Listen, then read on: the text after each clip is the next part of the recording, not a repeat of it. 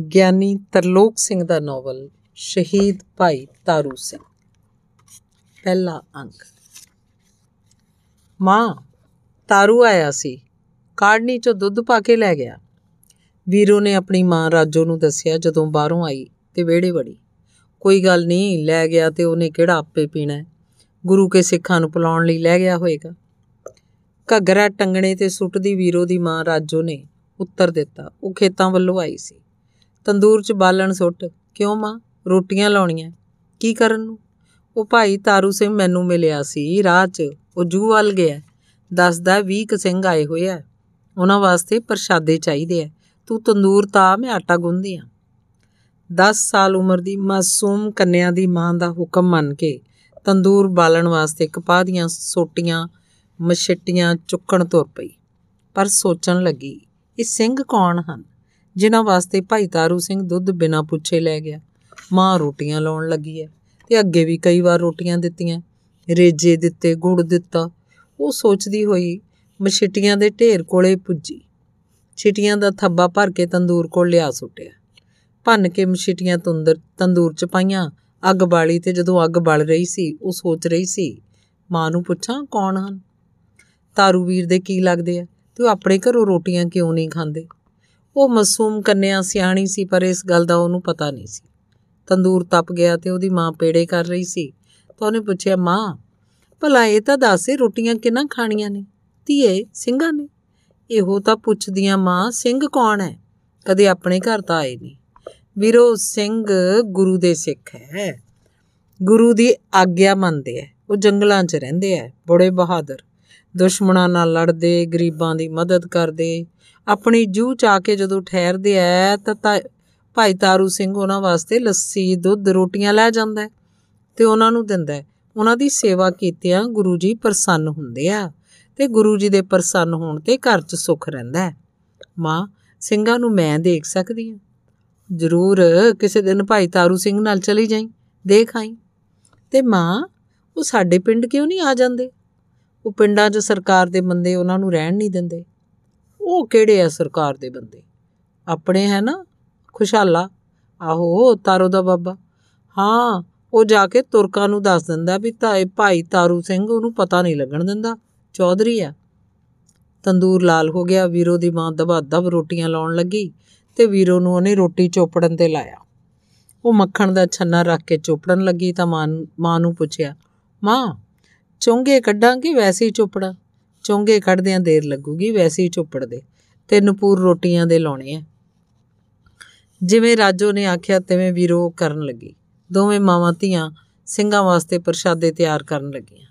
ਰਾਜੋ ਨੇ ਰੋਟੀਆਂ ਦੇ ਤਿੰਨ ਪੂਰ ਲਾਏ ਚੋਪੜ ਕੇ ਰੱਖੀਆਂ ਹੀ ਸੀ ਕਿ 30 32 ਸਾਲ ਦੀ ਉਮਰ ਦਾ 6 ਫੁੱਟ ਉੱਚਾ ਸੁੰਦਰ ਜਵਾਨ ਭਾਈ ਤਾਰੂ ਸਿੰਘ ਉਹਨਾਂ ਦੇ ਘਰ ਆਇਆ। ਗੋਲ ਚਿੱਟੀ ਦਸਤਾਰ ਸੁੰਦਰ ਦਾੜਾ ਗਲ ਕਲੀਆਂ ਵਾਲਾ ਖੱਦਰ ਦਾ ਕੁੜਤਾ ਲੱਕ ਨੂੰ ਖੱਦਰ ਦੇ ਪਰਨੇ ਦਾ ਕਮਰ ਕੱਸਾ ਕੀਤਾ ਹੋਇਆ ਸੀ। ਹੱਥ 'ਚ ਸੋਟਾ ਤੇ ਕੋਲ ਇੱਕ ਤੂਤ ਦੀ ਛਮਕਾਂ ਦੀ ਟੋਕਰੀ। ਚਾਚੀ ਜੀ ਹੋਏ ਪ੍ਰਸ਼ਾਦੇ ਤਿਆਰ? ਤਾਰੂ ਸਿੰਘ ਨੇ ਪੁੱਛਿਆ, ਹੋ ਗਏ, ਨਾਲ ਅਚਾਰ ਤੇ ਗੰਡੇ ਖੜਨੇ ਆ? ਜ਼ਰੂਰ, ਕੁਝ ਮਿੱਠਾ ਵੀ, ਲੈ ਜਾਓ। ਰਾਜੋ ਨੇ ਮਸ਼ੀਨ ਵਰਗੀ ਕਾਲ ਨਾਲ ਰੋਟੀਆਂ ਟੋਕਰੀ 'ਚ ਰੱਖੀਆਂ, ਸ਼ੱਕਰ ਦਿੱਤੀ, ਅਚਾਰ ਗੰਡਾ ਸਭ ਕੁਝ ਰੱਖ ਕੇ ਭਾਈ ਤਾਰੂ ਸਿੰਘ ਨੂੰ ਟੋਕਰੀ ਪੜਾਤੀ ਗੁਰੂ ਭਲਾ ਕਰੇ, ਆਖ ਕੇ ਭਾਈ ਤਾਰੂ ਸਿੰਘ ਰਾਜੋ ਦੇ ਘਰੋਂ ਚਲਾ ਗਿਆ। ਰਾਜੋ ਪਿੱਛੇ ਗਲੀ 'ਚ ਜਾ ਕੇ ਉਹਨੂੰ ਜਾਂਦੇ ਨੂੰ ਵੇਖਦੀ ਰਹੀ। ਉਹਨੂੰ ਸਿੱਖੀ ਨਾਲ ਪਿਆਰ ਜੋ ਸੀ, ਰਾਜੋ ਦੇ ਘਰੋਂ ਨਿਕਲ ਕੇ ਉੱਤਰ ਵਾਲੀ ਗਲੀ ਵਿੱਚੋਂ ਦੀ ਪਿੰਡ ਦੀ ਹੱਦ ਤੋਂ ਬਾਹਰ ਹੋਇਆ ਹੀ ਸੀ ਕਿ ਪਿੰਡ ਦਾ ਚੰਦਰਾ ਬੰਦਾ ਖੁਸ਼ਹਾਲਾ ਮੇਲੇ ਹੀ ਪਿਆ। ਖੁਸ਼ਹਾਲਾ 60 ਸਾਲ ਦਾ ਦੀ ਉਮਰ ਦਾ ਬੰਦਾ ਸੀ। ਦਾੜੀ ਕਤਰੀ ਹੋਈ, ਕਰੜ ਬਰੜੀ, ਜੁਲਾਹੇ ਦੀ ਕੁੱਚੀ ਅਰਗੀ ਸੀ ਤੇ ਸਿਰ ਤੇ ਕੋਈ ਵਾਲ ਨਾ, ਸਿਰੋਂ ਗੰਜਾ, ਅੱਖਾਂ ਬਿੱਲੀਆਂ, ਹੱਥ 'ਚ ਹੁੱਕੀ ਤੇੜ ਖੁੱਚਾਂ ਤੱਕ ਉੱਚੀ ਚਾਦਰ ਤੇ ਗਲ ਖੱਦਰ ਦੀ ਪਤੂਈ ਸੀ।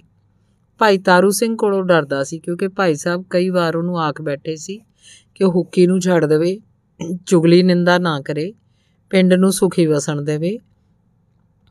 ਛੋਹਾ ਜਿਹਾ ਪੂਲਾ ਪਿੰਡ ਸੁਖੀ ਵਸਦਾ ਰਹੇ। ਅਨੇਕਾਂ ਰਾਜੇ ਤੇ ਅਨੇਕਾਂ ਬਾਦਸ਼ਾਹ ਹੋਏ। ਨਾਮ ਉਹਨਾਂ ਦਾ ਰਹਿੰਦਾ ਜਿਹੜੇ ਨੇਕੀ ਕਰ ਜਾਂਦੇ ਆ। ਬੁਰਿਆਂ ਨੂੰ ਕੋਈ ਚੇਤੇ ਨਹੀਂ ਰੱਖਦਾ। ਪਰ ਸਿਆਣੇ ਆਖਦੇ ਆ, ਚੰਗੀ ਸਿੱਖਿਆ ਤੇ ਉਪਦੇਸ਼ ਵੀ ਸਿਆਣੇ ਤੇ ਅਸਰ ਕਰਦੇ ਆ। ਮੂਰਖਾਂ ਉੱਤੇ ਉਲਟਾ ਅਸਰ ਹੁੰਦਾ ਉਹ ਭਾਈ ਤਾਰੂ ਸਿੰਘ ਦਾ ਦੁਸ਼ਮਣ ਬਣ ਗਿਆ। ਖੁਸ਼ਹਾਲੇ ਨੇ ਹੁੱਕੀ ਤਾਂ ਪਿੱਛੇ ਕਰ ਲਈ, ਪਰ ਭਾਈ ਤਾਰੂ ਸਿੰਘ ਵੱਲ ਘੂਰ ਕੇ ਵੇਖਿਆ। ਉਹਦੇ ਸਿਰ ਤੇ ਟੋਕਰੀ ਦੇਖ ਕੇ ਮਨ ਹੀ ਮਨ ਆਖਿਆ, ਰੋਟੀਆਂ ਲੈ ਕੇ ਚੱਲਿਆ ਜ਼ਰੂਰ ਬੀੜ 'ਚ ਸਿੱਖ ਆਏ ਹੋਣਗੇ। ਇਹਦਾ ਕੰਡਾ ਕੱਢਣਾ ਪੈਣਾ ਓਏ ਤਾਰੂ, ਇਹ ਕੀ ਲਈ ਜਾਣਾ ਉਹਨੇ ਭਾਈ ਤਾਰੂ ਸਿੰਘ ਨੂੰ ਬੜੇ ਰੋਬ ਨਾਲ ਪੁੱਛਿਆ। ਜਿਵੇਂ ਉਹ ਬਾਰੇ ਦਾ ਹੁਕਮ ਸੀ। ਪ੍ਰਸ਼ਾਦੇ ਆ ਭਾਈ ਤਾਰੂ ਸਿੰਘ ਨੇ ਆਪਣੇ ਸੁਭਾਅ ਅਨੁਸਾਰ ਸੱਚ ਬੋਲੇ ਕਿਹਦੇ ਵਾਸਤੇ? ਜਿਨ੍ਹਾਂ ਨੂੰ ਭੁੱਖ ਹੈ ਸਿੱਖਾਂ ਵਾਸਤੇ ਤਾਂ ਨਹੀਂ। ਹਾਂ, ਸਿੱਖਾਂ ਵਾਸਤੇ। ਦੋ ਦਿਨ ਤੋਂ ਲੰਗਰ ਮਸਤਾਨਾ ਸੀ। ਪ੍ਰਸ਼ਾਦੇ ਛੱਕ ਕੇ ਅੱਗੇ ਨਿਕਲ ਜਾਣਗੇ। ਤੇਰਾ ਕੁਝ ਨਹੀਂ ਚੁੱਕਦੇ। ਮੇਰਾ ਉਹਨਾਂ ਕੀ ਚੁੱਕਣਾ ਹੈ ਪਰ ਤੈਨੂੰ ਪਤਾ ਨਹੀਂ ਕਿਸ ਗੱਲ ਦਾ। ਇਹੀ ਵੀ ਸਿੱਖ ਬਾਗੀ ਹੈ ਕੋਈ ਨਾ ਆਸਰਾ ਦੇਵੇ, ਨਾ ਰੋਟੀ, ਨਾ ਪਾਣੀ। ਸਿੱਖਾਂ ਨਾਲ ਮੇਲ ਮਿਲਾਪ ਰੱਖਣ ਵਾਲਿਆਂ ਨੂੰ ਸਰਕਾਰ ਫੜ ਕੇ ਦੰਡ ਦਿੰਦੀ ਹੈ ਪਰਸੋਂ ਅਜੇ ਢੋਲ ਵੱਜਿਆ ਸੀ। ਢੋਲ ਵੱਜਦੇ ਰਹਿੰਦੇ ਆ। ਪਰ ਸਤਿਗੁਰੂ ਜੀ ਦੇ ਸਿੰਘਾਂ ਦੇ ਘੋੜੇ ਜੂਹਾਂ 'ਚ ਚਰਦੇ ਰਹਿਣੇ ਆ। ਇਹ ਆਖ ਕੇ ਭਾਈ ਤਾਰੂ ਸਿੰਘ ਜੀ ਬੜੀ ਜਿੰਦਾ ਦਿਲੀ ਨਾਲ ਅੱਗੇ ਨਿਕਲ ਗਏ। ਮੰਦ ਭਾਗੀ ਖੁਸ਼ਹਾਲਾ ਦੇਖਦਾ ਰਿਹਾ ਤੇ ਸੱਪ ਵਾਂਗ ਜ਼ਹਿਰ ਘੋਲਦਾ ਰਿਹਾ। ਅੱਜ ਹੀ ਝਬਾਲ ਜਾਣਾ ਖੁਸ਼ਹਾਲੇ ਦੇ ਚੰਦਰੇ ਬੁੱਲਾਂ ਤੋਂ ਗੁੱਸੇ ਨਾਲ ਬੋਲ ਨਿਕਲਿਆ। ਹਵਾ 'ਚ ਘੁਲ ਮਿਲ ਗਿਆ ਤੇ ਖੁਸ਼ਹਾਲਾ ਕਾਲੀ ਨਾਲ ਕਦਮ ਪੁੱਟ ਕੇ ਗਲੀ 'ਚ ਵੜ ਗਿਆ। ਅੰਗ ਦੂਸਰਾ ਭਾਈ ਤਾਰੂ ਸਿੰਘ ਵਾਹੋ ਦਾਹੀ ਬੀੜ 'ਚ ਪੁੱਜਾ। ਉਸੇ ਬੀੜ 'ਚ ਜਿੱਥੇ ਬਾਬਾ ਬੁੱਢਾ ਜੀ ਨੇ ਗਊਆਂ ਚਾਰੀਆਂ ਤੇ ਤਪੱਸਿਆ ਕੀਤੀ ਸੀ, ਜਿੱਥੇ ਮਾਤਾ ਗੰਗਾ ਜੀ ਉਹਨਾਂ ਨੂੰ ਮਿੱਸੇ ਪ੍ਰਸ਼ਾਦੇ ਚੁਕਾਉਣ ਗਏ ਸੀ ਤੇ ਪੁੱਤਰ ਦੀ ਦਾਤ ਲੈ ਕੇ ਆਏ ਸੀ। ਉਸ ਪਵਿੱਤਰ ਬੀੜ 'ਚ ਸਿੰਘ ਆਉਂਦੇ ਤੇ ਆਰਾਮ ਕਰਦੇ ਸਨ। ਸ੍ਰੀ ਕਲਗੀਧਰ ਜੀ ਦੇ ਦੂਲੇ ਸਿੱਖ ਜਿਹੜੇ ਮੌਤ ਕੋਲੋਂ ਨਾ ਡਰਦੇ, ਜਿਨ੍ਹਾਂ ਨੇ ਭਾਰਤ ਮਾਤਾ ਨੂੰ ਸੁਤੰਤਰ ਕਰਾਉਣ ਦਾ ਬੀੜਾ ਚੁੱਕਿਆ ਸੀ ਜਿਹੜੇ ਬਾਗੀ ਕਰਾਰ ਦਿੱਤੇ ਗਏ ਸੀ ਤੇ ਕਿਸੇ ਆਬਾਦੀ 'ਚ ਨਹੀਂ ਸੀ ਰਹਿ ਸਕਦੇ। ਘੋੜਿਆਂ ਦੀਆਂ ਕਾਠੀਆਂ ਉੱਤੇ ਸੌਂਦੇ ਤੇ ਰਹਿੰਦੇ ਸਨ। ਕਦੇ ਕਦਾਈ ਕਿਸੇ ਘਣੇ ਜੰਗਲ 'ਚ ਕਮਰ ਕੱਸਾ ਖੋਲਦੇ। ਉਹਨਾਂ ਨੂੰ ਰਾਤ ਦਿਨ ਲੜਨਾ ਤੇ ਮਰਨਾ ਹੀ ਆਉਂਦਾ ਸੀ। ਘੋੜਿਆਂ ਤੇ ਸਵਾਰ ਗੁਰਬਾਣੀ ਪੜ੍ਹੀ ਜਾਂਦੇ ਸੀ। ਬਾਣੀ ਪੜ੍ਹਦੇ ਹੋਏ ਆਪਣੇ ਆਪ ਨੂੰ ਗੁਰੂ ਚਰਨਾਂ 'ਚ ਭੁਲਾ ਦਿੰਦੇ। ਸ਼ਹੀਦਾਂ ਦਾ ਸਮਾਂ ਸੀ। ਸਿੱਖ ਸ਼ਹੀਦ ਹੁੰਦੇ ਸਨ। ਆਪਣੇ ਧਰਮ ਬਦਲੇ ਸ਼ਹੀਦ ਹੁੰਦੇ ਸਨ। ਜਿਸ ਸਿੱਖ ਨੂੰ ਸੂਬੇਦਾਰ ਦੇ ਬੰਦੇ ਫੜ ਲੈਂਦੇ ਸੀ, ਉਹਨੂੰ ਕਾਠ ਜਾਂ ਸੰਗਲ ਮਾਰ ਕੇ ਪੁੱਛਦੇ, ਕਿ ਮੁਸਲਮਾਨ ਹੋਣ ਨੂੰ ਤਿਆਰ ਹੈ? ਨਹੀਂ, ਸਿੱਖ ਉੱਤਰ ਦਿੰਦਾ, ਤੈਨੂੰ ਜਾਨ ਪਿਆਰੀ ਨਹੀਂ, ਮੈਨੂੰ ਧਰਮ ਪਿਆਰਾ ਹੈ।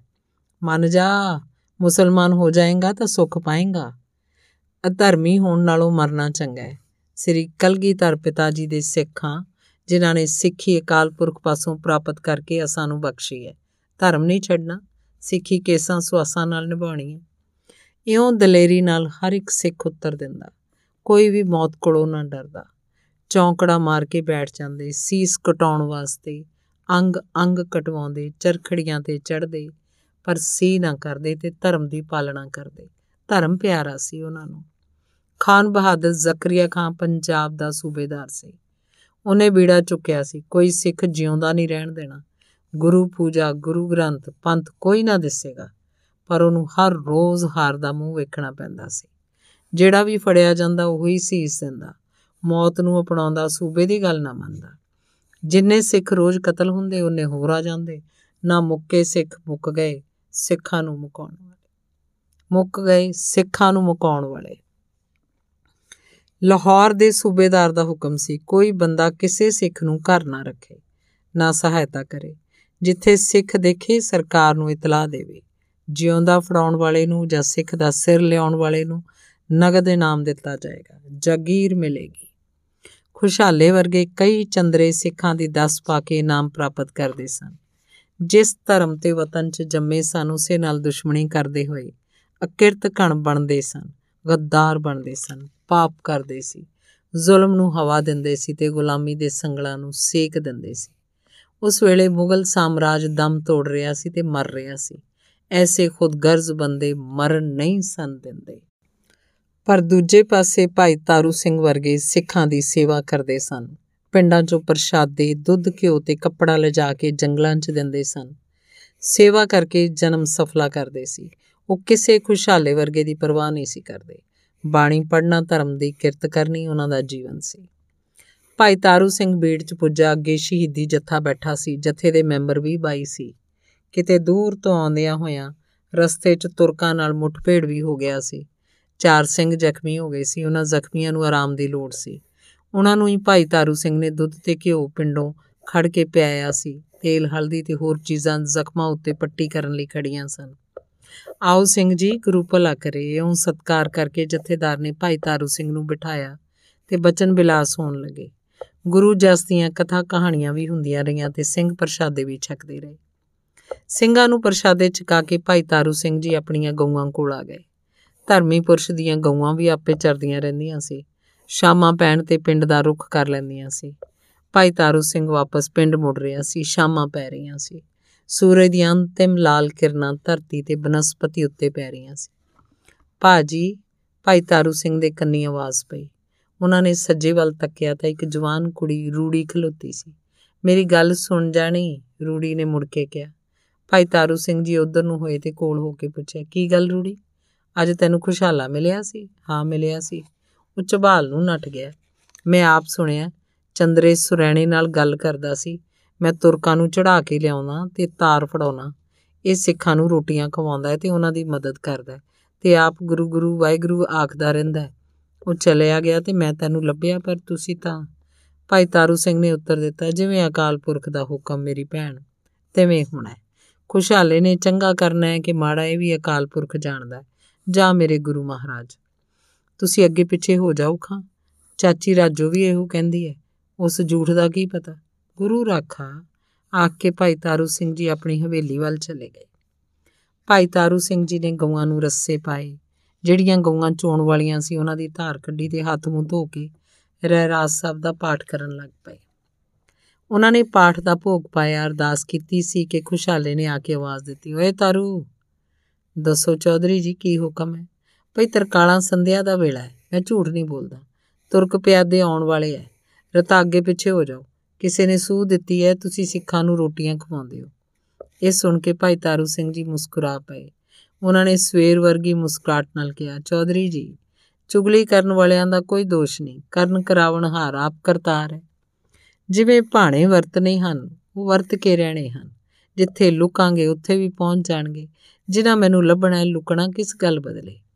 ਜਾਨ ਬਚ ਜਾਏਗੀ, ਖੁਸ਼ਹਾਲੇ ਨੇ ਉੱਤਰ ਦਿੱਤਾ। ਜਾਨ, ਜੰਮਣਾ, ਮਰਨਾ ਮੇਰੇ ਮਾਲਕ ਦੇ ਹੱਥ ਵਸ ਹੈ। ਬਾਕੀ ਰਹੀ ਜੀਵਨ ਦੀ ਆਸ਼ਾ। ਇਹ ਤਾਂ ਉਸੇ ਦਿਨ ਲਾ ਦਿੱਤੀ, ਜਿਸ ਦਿਨ ਅੰਮ੍ਰਿਤ ਪਾਨ ਕਰ ਲਿਆ। ਤਨ ਮਨ ਤੇ ਧਨ ਸਭ ਸਤਿਗੁਰੂ ਜੀ ਦੇ ਹਵਾਲੇ ਕਰ ਦਿੱਤਾ।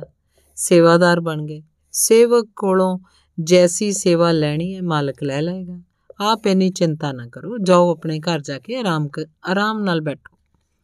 ਦੇਖ ਤਾਰੂ, ਮੇਰੇ ਨਾਲ ਵਾਧੂ ਗੱਲ ਸਦਾ ਕਰਦਾ ਮੈਂ ਸਗੋਂ ਤੇਰਾ ਭਲਾ ਕਰਨਾ ਚਾਹੁੰਦਾ। ਤੂੰ ਮੈਨੂੰ ਦੁਸ਼ਮਣ ਸਮਝਦਾ ਸਦਾ ਲਾ ਕੇ ਗੱਲ ਕਰਦਾ ਖੁਸ਼ਹਾਲਾ ਰਤਾ ਗਰਮੀ ਨਾਲ ਬੋਲਿਆ।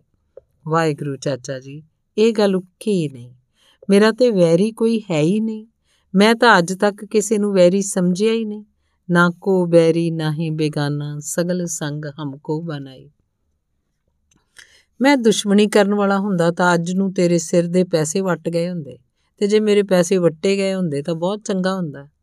ਇਹ ਤਨ ਵੀ ਲੇਖੇ ਲੱਗ ਜਾਂਦਾ। ਵੱਟੇ ਪੈਸਿਆਂ ਨਾਲ ਕਿਸੇ ਦੀਆਂ ਲੋੜਾਂ ਪੂਰੀਆਂ ਹੁੰਦੀਆਂ। ਇਹ ਤਨ ਨੇ ਆਖਰ ਨੂੰ ਤਾਂ ਅੱਗ ਦੀ ਭੇਂਟ ਹੋਣਾ ਹੀ ਹੈ। ਜੇ ਇਹੋ ਚਾਹਨਾ ਤੇ ਇਹ ਵੀ ਹੋ ਜਾਏਗਾ। ਇਹ ਆਖ ਕੇ ਪਿੱਛੇ ਮੁੜਨ ਲੱਗਾ ਤਾਂ ਅੱਗੇ ਉਹਦੀ ਵੋਟੀ ਸੰਤੀ ਤੇ ਰਾਜੋ ਖਲੋਤੀਆਂ ਨਜ਼ਰ ਆਈਆਂ।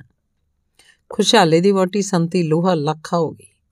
ਉਹਨੇ ਗੁੱਸੇ ਨਾਲ ਆਖਿਆ, ਤੇਰਾ ਕੱਖ ਨਾ ਰਹੇ ਅੰਤਰ ਜਾਏ। ਇੱਕ ਸਾਧੂ ਸੁਭਾਅ ਤੇ ਧਰਮੀ ਬੰਦੇ ਨਾਲ ਦੁਸ਼ਮਣੀ ਕਰਦਾ ਹੋਇਆ ਰੱਬ ਕੋਲੋਂ ਵੀ ਨਹੀਂ ਡਰਿਆ। ਝਬਾਲ ਜਾਂਦੇ ਨੂੰ ਰਾਹ 'ਚ ਤੈਨੂੰ ਸੱਪ ਕਿਉਂ ਨਾ ਲੜਿਆ? ਉਹਨੂੰ ਉੱਚੀ ਬੋਲਦੇ ਸੁਣ ਕੇ ਨਾਲ ਦੇ ਘਰੋਂ ਜਨਾਨੀਆਂ ਬਾਹਰ ਨਿਕਲ ਆਈਆਂ। ਉਧਰ ਭਾਈ ਤਾਰੂ ਸਿੰਘ ਜੀ ਹੱਥਲਾ ਕੰਮ ਛੱਡ ਕੇ ਅੱਗੇ ਹੋਏ ਤੇ ਸੰਤੀ ਨੂੰ ਆਖਣ ਲੱਗੇ, ਚਾਚੀ ਜੀ, ਇਹਨਾਂ ਨੂੰ ਕੁਝ ਨਾ ਆਖੋ, ਮੰਦੇ ਬੋਲ ਨਾ ਬੋਲੋ। ਇਹਨਾਂ ਦਾ ਕੋਈ ਦੋਸ਼ ਨਹੀਂ। ਇਹ ਤਾਂ ਵਿਚਾਰੇ ਜੀਵ ਹਨ। ਸਭ ਲੀਲਾ ਮੇਰੇ ਕਰਤਾਰ ਦੀ ਹੈ। ਉਸਨੇ ਕਿਸੇ ਪ੍ਰੀਖਿਆ 'ਚ ਪਾਉਣਾ ਹੋਏਗਾ। ਜਿਵੇਂ ਸੋਨੇ ਨੂੰ ਅੱਗ 'ਚ ਪਾ ਕੇ ਪਰਖਿਆ ਜਾਂਦਾ ਹੈ। ਖੋਟ ਅੱਗ ਤੋਂ ਬਿਨਾ ਨਹੀਂ ਮਰਦਾ। ਤਿਵੇਂ ਕਿਸੇ ਪ੍ਰੀਖਿਆ ਤੋਂ ਬਿਨਾ ਬੰਦੇ ਦਾ ਵੀ ਪਤਾ ਨਹੀਂ ਲੱਗਦਾ। ਖਰਾ ਹੈ ਕਿ ਖੋਟਾ ਹੈ। ਚਾਚੀ ਕੁਝ ਨਾ ਆਖ, ਮੰਦਾ ਸ਼ਬਦ ਨਾ ਬੋਲ। ਮੇਰੇ ਬਾਪ ਦੇ ਸਮਾਨ ਹੈ। ਬਾਪ ਜੋ ਕਰੇ, ਪੁੱਤਰ ਨੂੰ ਕਦੀ ਗਿਲਾ ਨਹੀਂ ਹੋਣਾ ਚਾਹੀਦਾ। ਇਉਂ ਆਖਦਾ ਹੋਇਆ ਭਾਈ ਤਾਰੂ ਸੰਤੀ ਦੇ ਕੋਲ ਪੁੱਜ ਗਿਆ। ਉਹਦੇ ਹੱਥ ਜੁੜੇ ਸਨ ਤੇ ਆਖੀ ਗਿਆ, ਚਾਚੀ ਜੀ, ਜਿੰਨੇ ਮੰਦੇ ਬੋਲ ਬੋਲੋਗੇ, ਸਾਰੇ ਤੁਸਾਂ ਤੇ ਅਸਰ ਕਰਦੇ ਨੇ। ਤੁਸਾਂ ਦੇ ਪਤੀ ਦੇਵ ਹਨ। ਪਤੀ ਨੂੰ ਗਾਲਾਂ ਦੇਣੀਆਂ ਇੱਕ ਨੇਕ ਇਸਤਰੀ ਨੂੰ ਸ਼ੋਭਾ ਨਹੀਂ ਦਿੰਦੀਆਂ। ਜਾਓ ਘਰ, ਜੋ ਬੀਤੇਗੀ ਸਿਰ ਤੇ ਚੱਲਾਂਗਾ ਸਾਡੇ ਸਤਿਗੁਰੂ ਜੀ ਆਪ ਹੀ ਤਾਂ ਮਾਰਗ ਚਲਾ ਗਏ ਨੇ। ਸ਼ਹੀਦੀ ਦਾ ਤੇ ਸਤਿਗੁਰੂ ਅਰਜਨ ਦੇਵ ਜੀ ਲਾਹੌਰ ਸ਼ਹਿਰ ਤਤੀ ਤਵੀ ਤੇ ਬੈਠੇ ਕਸ਼ਟ ਸਹੀ ਕਿੰਨੀ ਵਾਰ ਕਥਾ ਸੁਣਾਈ। ਸਤਗੁਰ ਤੇਗ ਬਹਾਦਰ ਜੀ ਨੇ ਸੀਸ ਦਿੱਤਾ। ਉਹਨਾਂ ਦੇ ਸਿੱਖ ਸ਼ਹੀਦ ਹੋਏ। ਦਸ਼ਮੇਸ਼ ਪਿਤਾ ਜੀ ਨੇ ਚਾਰੇ ਲਾਲ ਵਾਰੇ। ਦੱਸੋ, ਇਹ ਭਾਣੇ ਦੀਆਂ ਗੱਲਾਂ ਨੇ? ਇਸ ਚਾਚੇ ਰਾਈ ਕੀ ਪਤਾ ਮੇਰੀ ਪ੍ਰੀਖਿਆ ਹੋਣੀ ਹੋਏਗੀ? ਮੈਂ ਕੱਚਾ ਸਿੱਖ ਹੋਵਾਂ, ਹੰਕਾਰ ਹੋਵੇ, ਇੱਕ ਬਾਲਕ ਜੋ ਹੋਇਆ। ਭਾਈ ਤਾਰੂ ਸਿੰਘ ਜੀ ਦੇ ਬਚਨ ਸੁਣ ਕੇ ਸੁਣਨ ਵਾਲੀਆਂ ਔਰਤਾਂ ਦੀਆਂ ਅੱਖਾਂ 'ਚ ਹੰਝੂ ਆ ਗਏ। ਪਰ ਸੰਤੀ ਹੋਰ ਚਮਕੀ। ਉਮਰ ਬੀਤਣ ਲੱਗੀ ਐ। ਇਹਨੇ ਕੋਈ ਚੱਜ ਦਾ ਕੰਮ ਨਹੀਂ ਕੀਤਾ। ਇਹਨੇ ਪਾਪ ਹੀ ਕੀਤੇ ਐ। ਖੁਸ਼ਹਾਲਾ ਨਾ ਖਲੋਤਾ, ਉਹ ਦਵਾ ਦਵ ਖਿਸਕ ਗਿਆ। ਉਹਨੇ ਸੰਤੀ ਦੇ ਕਿਸੇ ਬੋਲ ਦਾ ਉੱਤਰ ਨਾ ਦਿੱਤਾ। ਨਾ ਹੀ ਖਲੋ ਕੇ ਉਹਨੇ ਸੁਣਨ ਜਾਂ ਸੰਤੀ ਵੱਲ ਦੇਖਣ ਦਾ ਯਤਨ ਕੀਤਾ। ਉਹ ਸੰਤੀ ਕੋਲੋਂ ਡਰਿਆ ਕਰਦਾ ਸੀ। ਪਰ ਚੰਦਰੇ ਸੁਭਾਅ ਦਾ ਤਿਆਗ ਨਹੀਂ ਸੀ ਕਰਦਾ। ਨਿੰਦਾ, ਚੁਗਲੀ, ਲੜਨਾ, ਲਾਲਚ ਕਰਨਾ, ਗਾਲਾਂ ਦੇਣੀਆਂ। ਰਾਹ ਜਾਂਦਿਆਂ ਨੇਕ ਕੰਮ 'ਚ ਲੱਤ ਅੜਾਉਣੀ। ਇਹ ਉਹਦਾ ਸੁਭਾਅ ਸੀ। ਉਹਦੇ ਬੱਚੇ ਵੀ ਸਨ, ਦੋ ਲੜਕੀਆਂ ਵੀ ਆਈਆਂ ਸਨ। ਉਹ ਦੋਤਰਿਆਂ ਪੋਤਰਿਆਂ ਵਾਲਾ ਸੀ। ਸੰਤੀ ਬੋਲਦੀ ਰਹੀ, ਰਾਜੋ ਨੂੰ ਦੁੱਖ ਹੋਇਆ। ਹੋਰ ਔਰਤਾਂ ਬੱਚਿਆਂ ਦੀ ਵੀ ਭਾਈ ਤਾਰੂ ਸਿੰਘ ਨਾਲ ਹਮਦਰਦੀ ਸੀ। ਉਹ ਨੇਕ ਭਜਨੀਕ ਪਰਉਪਕਾਰੀ ਧਰਮ ਦੀ ਕਿਰਤ ਕਰਨ ਵਾਲੇ ਨੇਕ ਸਿੰਘ ਸਨ। ਕਦੀ ਕਿਸੇ ਦੀ ਮਾੜੀ ਗੱਲ ਨਹੀਂ ਸੀ ਕਰਦੇ। ਨਿੰਦਾ, ਚੁਗਲੀ, ਈਰਖਾ ਤੋਂ ਪਰੇ ਸਨ। ਇੱਕ ਬ੍ਰਹਮ ਗਿਆਨੀ ਸਨ। ਖੁਸ਼ਹਾਲਾ ਚਲਾ ਗਿਆ। ਸੰਤੀ ਤੇ ਰਾਜੋ ਵੀ ਜਾਣ ਲੱਗੀਆਂ ਤਾਂ ਰਾਜੋ ਨੇ ਕਿਹਾ ਭਾਈ ਤਾਰੂ ਸਿੰਘ ਜੀ ਮੇਰੇ ਨਾਲ ਆਓ। ਚਾਚੀ ਜੀ ਅਜੇ ਗਊਆਂ ਦੀਆਂ ਧਾਰਾਂ ਕੱਢਣੀਆਂ ਤੇ ਬਿਰਧ ਮਾਤਾ ਜੀ ਨੂੰ ਮੱਥਾ ਟੇਕਣਾ ਮੈਂ ਆਉਣਾ। ਜ਼ਰੂਰ ਆਉਣਾ। ਕੰਮ ਕੀ ਹੈ? ਕੰਮ ਕੋਈ ਨਹੀਂ ਪੁੱਤਰ। ਰਾਜੋ ਦਾ ਦਿਲ ਤੇ ਬੋਲ ਕੰਬ ਕੇ ਆਵਾਜ਼ ਨਿਕਲੀ। ਮੇਰਾ ਦਿਲ ਧੜਕੀ ਤੇ ਡਰੀ ਜਾਂਦਾ ਹੈ। ਰਾਜੋ ਦੀ ਮਾਂ ਦਿਲ ਉੱਛਲ ਪਿਆ। ਰਾਜੋ ਦਾ ਮਾਂ ਦਿਲ ਉੱਛਲ ਪਿਆ। ਭਾਈ ਤਾਰੂ ਸਿੰਘ ਜੀ ਭਾਵੇਂ ਰਾਜੋ ਦੇ ਸਕੇ ਦਿਓਰ ਦੇ ਪੁੱਤਰ ਨਹੀਂ ਸਨ ਫਿਰ ਵੀ ਭਾਈ ਜੀ ਦੇ ਚੰਗੇ ਗੁਣ, ਲੋਕ ਸੇਵਾ, ਨਾਮ ਸਿਮਰਨ ਦੇ ਕਾਰਨ ਉਹ ਭਾਈ ਜੀ ਨਾਲ ਪੁੱਤਰਾਂ ਨਾਲੋਂ ਵੱਧ ਕੇ ਪਿਆਰ ਕਰਦੀ ਸੀ। ਅਜੇ ਉਹਦੀ ਉਮਰ ਭਾਈ ਤਾਰੂ ਸਿੰਘ ਜੀ ਨਾਲੋਂ ਮਸਾਂ 8-9 ਸਾਲ ਵੱਡੀ ਹੋਏਗੀ। ਰਾਜੋ, ਇੱਕ ਸੱਚੀ ਮਾਂ ਸੀ। ਚਾਚੀ ਜੀ, ਭਾਈ ਤਾਰੂ ਸਿੰਘ ਨੇ ਅੱਗੋਂ ਹੋ ਕੇ ਆਖਿਆ ਦੱਸੋ, ਰਾਜੋ ਨੇੜੇ ਆਈ? ਚਾਚੀ, ਜੋ ਕੁਝ ਜਗਤ ਉੱਤੇ ਹੁੰਦਾ ਹੈ, ਉਹ ਆਪਣਾ ਕੀਤਾ ਨਹੀਂ ਹੁੰਦਾ। ਸਭ ਉਸ ਵਾਹਿਗੁਰੂ ਦਾ ਕੀਤਾ ਹੁੰਦਾ ਹੈ। ਤੇ ਉਸ ਉੱਤੇ ਵਿਸ਼ਵਾਸ ਰੱਖਣਾ ਚਾਹੀਦਾ ਹੈ। ਖੁਸ਼ਹਾਲੇ ਦਾ ਦੋਸ਼ ਨਹੀਂ। ਵਾਹਿਗੁਰੂ ਜੋ ਕੁਝ ਕਰਦਾ ਉਹ ਸਭ ਕੁਝ ਠੀਕ ਕਰਦਾ ਹੈ। ਕਿਸੇ ਆਸਰੇ ਆਪਣੇ ਨਾਂ ਕੁਝ ਨਹੀਂ ਲੈਂਦਾ, ਕੋਈ ਚਿੰਤਾ ਨਹੀਂ। ਜੇ ਪਿਆਦੇ ਆਉਣਗੇ ਤਾਂ ਲਾਹੌਰ ਚਲੇ ਚੱਲਾਂਗੇ। ਇਹ ਬਚਨ ਸੁਣ ਕੇ ਰਾਜੋ ਦਾ ਹਿਰਦਾ ਕੰਬ ਗਿਆ। ਉਹ ਮਾਂ ਬਣ ਗਈ। ਭਾਈ ਤਾਰੂ ਸਿੰਘ ਦੀ ਮਾਂ, ਜਿਵੇਂ ਉਹਨੂੰ, ਉਹਨੇ ਉਹਨਾਂ ਨੂੰ ਜਨਮ ਦਿੱਤਾ ਸੀ। ਅੱਗੇ ਹੋਈ ਤੇ ਉਹਨਾਂ ਦਾ ਸਿਰ ਫੜ ਕੇ ਘੁੱਟ ਕੇ ਹਿੱਕ ਨਾਲ ਲਾ ਲਿਆ। ਉਹਦੇ ਨੈਣਾਂ 'ਚੋਂ ਅਥਰੂ ਕਿਰ ਪਏ। ਪਿਆਰ ਦਾ ਇਹ ਮਹਾਨ ਬਲਬਲਾ ਸਾਗਰ ਦੇ ਉਛਾਲੇ ਵਾਂਗ ਉਛਲਿਆ। ਉਹਦੇ ਮਾਂ ਦਿਲ ਨੇ ਪਾਰਦਰਸ਼ੀ ਸ਼ਕਤੀ ਨਾਲ ਭਵਿੱਖ ਨੂੰ ਤੱਕਿਆ। ਭਵਿੱਖ ਡਰਾਉਣਾ ਦਿਸਿਆ ਅਤੀ ਡਰਾਉਣਾ। ਉਹਦੀਆਂ ਮਾਂ ਅੱਖਾਂ ਅੱਗੇ ਮੁਗਲ ਰਾਜ ਦੇ ਪਿਆਦੇ ਫਿਰਨ ਲੱਗੇ। ਭਾਈ ਜੀ ਨੂੰ ਬੰਧਨ ਤੇ ਮੁੜ ਹੌਸਲਾ ਕਰ ਚਾਚੀ, ਭਾਈ ਤਾਰੂ ਸਿੰਘ ਜੀ ਨੇ ਆਖਿਆ ਤੇ ਆਪਣੇ ਆਪ ਨੂੰ ਉਹਦੀਆਂ ਬਾਹਾਂ 'ਚੋਂ ਛੁਡਾਇਆ। ਜੇ ਸ਼ਹੀਦੀ ਬਾਟਾ ਪੀਣਾ ਹੈ ਤਾਂ ਜ਼ਰੂਰ ਪੀਣਾ ਕੋਈ ਰੋਕ ਨਹੀਂ ਸਕਦਾ। ਅਕਾਲ ਪੁਰਖ ਦੇ ਭਾਣੇ ਨੂੰ ਮੰਨਣਾ ਪਏਗਾ। ਜਿਵੇਂ ਭਾਈ ਮਨੀ ਸਿੰਘ ਜੀ, ਭਾਈ ਤਾਰਾ ਸਿੰਘ ਜੀ ਵਾਂਗ ਤੇ ਅਨੇਕਾਂ ਸਿੱਖ ਸ਼ਹੀਦੀਆਂ ਪਾ ਕੇ ਸਿੱਖੀ ਨੂੰ ਕੇਸਾਂ ਸੁਆਸਾਂ ਨਾਲ ਨਿਭਾ ਗਏ ਹਨ। ਉਵੇਂ ਹੀ ਸ਼ਾਇਦ ਮੇਰੇ ਦਾਦਾ ਜੀ ਨੇ ਮੇਰੇ ਭਾਗਾਂ 'ਚ ਲਿਖਿਆ ਹੋਵੇ, ਮੈਂ ਮਾਤਾ ਜੀ ਦੇ ਦਰਸ਼ਨ ਕਰਨ ਵੀ ਜਾਣਾ ਮੈਨੂੰ ਆਗਿਆ ਬਖਸ਼ੋ। ਚਾਚੀ ਰਾਜੋ ਦੇ ਹੱਥ ਢਿੱਲੇ ਹੋ ਗਏ। ਉਹਨੇ ਇੱਕ ਸਿੱਖ ਪੁੱਤਰ ਨੂੰ ਗੁਰੂ ਭਰੋਸੇ ਤੇ ਛੱਡ ਦਿੱਤਾ। ਆਪ ਹੌਲੀ-ਹੌਲੀ ਘਰ ਨੂੰ ਚਲੀ ਗਈ। ਭਾਈ ਤਾਰੂ ਸਿੰਘ ਆਪਣੀ ਮਾਂ ਕੋਲ ਗਿਆ। ਬਹੁਤ ਬਿਰਧ ਉਮਰ ਦੀ ਸੀ 80 85 ਸਾਲ ਦੀ। ਮੰਜੇ ਤੇ ਬੈਠੀ ਰਹਿੰਦੀ ਸੀ। ਪਹਿਲੇ ਭਾਈ ਤਾਰੂ ਸਿੰਘ ਜੀ ਨੂੰ ਆਪ ਭੋਜਨ ਤਿਆਰ ਕਰਕੇ ਦੇਣਾ ਪੈਂਦਾ ਸੀ। ਫਿਰ ਚਾਚੀ ਰਾਜੋ ਨੂੰ ਇਹ ਸੇਵਾ ਚੁੱਕ ਲਈ ਸੀ। ਦੋਵੇਂ ਵੇਲੇ ਜੋ ਖਾਣਾ ਹੁੰਦਾ, ਰੋਟੀ, ਦਾਲ, ਖਿਚੜੀ ਆਦ ਉਹਨਾਂ ਨੂੰ ਪਹੁੰਚਾ ਦਿੰਦੇ ਸੀ। ਮਾਂ ਜੀ, ਭਾਈ ਜੀ ਨੇ ਮੱਥਾ ਟੇਕ ਕੇ ਕੋਲ ਬੈਠ ਕੇ ਪੁੱਛਿਆ, ਅੱਜ ਸਾਹ ਤਾਂ ਬਹੁਤਾ ਨਹੀਂ ਉਲਟਿਆ? ਨਹੀਂ ਮੇਰੇ ਸਰਵਣ ਪੁੱਤਰ, ਸਾਹ ਠੀਕ ਰਿਹਾ ਹੈ। ਮਾਂ ਨੇ ਅਟਕ ਅਟਕ ਕੇ ਬੋਲਦਿਆਂ ਤੇ ਆਪਣਾ ਕੰਬਦਾ ਹੱਥ ਭਾਈ ਤਾਰੂ ਸਿੰਘ ਦੇ ਚਿਹਰੇ ਤੇ ਸਿਰ ਤੇ ਫੇਰਦਿਆਂ ਹੋਇਆਂ ਕਿਹਾ, ਪੁੱਤਰ, ਅੱਜ ਸੇਵਾ ਕੀਤੀ? ਹਾਂ ਮਾਂ, ਸਿੰਘਾਂ ਨੂੰ ਪ੍ਰਸ਼ਾਦੇ ਚਕਾਏ। ਦੋ ਸਿੰਘ ਜ਼ਖਮੀ ਆਏ ਸਨ, ਉਹਨਾਂ ਨੂੰ ਦੁੱਧ, ਤੇਲ ਦੇ ਆਇਆ। ਕਿੱਥੋਂ ਆਏ ਸਨ ਸਿੰਘ? ਮਾਂ ਜੀ, ਇੱਧਰ ਰਾਵੀ ਦੇ ਕੰਢੇ ਵੱਲੋਂ। ਪਤਾ ਨਹੀਂ ਜ਼ੁਲਮ ਕਦੋਂ ਰੁਕਣਾ ਹੈ। ਗੁਰੂ ਦੇ ਸਿੰਘਾਂ ਨੂੰ ਮੁਗਲ ਸੁਖ ਨਾਲ ਬੈਠਣ ਨਹੀਂ ਦਿੰਦੇ। ਮਾਂ ਜੀ, ਫਿਰ ਇਲਾਕੇ 'ਚ ਸੂਬਾ ਲਾਹੌਰ ਦੇ ਫੌਜੀ ਦਸਤੇ ਫਿਰਨ ਲੱਗ ਪਏ ਸਨ। ਖੁਸ਼ਹਾਲੀ ਦਾ ਮਨ ਬਦਲਿਆ ਕਿ ਨਹੀਂ? ਨਹੀਂ ਮਾਂ ਜੀ, ਉਹ ਤਾਂ ਅੱਜ ਝਬਾਲੋਂ ਆਇਆ ਹੈ। ਮਨ ਦਾ ਖੋਟਾ ਬੰਦਾ ਇਸ ਖੋਟੇ ਬੰਦੇ ਨੇ ਨਿੱਕੇ ਜੇ ਪਿੰਡ ਨੂੰ ਸਿੱਖੀ ਧਾਰਨ ਨਹੀਂ ਕਰਨ ਦਿੱਤੀ। ਜੇ ਇਹ ਨਾ ਹੁੰਦਾ ਤਾਂ ਸਾਰਿਆਂ ਨੇ ਗੁਰੂ ਦਾ ਅੰਮ੍ਰਿਤ ਪਾਨ ਕਰ ਲੈਣਾ ਸੀ। ਇਹ ਕੂੜਾ ਪਾਪੀ। ਅੱਛਾ ਪੁੱਤਰ, ਸਿੱਖੀ ਕੇਸਾਂ ਸੁਆਸਾਂ ਨਾਲ ਨਿਭਾ। ਜੀਵਨ ਦਾ ਇਹੋ ਲਾਭ ਹੈ। ਇਹੋ ਹੀ ਸਭ ਕੁਝ ਹੈ। ਅੱਛਾ ਮਾਂ, ਤੁਸਾਂ ਦੇ ਪਿਆਰ ਦਾ ਸਿਰ ਤੇ ਹੱਥ ਰਹੇ। ਸਿੱਖੀ ਨਿਭੇਗੀ। ਗੁਰੂ ਜੀ ਆਪ ਹੀ ਬਲ ਬਖਸ਼ਣਗੇ। ਸਿੰਘ ਗੱਲ ਕਰਦੇ ਸੀ, ਹਾਕਮ ਤਾਂ ਬਹੁਤ ਜ਼ੁਲਮ ਕਰ ਰਹੇ ਹਨ। ਖਾਨੂ ਨਵੇਂ-ਨਵੇਂ ਹੁਕਮ ਦਿੰਦਾ ਹੈ। ਪੁੱਤਰ ਜ਼ੁਲਮ ਕਿੰਨਾ ਹੋਵੇ, ਸਿੱਖੀ ਰਹੇਗੀ। ਸਿੱਖੀ ਨੂੰ ਕੋਈ ਨਹੀਂ ਖਤਮ ਕਰ ਸਕਦਾ। ਕੀ ਹੋ ਗਿਆ ਜੇ ਕੁਝ ਸ਼ਹੀਦ ਕਰੀ ਜਾਂਦੇ ਨੇ? ਮਾਂ ਜੀ, ਸਿੰਘਾਂ ਨੇ ਦੱਸਿਆ ਚੌਧਰੀ ਦੇ ਕਈ ਫੌਜਦਾਰ ਔਰਤਾਂ ਦੇ ਸਿਰ ਵੱਢ ਕੇ ਲੈ ਜਾਂਦੇ ਤੇ ਇਨਾਮ ਲੈਂਦੇ ਨੇ। ਸਿੱਖਾਂ ਦੇ ਸਿਰ ਦੱਸ ਕੇ ਕਿੰਨਾ ਜ਼ੁਲਮ ਹੈ। ਪੁੱਤਰ ਤਾਰੂ ਸਿੰਘ ਉਹਨਾਂ ਦੀ ਮਾਂ ਨੇ ਨਾਮ ਲਿਆ। ਉਸ ਨਾਮ ਲੈਣ 'ਚ ਕੋਈ ਭੇਦ ਸੀ, ਵੱਡਾ ਭੇਦ, ਪਰ ਮਾਂ ਕੁਝ ਬੋਲਣ ਤੋਂ ਰੁਕੀ। ਕੀ ਗੱਲ ਮਾਂ ਜੀ? ਪੁੱਤਰ, ਅੱਜ ਮੇਰਾ ਦਿਲ ਧੜਕਿਆ ਕਿਉਂ? ਡੋਲਿਆ ਕਿਉਂ ਮਾਂ?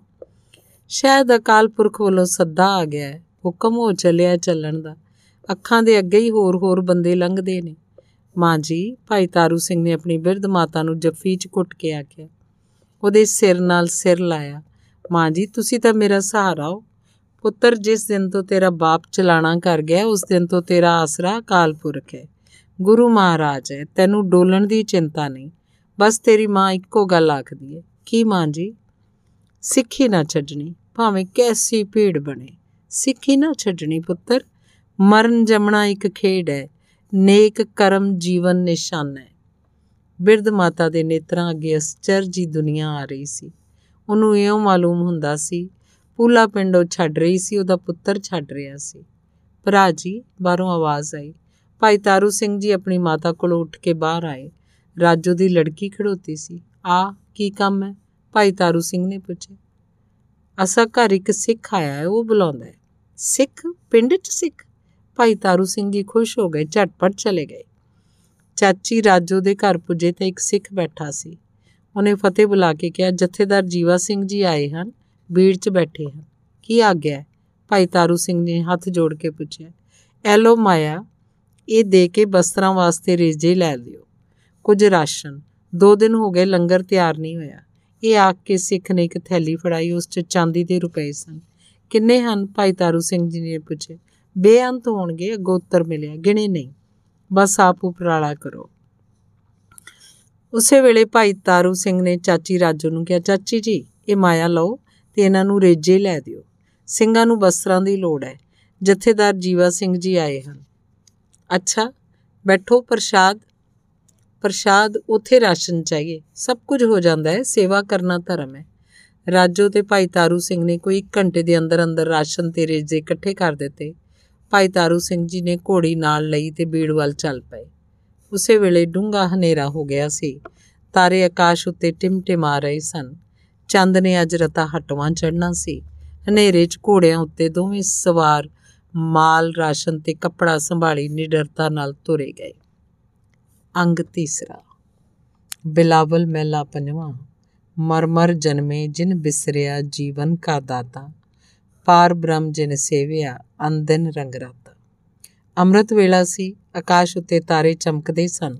ਸਾਰਾ ਪੂਲਾ ਨਗਰ ਸੁੱਤਾ ਸੀ। ਪੰਛੀ ਤੇ ਬਨਸਪਤੀ ਵੀ ਸੁੱਤੀ ਸੀ।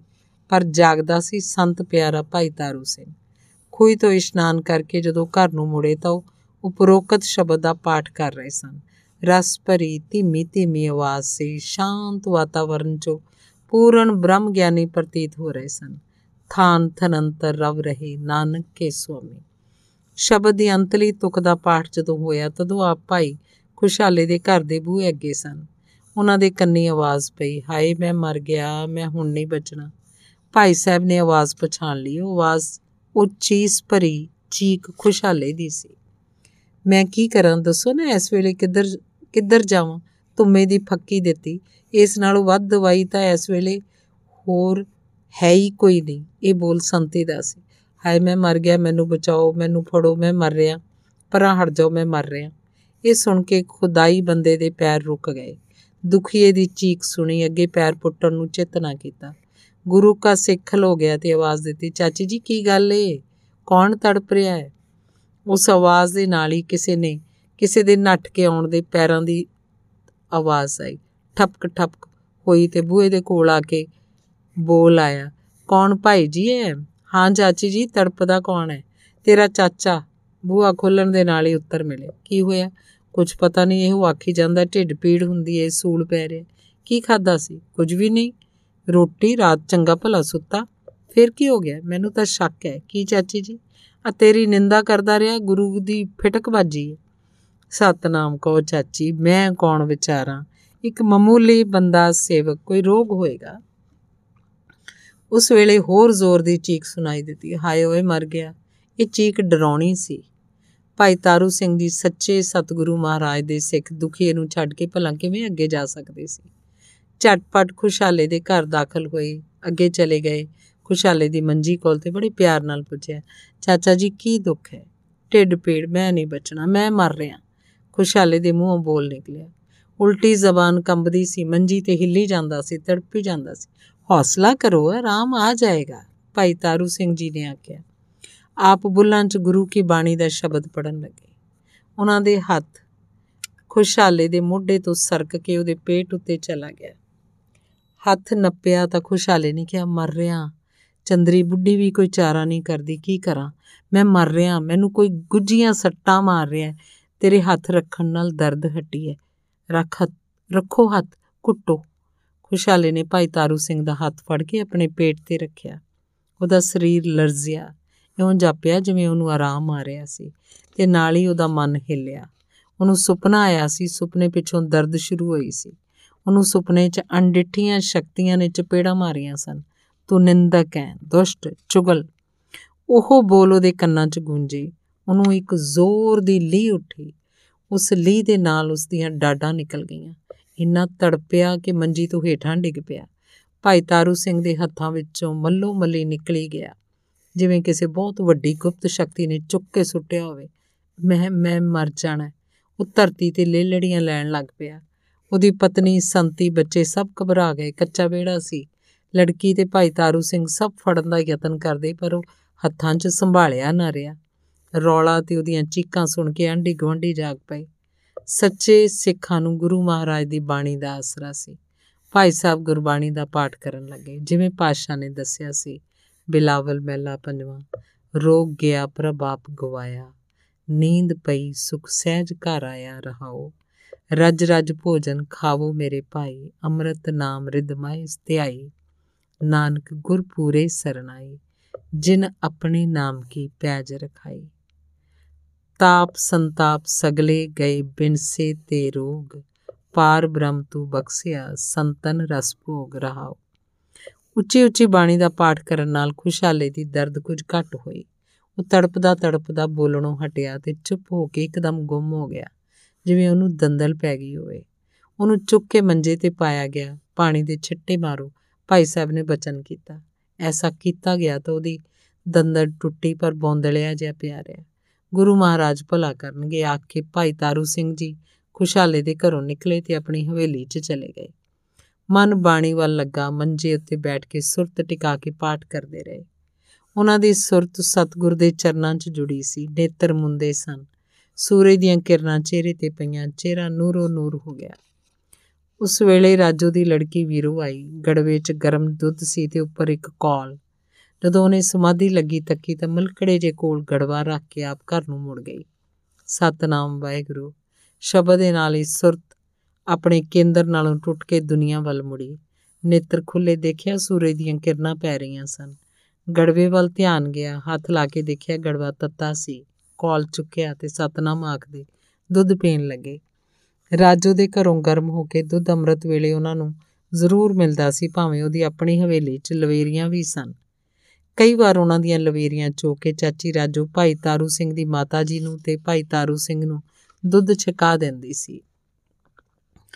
ਭਾਈ ਤਾਰੂ ਸਿੰਘ ਜੀ ਦੁੱਧ ਛਕ ਹੀ ਰਹੇ ਸਨ ਕਿ ਰਾਜੂ ਆਏ। ਉਹਨੇ ਆਉਂਦਿਆਂ ਆਖਿਆ, ਧੰਨ ਹਨ ਸੱਚੇ ਪਾਤਸ਼ਾਹ ਜੋ ਨਿੰਦਕਾਂ ਨੂੰ ਬੇੜੀ, ਬੜੀ ਛੇਤੀ ਦੰਡ ਦਿੰਦੇ ਹਨ।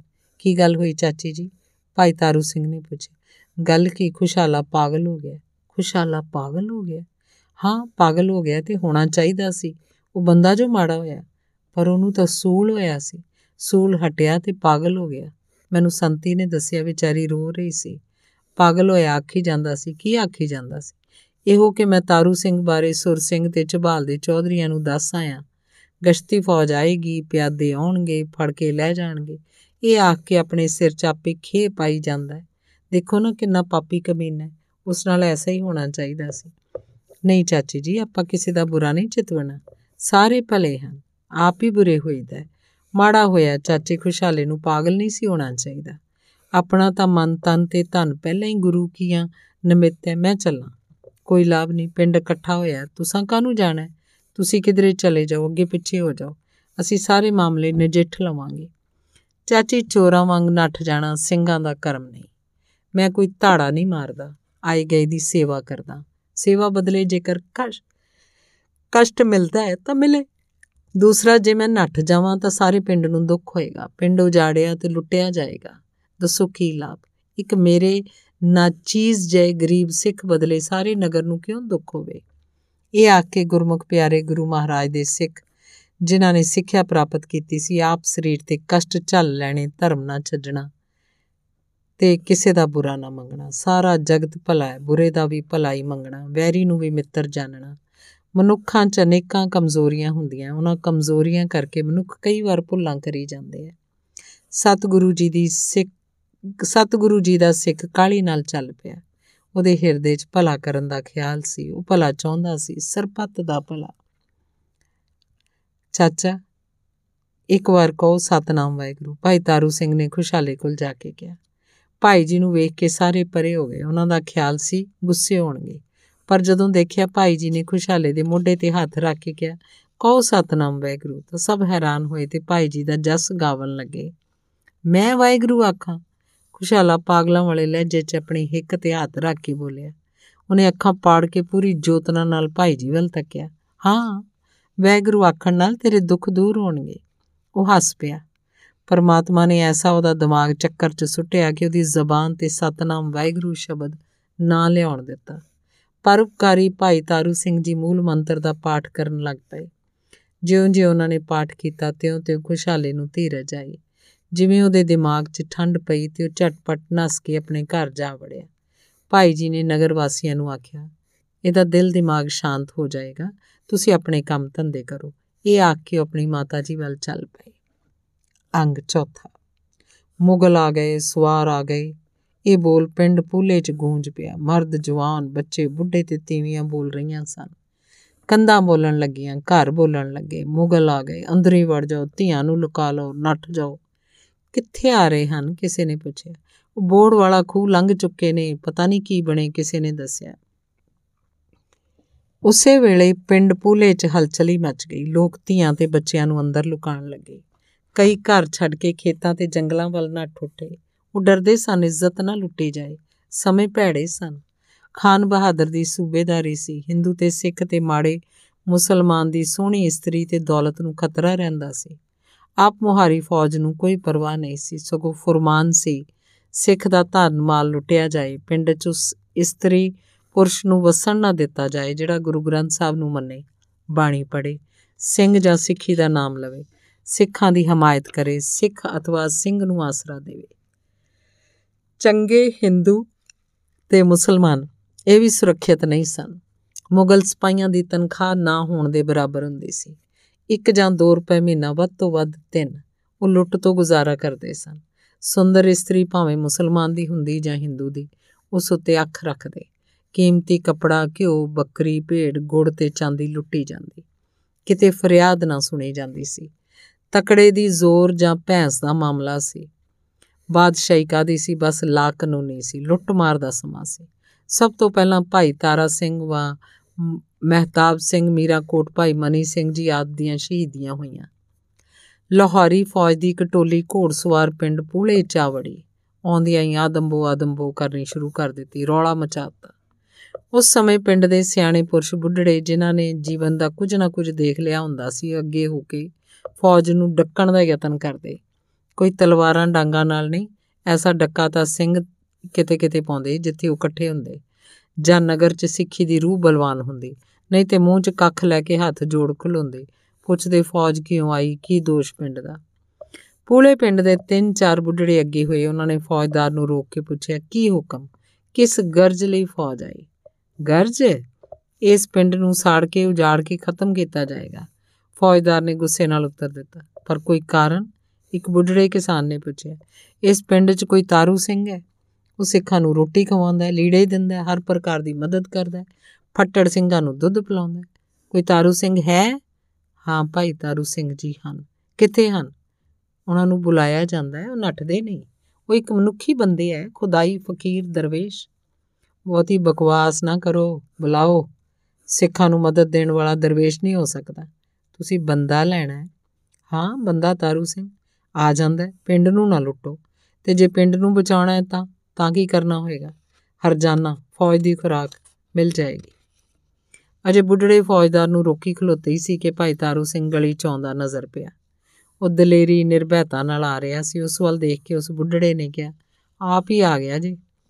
ਇਹ ਵਾਕ ਭਾਈ ਤਾਰੂ ਸਿੰਘ ਜੀ ਨੇ ਸੁਣ ਲਿਆ। ਉਹਨਾਂ ਨੇ ਕਿਹਾ, ਹਾਂ, ਮੈਂ ਹੀ ਤਾਰੂ ਸਿੰਘ ਹਾਂ, ਭੁੱਖਿਆਂ ਨੂੰ ਰੋਟੀ ਖਵਾਉਣ ਵਾਲਾ। ਨਗਰ ਦੇ ਕਿਸੇ ਵਾਸੀ ਨੂੰ ਕੁਝ ਨਾ ਆਖਣਾ, ਕਰਤਾਰ ਤੁਸਾਂ ਦਾ ਭਲਾ ਕਰੇਗਾ। નિર્ਦੋਸ਼ ਕਿਸੇ ਨੂੰ ਮੇਰੇ ਬਦਲੇ ਕੁਝ ਨਾ ਆਖਣਾ। ਮੈਨੂੰ ਲੈ ਚਲੋ, ਜਿੱਥੇ ਲੈ ਜਾਣਾ। ਮੈਂ ਚੱਲਣ ਨੂੰ ਤਿਆਰ ਹਾਂ। ਇਉਂ ਆਖਦੇ ਹੋਏ ਭਾਈ ਤਾਰੂ ਸਿੰਘ ਜੀ ਨੇੜੇ ਆ ਗਏ। ਫੌਜਦਾਰ ਨੇ ਉਹਨਾਂ ਦੇ ਚਿਹਰੇ ਵੱਲ ਤੱਕਿਆ ਤੇ ਤਰਬਕ ਪਿਆ। ਚਿਹਰੇ ਉੱਤੇ ਕੋਈ ਅਨੋਖਾ ਨੂਰ ਸੀ, ਚਮਕ ਸੀ, ਨਿਰਭੈਤਾ, ਸੱਚਾਈ, ਭਗਤੀ, ਡਲਕਾ ਮਾਰ ਰਹੀ ਸੀ। ਉਹਨੂੰ ਇਉਂ ਪ੍ਰਤੀਤ ਹੋਇਆ ਚਿੱਟੇ ਕੱਪੜਿਆਂ 'ਚ ਕੋਈ ਫਰਿਸ਼ਤਾ ਉਹਦੇ ਕੋਲ ਆ ਖਲੋਤਾ ਸੀ। ਕਾਲਾ ਦਾੜਾ, ਗੋਲ ਚਿੱਟੀ ਦਸਤਾਰ, ਲੰਮਾ ਕਲੀਆਂ ਵਾਲਾ ਕੁੜਤਾ ਤੇੜ ਕਛਹਿਰਾ, ਪੈਰੀਂ ਦੇਸੀ ਜੁੱਤੀ, ਹੱਥ 'ਚ ਮਾਲਾ। ਉਹ ਸੇਵਾਦਾਰ ਸੀ। ਭਾਈ ਕਨਈਆ ਜੀ ਦੇ ਕਿਸੇ ਸੇਵਕ ਨੇ ਉਹਨੂੰ ਸਿੱਖੀ ਵੱਲ ਲਾਇਆ ਸੀ। ਸੇਵਕ ਕੋ ਸੇਵਾ ਬਣਿਆ ਏ। ਸੇਵਾ ਰੱਬ ਦੀ ਰੂਹ ਹੈ, ਨੇਕ ਕਰਮ ਹੈ। ਸੇਵਕ ਤਾਂ ਸੱਚਮੁੱਚ ਹੀ ਫਰਿਸ਼ਤਾ ਹੁੰਦਾ ਹੈ। ਫੌਜਦਾਰ ਦੇਖਦਾ ਰਿਹਾ, ਵੇਖੀ ਗਿਆ। ਉਹਦੇ ਸਵਾਰ ਵੇਖੀ ਗਏ। ਬੁੱਲਾਂ ਤੋਂ ਮਾੜਾ ਬੋਲਣਾ ਨਿਕਲਿਆ। ਇਉਂ ਮਾਲੂਮ ਹੋਇਆ ਜਿਵੇਂ ਕੋਈ ਅਗੰਮੀ ਸ਼ਕਤੀ ਆਖ ਰਹੀ ਸੀ, ਇਹ ਇੱਕ ਦਰਵੇਸ਼ ਹੈ। ਰੱਬ ਦਾ ਪਿਆਰਾ ਹੈ, ਖੁਦਾਈ ਫਰਿਸ਼ਤਾ। ਦੇਖਣਾ, ਮੂੰਹੋਂ ਕਬੂਲ ਨਾ ਕੱਢਣਾ। ਮੈਂ ਹਾਜ਼ਰ ਹਾਂ, ਮੈਨੂੰ ਲੈਣ ਵਾਸਤੇ ਆਇਓ, ਆਓ। ਪਹਿਲਾਂ ਸੇਵਾ ਦੱਸੋ। ਮੇਰੇ ਸਤਿਗੁਰੂ ਦਾ ਹੁਕਮ ਹੈ, ਜੇ ਕੋਈ ਨਗਰ ਖੇੜੇ 'ਚ ਚੱਲ ਕੇ ਆਵੇ, ਉਹਨੂੰ ਸਤਕਾਰ ਦੇਣਾ। ਤੁਸੀਂ ਕੋਈ ਓਪਰੇ ਨਹੀਂ, ਕਰਤਾਰ ਦੇ ਬੰਦੇ ਹੋ। ਚੋਜੀ ਮਾਲਕ ਨੇ ਤੁਸਾਂ ਨੂੰ ਹੋਰ ਸੇਵਾ ਦਿੱਤੀ, ਮੈਨੂੰ ਹੋਰ। ਲੈ ਲੈ ਉਸ ਪਰਵਰਗਾਰ ਦੀ। ਕੌਣ ਉਹਦੇ ਉਲਟ ਕਰ ਸਕਦਾ ਹੈ? ਉਹ ਤਾਂ ਲਾਸ਼ ਸ਼ਰੀਕ ਹੈ। ਭਾਈ ਤਾਰੂ ਸਿੰਘ ਜੀ ਦੀ ਜ਼ਬਾਨੋਂ ਇਹ ਸੁਣ ਕੇ ਉਹਨਾਂ ਦਾ ਚਿਹਰਾ ਚੜ੍ਹਦੇ ਸੂਰਜ ਵਾਂਗ ਭਖਦਾ ਦੇਖ ਕੇ ਫੌਜਦਾਰ ਦੇ ਦਿਲ ਦਿਮਾਗ ਤੋਂ ਫੌਜੀ ਹੰਕਾਰ ਮਜ਼ਬੀ ਤਸਬ, ਹਕੂਮਤੀ ਨਸ਼ਾ ਮੱਠਾ ਹੋ ਗਿਆ। ਉਹਨੂੰ ਇਉਂ ਪ੍ਰਤੀਤ ਹੋਇਆ ਜਿਵੇਂ ਕੁਝ ਵੀ ਨਹੀਂ ਸੀ।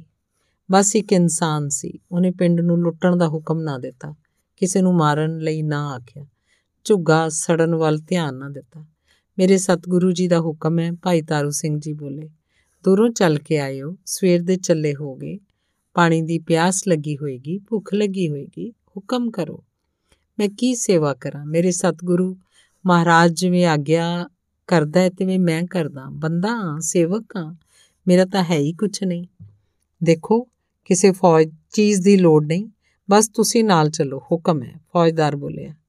ਬੋਲਣ ਲੱਗਿਆ ਉਹਦਾ ਦਿਲ ਧੜਕਿਆ। ਸਰੀਰ ਲਰਜ਼ਿਆ। ਹਾਂ, ਮੈਂ ਚੱਲਣ ਲਈ ਤਿਆਰ ਹਾਂ। ਆਖਰ ਤੁਸੀਂ ਵੀ ਤਾਂ ਹੁਕਮ ਦੇ ਬੱਦੇ ਹੋ।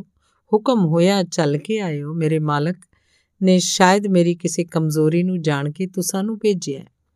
ਦਾਤਾ ਆਪ ਖਿਆਲ ਰੱਖਦਾ ਹੈ, ਕਿੰਨਾ ਚੰਗਾ ਹੈ ਕਰਤਾਰ, ਕਿੰਨੀਆਂ ਮੇਰਾ ਹਨ ਸਤਿਗੁਰੂ ਮਹਾਰਾਜ ਦੀਆਂ। ਆਪਣੀ ਸਿੱਖੀ ਦੀ ਦਾਤ ਬਖਸ਼ੀਸੂ ਸੇਵਾ ਤਾਂ ਕਰ ਲਵਾਂ ਮਾਲਕ ਦੇ ਸੇਵਾਦਾਰਾਂ ਦੀ। ਭਾਈ ਤਾਰੂ ਸਿੰਘ ਜੀ ਨੇ ਕੋਲ ਖਲੋਤੇ ਆਪਣੇ ਪਿੰਡ ਦੇ ਬਜ਼ੁਰਗ ਨੂੰ ਕਿਹਾ, ਤਾਇਆ ਜੀ, ਇਹਨਾਂ ਨੂੰ ਹਵੇਲੀ 'ਚ ਬਿਠਾਓ, ਪਹਿਲਾਂ ਸੇਵਾ ਕਰੀਏ ਅਸਾਂ ਦੇ ਮਹਿਮਾਨ ਨਗਰ ਚਾਏ ਹਨ, ਵਸਦੇ ਰਹਿਣ ਉਹ ਨਗਰ ਖੇੜੇ, ਜਿਨ੍ਹਾਂ ਚਾਏ ਹਰ ਪ੍ਰਾਣੀ ਦਾ ਸਤਕਾਰ ਹੁੰਦਾ ਹੈ। ਜਿਵੇਂ ਆਪ ਦਾ ਹੁਕਮ ਬਜ਼ੁਰਗ ਨੇ ਉੱਤਰ ਦਿੱਤਾ। ਉਸ ਬਜ਼ੁਰਗ ਨੇ ਭਾਈ ਸਾਹਿਬ ਵੱਲ ਦੇਖ ਕੇ ਮਨ ਹੀ ਮਨ ਆਖਿਆ, ਧੰਨੋ ਤੁਸੀਂ, ਧੰਨ ਹੈ ਤੁਸਾਂ ਦੀ ਮਾਤਾ, ਜਿਨੇ ਜਨਮ ਦਿੱਤਾ, ਭਗਤ ਪੁੱਤਰ ਜਨਮਿਆ। ਐਸਾ ਭਗਤ ਜਿਹੜਾ ਵੈਰੀ ਨਾਲ ਵੀ ਪਿਆਰ ਕਰਦਾ ਹੈ। ਵੈਰੀ ਗ੍ਰਿਫਤਾਰ ਕਰਕੇ ਜਾਨ ਦਾ ਸੌਦਾ ਕਰੇਗਾ, ਪਰ ਆਪ ਆਖ ਰਿਹਾ, ਸੇਵਾ ਕਰੋ। ਧੰਨ ਸੱਚਾ ਸਤਿਗੁਰੂ ਜੀ ਦੇ ਐ ਸਿੱਖ ਐਸੇ ਫੌਜਦਾਰ ਜੀ, ਇੱਕ ਮੁਗਲ ਬੋਲਿਆ, ਕੀ ਹੈ ਫੌਜਦਾਰ ਨੇ ਉਹਦੇ ਵੱਲ ਬਿਨਾਂ ਦੇਖੇ ਪੁੱਛਿਆ, ਇਹਨੂੰ ਫੜ ਲਓ, ਹੱਥ ਪੈਰ ਬੰਨ ਲਓ, ਇਹ ਤਾਂ ਦਾ ਬਚਾ ਕੇ ਪਏਗਾ, ਜਾਂ ਰੋਟੀ ਦਾ ਲਾਲਚ ਦੇ ਕੇ ਸਿੱਖਾਂ ਨੂੰ ਉਡੀਕ, ਦੀ ਉਡੀਕ ਕਰੇਗਾ, ਹਵੇਲੀ 'ਚ ਡੱਕ ਕੇ ਮਰਵਾ ਦੇਗਾ ਹੈ, ਕੀ ਆਖਿਆ? ਅਫਸਰ ਨੇ ਮੁਗਲ ਸੈਨਿਕ ਵੱਲ ਹੈਰਾਨੀ ਨਾਲ ਤੱਕ ਕੇ ਪੁੱਛਿਆ, ਮੈਂ ਆਖਿਆ ਹਜੂਰ ਇਹ ਸਿੱਖ ਧੋਖਾ ਦੇਗਾ ਇਹ ਧੋਖਾ ਦੇਗਾ ਹਾਂ, ਮੈਂ ਨਹੀਂ ਮੰਨਦਾ, ਕਿਉਂ ਨਹੀਂ ਮੰਨਦੇ? ਇਹ ਧੋਖਾ ਦੇਣ ਵਾਲਾ ਨਹੀਂ, ਇਹ ਕੋਈ ਦਰਵੇਸ਼ ਹੈ। ਜੇ ਦਰਵੇਸ਼ ਹੈ ਤਾਂ ਰਹਿਣ ਦਿਓ। ਰਹੀਮ ਫੌਜਦਾਰ ਨੇ ਸਪਾਈ ਵੱਲ ਘੂਰ ਕੇ ਤੱਕਿਆ ਤੇ ਉਹਦਾ ਨਾਂ ਕੁਝ ਜੋਸ਼ ਨਾਲ ਲਿਆ, ਜਿਹਦਾ ਭਾਵ ਸੀ ਕਿ ਉਹ ਅੱਗੇ ਨਾ ਵਧੇ। ਇੱਕ ਫੌਜਦਾਰ ਨੂੰ ਗੁੱਸਾ ਨਾ ਚੜਾਏ ਤੇ ਦੂਸਰਾ ਕੋਈ ਵੱਧ ਘੱਟ ਸ਼ਬਦ ਮੂੰਹੋਂ ਨਾ ਬੋਲੇ। ਫੌਜਦਾਰ ਘੋੜੇ ਤੋਂ ਉਤਰ ਬੈਠਾ, ਸਾਰਿਆਂ ਨੇ ਘੋੜਿਆਂ ਤੋਂ, ਸਾਰਿਆਂ ਨੂੰ ਘੋੜੇ ਤੋਂ ਉਤਰਨਾ ਪਿਆ। ਪਿੰਡ ਵਾਲਿਆਂ ਨੂੰ ਰੋਟੀ ਖਵਾਉਣੀ ਪਈ। ਇੱਕ ਤਾਂ ਭਾਈ ਜੀ ਦੇ ਆਖਣ ਤੇ ਤੇ ਦੂਜਾ ਪਿੰਡ ਨੂੰ ਤਬਾਹੀ ਤੋਂ ਬਚਾਉਣ ਲਈ। ਹਾਕਮ ਰਾਖੇ ਨਹੀਂ ਸਨ, ਲੁਟੇਰੇ ਸਨ। ਚਲੋ, ਫੌਜਦਾਰ ਨੇ ਭਾਈ ਤਾਰੂ ਸਿੰਘ ਨੂੰ ਆਖਿਆ, ਮੈਂ ਤਾਂ ਹੁਕਮ ਦਾ ਬੱਧਾ ਮੇਰੇ ਕਰਤਾਰ ਨੇ ਜੋ ਹੁਕਮ ਕੀਤਾ ਤਿਵੇਂ ਕਰਾਂਗਾ, ਚੱਲਣ ਨੂੰ ਤਿਆਰ ਆ ਭਾਈ ਜੀ ਦਾ ਉੱਤਰ ਸੀ, ਭਾਈ ਜੀ, ਆਪਣੀ ਮਾਤਾ ਨੂੰ ਮਿਲ ਆਏ ਸਨ। ਉਹਨਾਂ ਨੂੰ ਆਖ ਦਿੱਤਾ ਸੀ, ਮਾਂ ਜੀ, ਮੈਂ ਲਾਹੌਰ ਜਾ ਰਿਹਾ ਕਿਉਂ ਪੁੱਤਰ? ਭਾਈ ਤਾਰੂ ਸਿੰਘ ਜੀ ਦੀ ਮਾਤਾ ਨੇ ਉਹਨਾਂ ਦੇ ਚਿਹਰੇ ਤੇ ਹੱਥ ਫੇਰਦਿਆਂ ਪੁੱਛਿਆ ਸੀ ਕਰਤਾਰ ਦਾ ਹੁਕਮ ਐਸਾ ਹੈ, ਗੁਰੂ ਮਹਾਰਾਜ ਜੀ ਜੋ ਫਰਮਾਉਂਦੇ ਹਨ ਕਿ ਉਹ ਕਰਤਾਰ ਆਪੇ ਸਾਰੇ ਖੇਲ ਰਚਦਾ ਹੈ ਤੇ ਬਹਾਨਾ ਕਿਸੇ ਨਾ ਕਿਸੇ ਸਿਰ ਲਾ ਛੱਡਦਾ ਹੈ। ਚੋਜ ਮੇਰੇ ਦਾਤੇ ਦੇ ਐਸੇ ਹਨ, ਉਹ ਬੇਅੰਤ ਹੈ ਬੇਅੰਤ ਹੈ, ਸਤਿਗੁਰੂ ਨਾਨਕ ਦੇਵ ਜੀ ਦਾ ਫਰਮਾਨ ਹੈ। ਆਪੇ ਧਰਤੀ ਧੌਲ ਆਕਾਸੰ, ਆਪੇ ਸਾਚੇ ਗੁਣ ਪ੍ਰਗਾਸੰ, ਜਤੀ ਸਤੀ ਸੰਤੋਖੀ ਆਪੇ ਆਪੇ ਕਾਰ ਕਮਾਈ ਹੈ। ਆਪੇ ਕਾਜੀ, ਆਪੇ ਮੁਲਾ, ਆਪ ਭੁੱਲਣ ਕਬਹੂ ਭੁੱਲਾ। ਆਪੇ ਮੇਰ ਦਇਆ ਪਤਾਤਾ ਨਾ ਕਿਸੇ ਕੋ ਬੇਰਾਈ ਹੈ। ਮਰਨ ਲਿਖਾਏ ਮੰਡਲ में ਆਏ, ਕਿਉਂ ਰਹੀਏ ਚਲਣਾ ਪਰਥਾਏ। ਸੱਚਾ ਅਮਰ, ਸੱਚੇ ਅਮਰਾਪੁਰ ਸੋ ਸੱਚ ਮਿਲੇ ਵਡਾਈ ਹੈ। ਜਾ, ਪਰ ਇੱਕ ਗੱਲ ਦਾ ਖਿਆਲ ਰੱਖੀ ਪੁੱਤਰ, ਸਤਿਗੁਰੂ ਜੀ ਦੀ ਸਿੱਖੀ ਨੂੰ ਕਿਸਾਂ ਸੁਆਸਾਂ ਨਾਲ ਨਿਭਾਉਣਾ। ਮਾਂ ਦੀ ਇਹੋ ਅਸੀਸ ਹੈ ਬੇਟਾ। ਭਾਈ ਤਾਰੂ ਸਿੰਘ ਜੀ ਦੀ ਮਾਂ ਨੇ ਆਪਣੇ ਬੇਟੇ ਨੂੰ ਉਪਦੇਸ਼ ਦਿੱਤਾ। ਇੱਕ ਵੱਡਾ ਦਿਲ ਕਰਕੇ, ਸਿੱਖਣੀ ਮਾਂ ਬਣ ਕੇ ਮੋਹ ਮਾਇਆ ਤੇ ਮਮਤਾ ਦਾ ਤਿਆਗ ਕਰਕੇ, ਸਤਿਗੁਰੂ ਮਹਾਰਾਜ ਦੇ ਇਤਿਹਾਸ ਨੂੰ ਚੇਤੇ ਕਰਕੇ ਅੱਖਾਂ ਅੱਗੇ ਉਹ ਚਿੱਤਰ ਸਨ। ਪੁੱਤਰ ਸਤਿਗੁਰੂ ਅਰਜਨ ਦੇਵ ਜੀ ਮਹਾਰਾਜ ਵੀ ਲਾਹੌਰ ਗਏ ਸਨ। ਉਹਨਾਂ ਨੂੰ ਤੱਤੀ ਲੋ ਤੇ ਬੈਠਣਾ ਪਿਆ ਸੀ ਦੇਖ ਚੁਬਾਲੇ ਗਏ ਸਨ।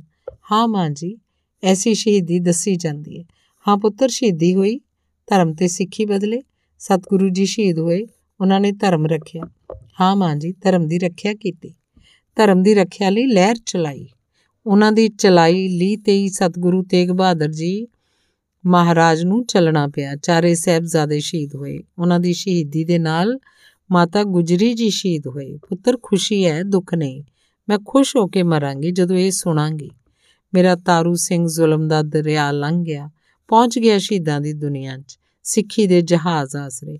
ਪੁੱਤਰ ਨਾਮ ਨੂੰ ਸਫਲ ਕਰਨਾ। ਤਾਰੂ ਰਹਿਣਾ ਪੁੱਤਰ, ਡੋਲਣਾ ਨਹੀਂ।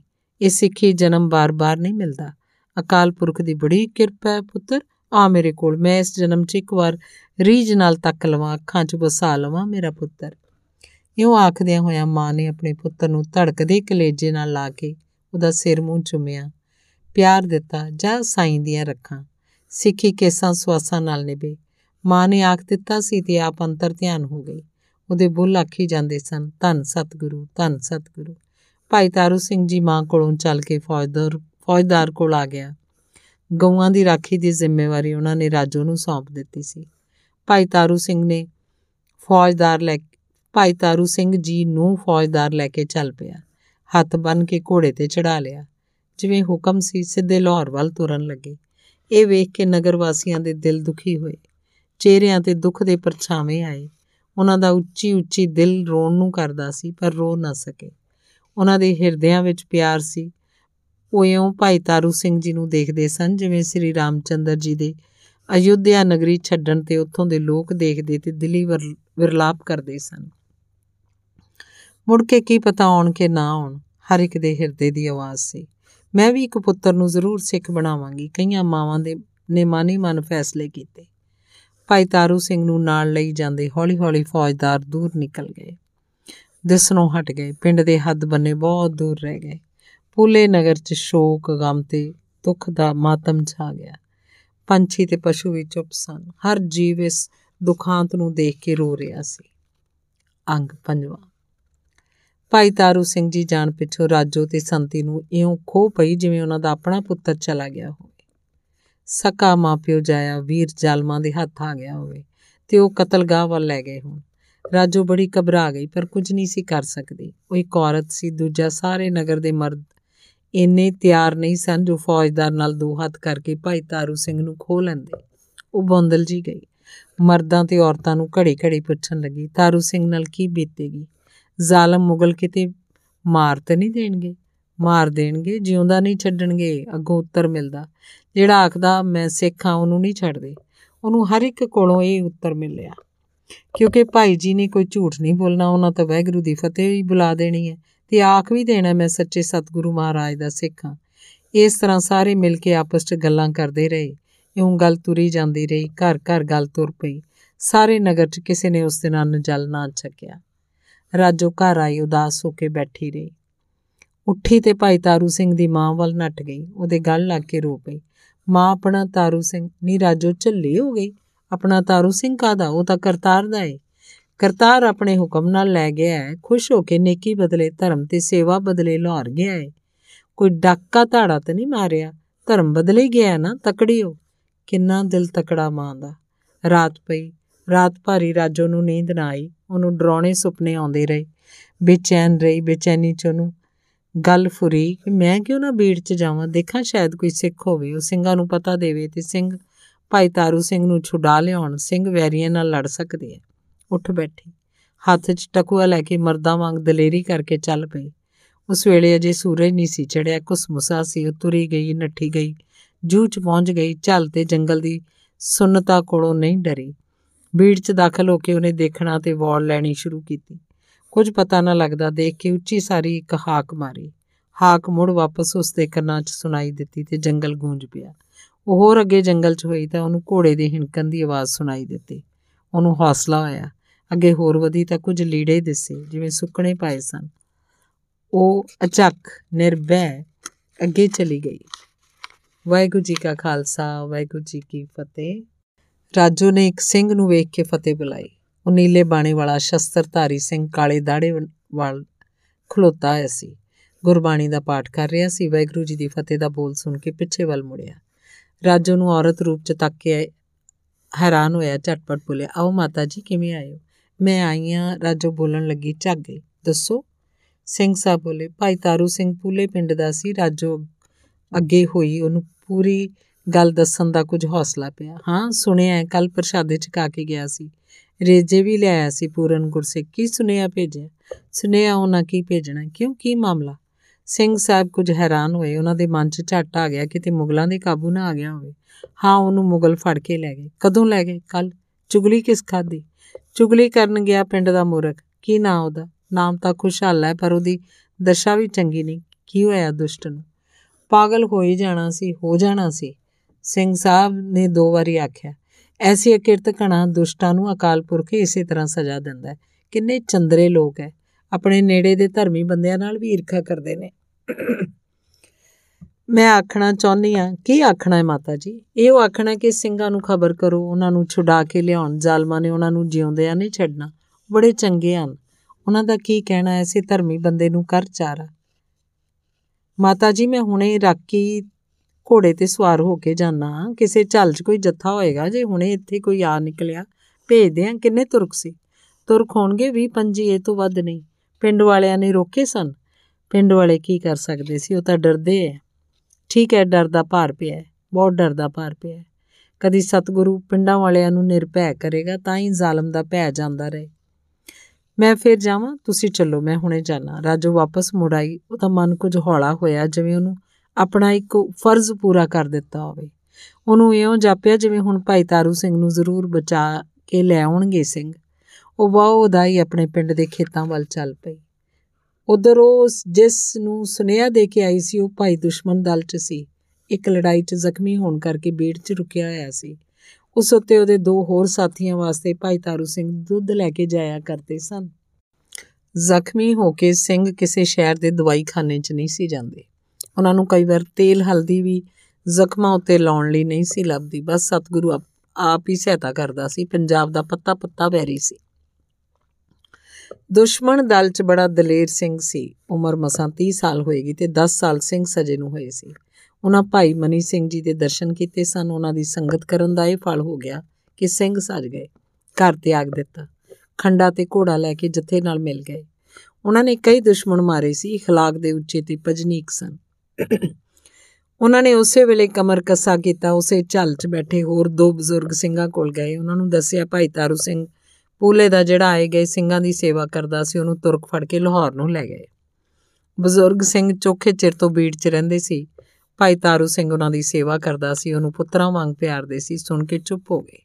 ਇੱਕ ਸਿੰਘ ਨੇ ਕਿਹਾ, ਭਾਣਾ ਸ਼ਹੀਦੀ ਦਾ ਵਰਤੇਗਾ ਜ਼ਾਲਮ ਰਾਜ ਦਾ ਪਤਾ ਨਹੀਂ, ਸਤਿਗੁਰੂ ਮਹਾਰਾਜ ਨੇ ਇਹ ਰਾਜ ਕਦੋਂ ਖਤਮ ਕਰਨਾ ਹੈ? ਜ਼ੁਲਮ ਦਾ ਰਾਜ ਖਤਮ ਹੋਣ ਹੀ ਵਾਲਾ ਹੈ। ਕਿੰਨੇ ਸਾਲ ਹੋ ਗਏ? ਕਿੰਨੀਆਂ ਹੀ ਸ਼ਹੀਦੀਆਂ ਸਿੰਘਾਂ ਦੀਆਂ ਹੋਈਆਂ? ਉਹ ਆਪਸ 'ਚ ਇਸ ਤਰ੍ਹਾਂ ਦੇ ਬਚਨ ਕਰਦੇ ਰਹੇ। ਉਹ ਜਾਪਦਾ ਸੀ ਕਿ ਤਾਰੂ ਸਿੰਘ ਦੇ ਗ੍ਰਿਫਤਾਰ ਹੋਣ ਦੀ ਖਬਰ ਸੁਣ ਕੇ ਜੰਗਲ ਦਾ ਹਰ ਰੁੱਖ ਵੀ ਉਦਾਸ ਹੋ ਗਿਆ ਸੀ। ਬੀੜ ਵੀ ਉਹ, ਇਹ ਉਹ ਸਥਾਨ ਹੈ ਜਿੱਥੇ ਸਤਿਗੁਰੂ ਮਹਾਰਾਜ ਨੇ ਪੂਰਨ ਸਿੱਖ ਜਪੀ ਤਪੀ ਬਾਬਾ ਬੁੱਢਾ ਜੀ ਨੇ ਚਰਨ ਪਾਏ ਸੀ। ਗਊਆਂ ਚਾਰੀਆਂ ਸਿੱਖੀ ਦਾ ਪ੍ਰਚਾਰ ਕੀਤਾ ਸੀ। ਉਸੇ ਧਰਤੀ ਤੇ ਮਾਤਾ ਗੰਗਾ ਜੀ ਨੂੰ ਪੁੱਤਰ ਦਾ ਵਰ ਦਿੱਤਾ ਸੀ। ਇਹ ਭਾਗਾਂ ਵਾਲੀ ਧਰਤੀ ਸੀ। ਭਾਈ ਤਾਰੂ ਸਿੰਘ ਦਾ ਪਿਆਰ ਵਿਸ਼ਾਲ ਸੀ। ਗਊਆਂ ਉਦਾਸ ਦਿਸੀਆਂ, ਪੰਛੀ ਉਦਾਸ ਨਜ਼ਰ ਆਏ ਤੇ ਰੁੱਖ ਬਿਰਚ ਕੁਮਲਾ ਗਏ। ਮੈਂ ਚਲਦਾ, ਰਾਵੀ ਤੇ ਚੱਲਾਂ 'ਚ ਕਿਸੇ ਜੱਥੇ ਨੂੰ ਲੱਭ ਕੇ ਭੇਜਦਾ। ਦੁਸ਼ਮਣ ਦਲ ਸਿੰਘ ਨੇ ਇਹ ਆਖ ਕੇ ਸਿੰਘਾਂ ਨੂੰ ਫਤਿਹ ਬੁਲਾਈ ਤੇ ਘੋੜੇ ਤੇ ਚੜ ਕੇ ਤੁਰ ਗਿਆ। ਉਹਦੇ ਘੋੜੇ ਦੀਆਂ ਟਾਪਾਂ ਦਾ ਖੜਕਾ ਉਸ ਸੁਨਸਾਨ ਜੰਗਲ 'ਚ ਦੂਰ ਤੱਕ ਸੁਣਾਈ ਦੇਣ ਲੱਗਾ। ਅੰਗ 6ਵਾਂ ਦੁਸ਼ਮਣ ਦਲ ਸਿੰਘ ਘੋੜੇ ਤੇ ਸਵਾਰ ਹੋ ਕੇ ਜੰਗਲ ਬੀਆਬਾਨ ਦੇ ਰਾਹ ਨਿਕਲਿਆ। ਉਹ ਬਾਸਰ ਕੀ ਚੰਦ, ਚੱਕ ਮੁਕੰਦ ਬੋਪਾਰਾਏ ਦੇ ਉੱਤੋਂ ਦੀ ਹੋ ਕੇ ਭੀਲੋਵਾਲ ਦੀ ਜੂਹ 'ਚ ਪੁੱਜਾ ਤੇ ਰਾਵੀ ਦੇ ਝਲ 'ਚ ਜਾ ਵੜਿਆ। ਸਤਿ ਸ੍ਰੀ ਅਕਾਲ ਦੇ ਜੈਕਾਰੇ ਛੱਡ ਕੇ ਪਤਾ ਕਰਨਾ ਚਾਹਿਆ, ਕਿਤੇ ਨਾ ਕਿਤੇ ਕੋਈ ਸਿੰਘ ਸਿੰਘ ਜਾਂ ਸਿੰਘਾਂ ਦਾ ਜੱਥਾ ਹੋਏਗਾ। ਉਹ ਜੈਕਾਰੇ ਛੱਡਦਾ ਝਲਦੇ ਮੱਧ 'ਚ ਗਿਆ ਤਾਂ ਉਹਨੂੰ ਕੁਝ ਸਿੰਘਾਂ ਦੀਆਂ ਨਿਸ਼ਾਨੀਆਂ ਮਿਲੀਆਂ। ਘੋੜੇ ਹਿਣਕੇ ਜੈਕਾਰਿਆਂ ਦਾ ਬੋਲ ਸੁਣਾਈ ਦਿੱਤਾ ਤੇ ਕਿਤੇ ਕਿਤੇ ਬਾਣੀ ਦੇ ਪਾਠ ਕਰਨ ਦੀ ਧੁਨੀ ਸੁਣਾਈ ਦਿੱਤੀ। ਭਾਈ ਸੁੱਖਾ ਸਿੰਘ ਜੀ ਦਾ ਜੱਥਾ ਹੈ ਇੱਕ ਸਿੰਘ ਨੇ ਉੱਤਰ ਦਿੱਤਾ, ਜਿਹਦਾ ਮੇਲ ਦੁਸ਼ਮਣ ਦਲ ਸਿੰਘ ਨਾਲ ਹੋਇਆ। ਕਿੰਨੇ ਕੁ ਸਿੰਘ ਹਨ? ਦੁਸ਼ਮਣ ਦਲ ਸਿੰਘ ਨੇ ਪੁੱਛਿਆ। 100 ਹੋਣਗੇ 100 ਹਾਂ, ਚਲੋ ਠੀਕ ਹੈ, ਜਥੇਦਾਰ ਜੀ ਕਿੱਥੇ ਅੱਗੇ ਚਲੇ ਆਓ। ਆਓ ਮੇਰੇ ਨਾਲ ਜ਼ਰੂਰੀ ਮਿਲਣਾ। ਸਿੰਘ ਉਹਦੇ ਨਾਲ ਹੋ ਤੁਰਿਆ। ਜਥੇਦਾਰ ਦੇ ਕੋਲ ਜਾ ਫਤਿਹ ਗਜਾਈ। ਆਓ ਸਿੰਘ ਸਾਹਿਬ ਜੀ, ਕੀ ਖਬਰ ਲਿਆਏ ਦੇਸ਼ ਦੀ? ਜਥੇਦਾਰ ਸੁਖ ਸਿੰਘ ਨੇ ਪੁੱਛਿਆ। ਦੇਸ਼ ਦੀ ਖਬਰ ਮੰਦੀ ਹੈ ਸਿੰਘ ਜੀ। ਭਗਤਾਂ, ਸੇਵਕਾਂ ਨੇ ਇੱਕ ਪੁਰਸ਼ਾਂ ਨੂੰ ਵੀ ਕਤਲ ਕਰਾਇਆ ਜਾ ਰਿਹਾ ਹੈ। ਪਿੰਡ-ਪਿੰਡ ਚੌਧਰੀ ਤੇ ਤੁਰਕ ਫਿਰਦੇ ਐ ਹਿੰਦੂ ਤੇ ਸਿੱਖ ਦਾ ਜਿਉਣਾ ਭਾਰੂ ਹੋਇਆ ਪਿਆ ਮੁਸਲਮਾਨ ਵੀ ਸੁਖੀ ਨਹੀਂ, ਉਹਨਾਂ ਦੀ ਵੀ ਸੁੰਦਰ ਬਹੂ ਬੇਟੀਆਂ ਨੂੰ ਚੁੱਕ ਕੇ ਲੈ ਜਾ ਰਿਹਾ ਹੈ। ਹਰ ਪਾਸੇ ਹਾਹਾਕਾਰ ਹੈ, ਜ਼ੁਲਮ ਹੈ ਅਨਿਆਂ ਹੈ। ਦੇਖੋ, ਬਾਬਾ ਬੁੱਢਾ ਜੀ ਦੀ ਬੀੜ ਦੇ ਕੋਲ ਇੱਕ ਪੂਲਾ ਨਾਮ ਦਾ ਪਿੰਡ ਹੈ। ਅੱਛਾ। ਉੱਥੇ ਗੁਰੂ ਦਾ ਸਿੰਘ ਭਾਈ ਤਾਰੂ ਸਿੰਘ ਰਹਿੰਦਾ ਸੀ। ਉਹ ਭਾਈ ਤਾਰੂ ਸਿੰਘ ਸੁਣਿਆ ਸਿੰਘਾਂ ਦੀ ਸੇਵਾ ਕਰਦਾ ਸੀ। ਬਹੁਤ ਸੇਵਾ, ਬੀੜ 'ਚ ਜ਼ਖਮੀ ਤੇ ਥੱਕੇ ਸਿੰਘ ਜਾਂਦੇ ਆਰਾਮ ਕਰਦੇ ਸੀ। ਅਸੀਂ ਵੀ ਉੱਥੇ 4-5 ਦਿਨ ਰਹਿ ਆਏ ਆ ਉਹ ਦੂਰ ਨੇੜੇ ਦੇ ਪਿੰਡਾਂ 'ਚੋਂ ਸਿੰਘਾਂ ਨੂੰ ਲੋੜੀਂਦੀਆਂ ਵਸਤੂਆਂ ਲਿਆ ਦਿੰਦਾ ਸੀ, ਦਵਾਈ ਦਾਰੂ ਵੀ।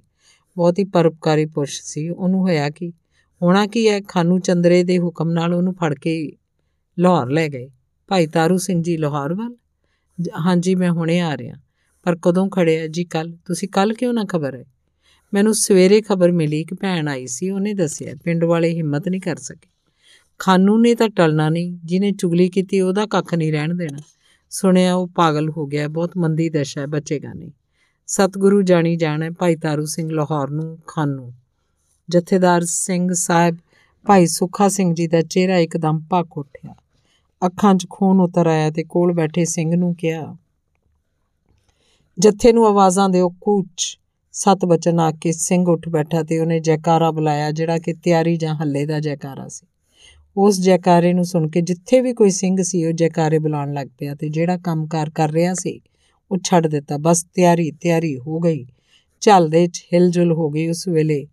ਰਾਕੀਆਂ ਉੱਤੇ ਕਾਠੀਆਂ, ਤਾਰੂ, ਪਲਾਣੇ ਜਾਂ ਕੋਈ ਘੋੜਿਆਂ ਤੇ ਵੈਸੇ ਹੀ ਸਵਾਰ ਹੋ ਗਏ। ਜਥੇਦਾਰ ਭਾਈ ਸੁੱਖਾ ਸਿੰਘ ਆਪ ਘੋੜੇ ਤੇ ਸਵਾਰ ਹੋਏ। ਦੁਸ਼ਮਣ ਦਲ ਸਿੰਘ ਵੀ ਘੋੜੇ ਤੇ ਚੜਿਆ ਉਹ ਵੀ ਨਾਲ ਹੋ ਤੁਰਿਆ। ਕਲਗੀਧਰ ਪਿਤਾ ਜੀ ਦੀ ਅਕਾਲੀ ਸੈਨਾ ਝਲ ਰੂਪ ਕਿਲੇ ਚੋਂ ਨਿਕਲੀ। ਘੋੜੇ ਹਵਾ ਨਾਲ ਗੱਲਾਂ ਕਰਨ ਲੱਗੇ। ਉਹਨਾਂ ਦੀਆਂ ਟਾਪਾਂ ਨਾਲ ਧਰਤੀ ਗੂੰਜੀ ਤੇ ਗਰਦਾ ਉੱਠ ਕੇ ਇੱਕ ਹਨੇਰੀ ਬਣੀ। ਸਿੰਘ ਜਾਣ ਲੱਗੇ, ਧਰਮੀ ਪੁਰਸ਼ ਨੂੰ ਬਚਾਉਣ ਬਦਲੇ, ਜਿਹੜਾ ਧਰਮੀ ਪੁਰਸ਼ ਇੱਕ ਮਹਾਨ ਸੇਵਕ ਸੀ। ਭਾਈ ਸੁੱਖਾ ਸਿੰਘ ਦਾ ਜੱਥਾ ਅੱਗੇ ਨੂੰ ਵਧਿਆ। ਉਹਨਾਂ ਦਾ ਖਿਆਲ ਸੀ, ਕਾਨੇ ਕੱਛੇ ਵੱਲ ਹੋਇਆ ਜਾਏ, ਭਾਈ ਤਾਰੂ ਸਿੰਘ ਨੂੰ ਉਸੇ ਰਸਤੇ ਲਾਹੌਰ ਲਿਆਉਣਗੇ। ਜੇ ਰਾਹ ਵਿੱਚ ਨਾ ਮਿਲੇ ਤਾਂ ਲੰਡੇ ਬਾਜ਼ਾਰ ਦੀ ਕੋਤਵਾਲੀ ਜੇਲ੍ਹ ਤੇ ਹਮਲਾ ਕੀਤਾ ਜਾਏ। ਉੱਥੇ ਜ਼ਰੂਰ ਹੋਣਗੇ। ਪਰ ਜਦੋਂ ਜੱਥਾ ਪਸੀਨ ਲੰਘ ਕੇ ਅੱਗੇ ਹੋਇਆ ਤਾਂ ਗਸ਼ਤੀ ਫੌਜ ਦੇ ਇੱਕ ਤਕੜੇ ਦਸਤੇ ਨਾਲ ਮੇਲ ਸਬੱਬੀ ਹੋ ਗਿਆ। ਉਹ ਟੋਲਾ ਅੱਗੇ ਵਧਿਆ, ਉਹਨੂੰ ਵੀ ਪਤਾ ਲੱਗ ਗਿਆ ਵੀ ਸਿੰਘ ਆ ਰਹੇ। ਤੁਰਕਾਂ ਦੀ ਫੌਜ ਦੀ ਉਹ ਟੋਲੀ ਦੇਸ਼ ਨੂੰ ਲੁੱਟ ਕੇ ਆ ਰਹੀ ਸੀ, ਮਾਮਲਾ ਵੀ ਲਈ ਆਉਂਦੀ ਸੀ।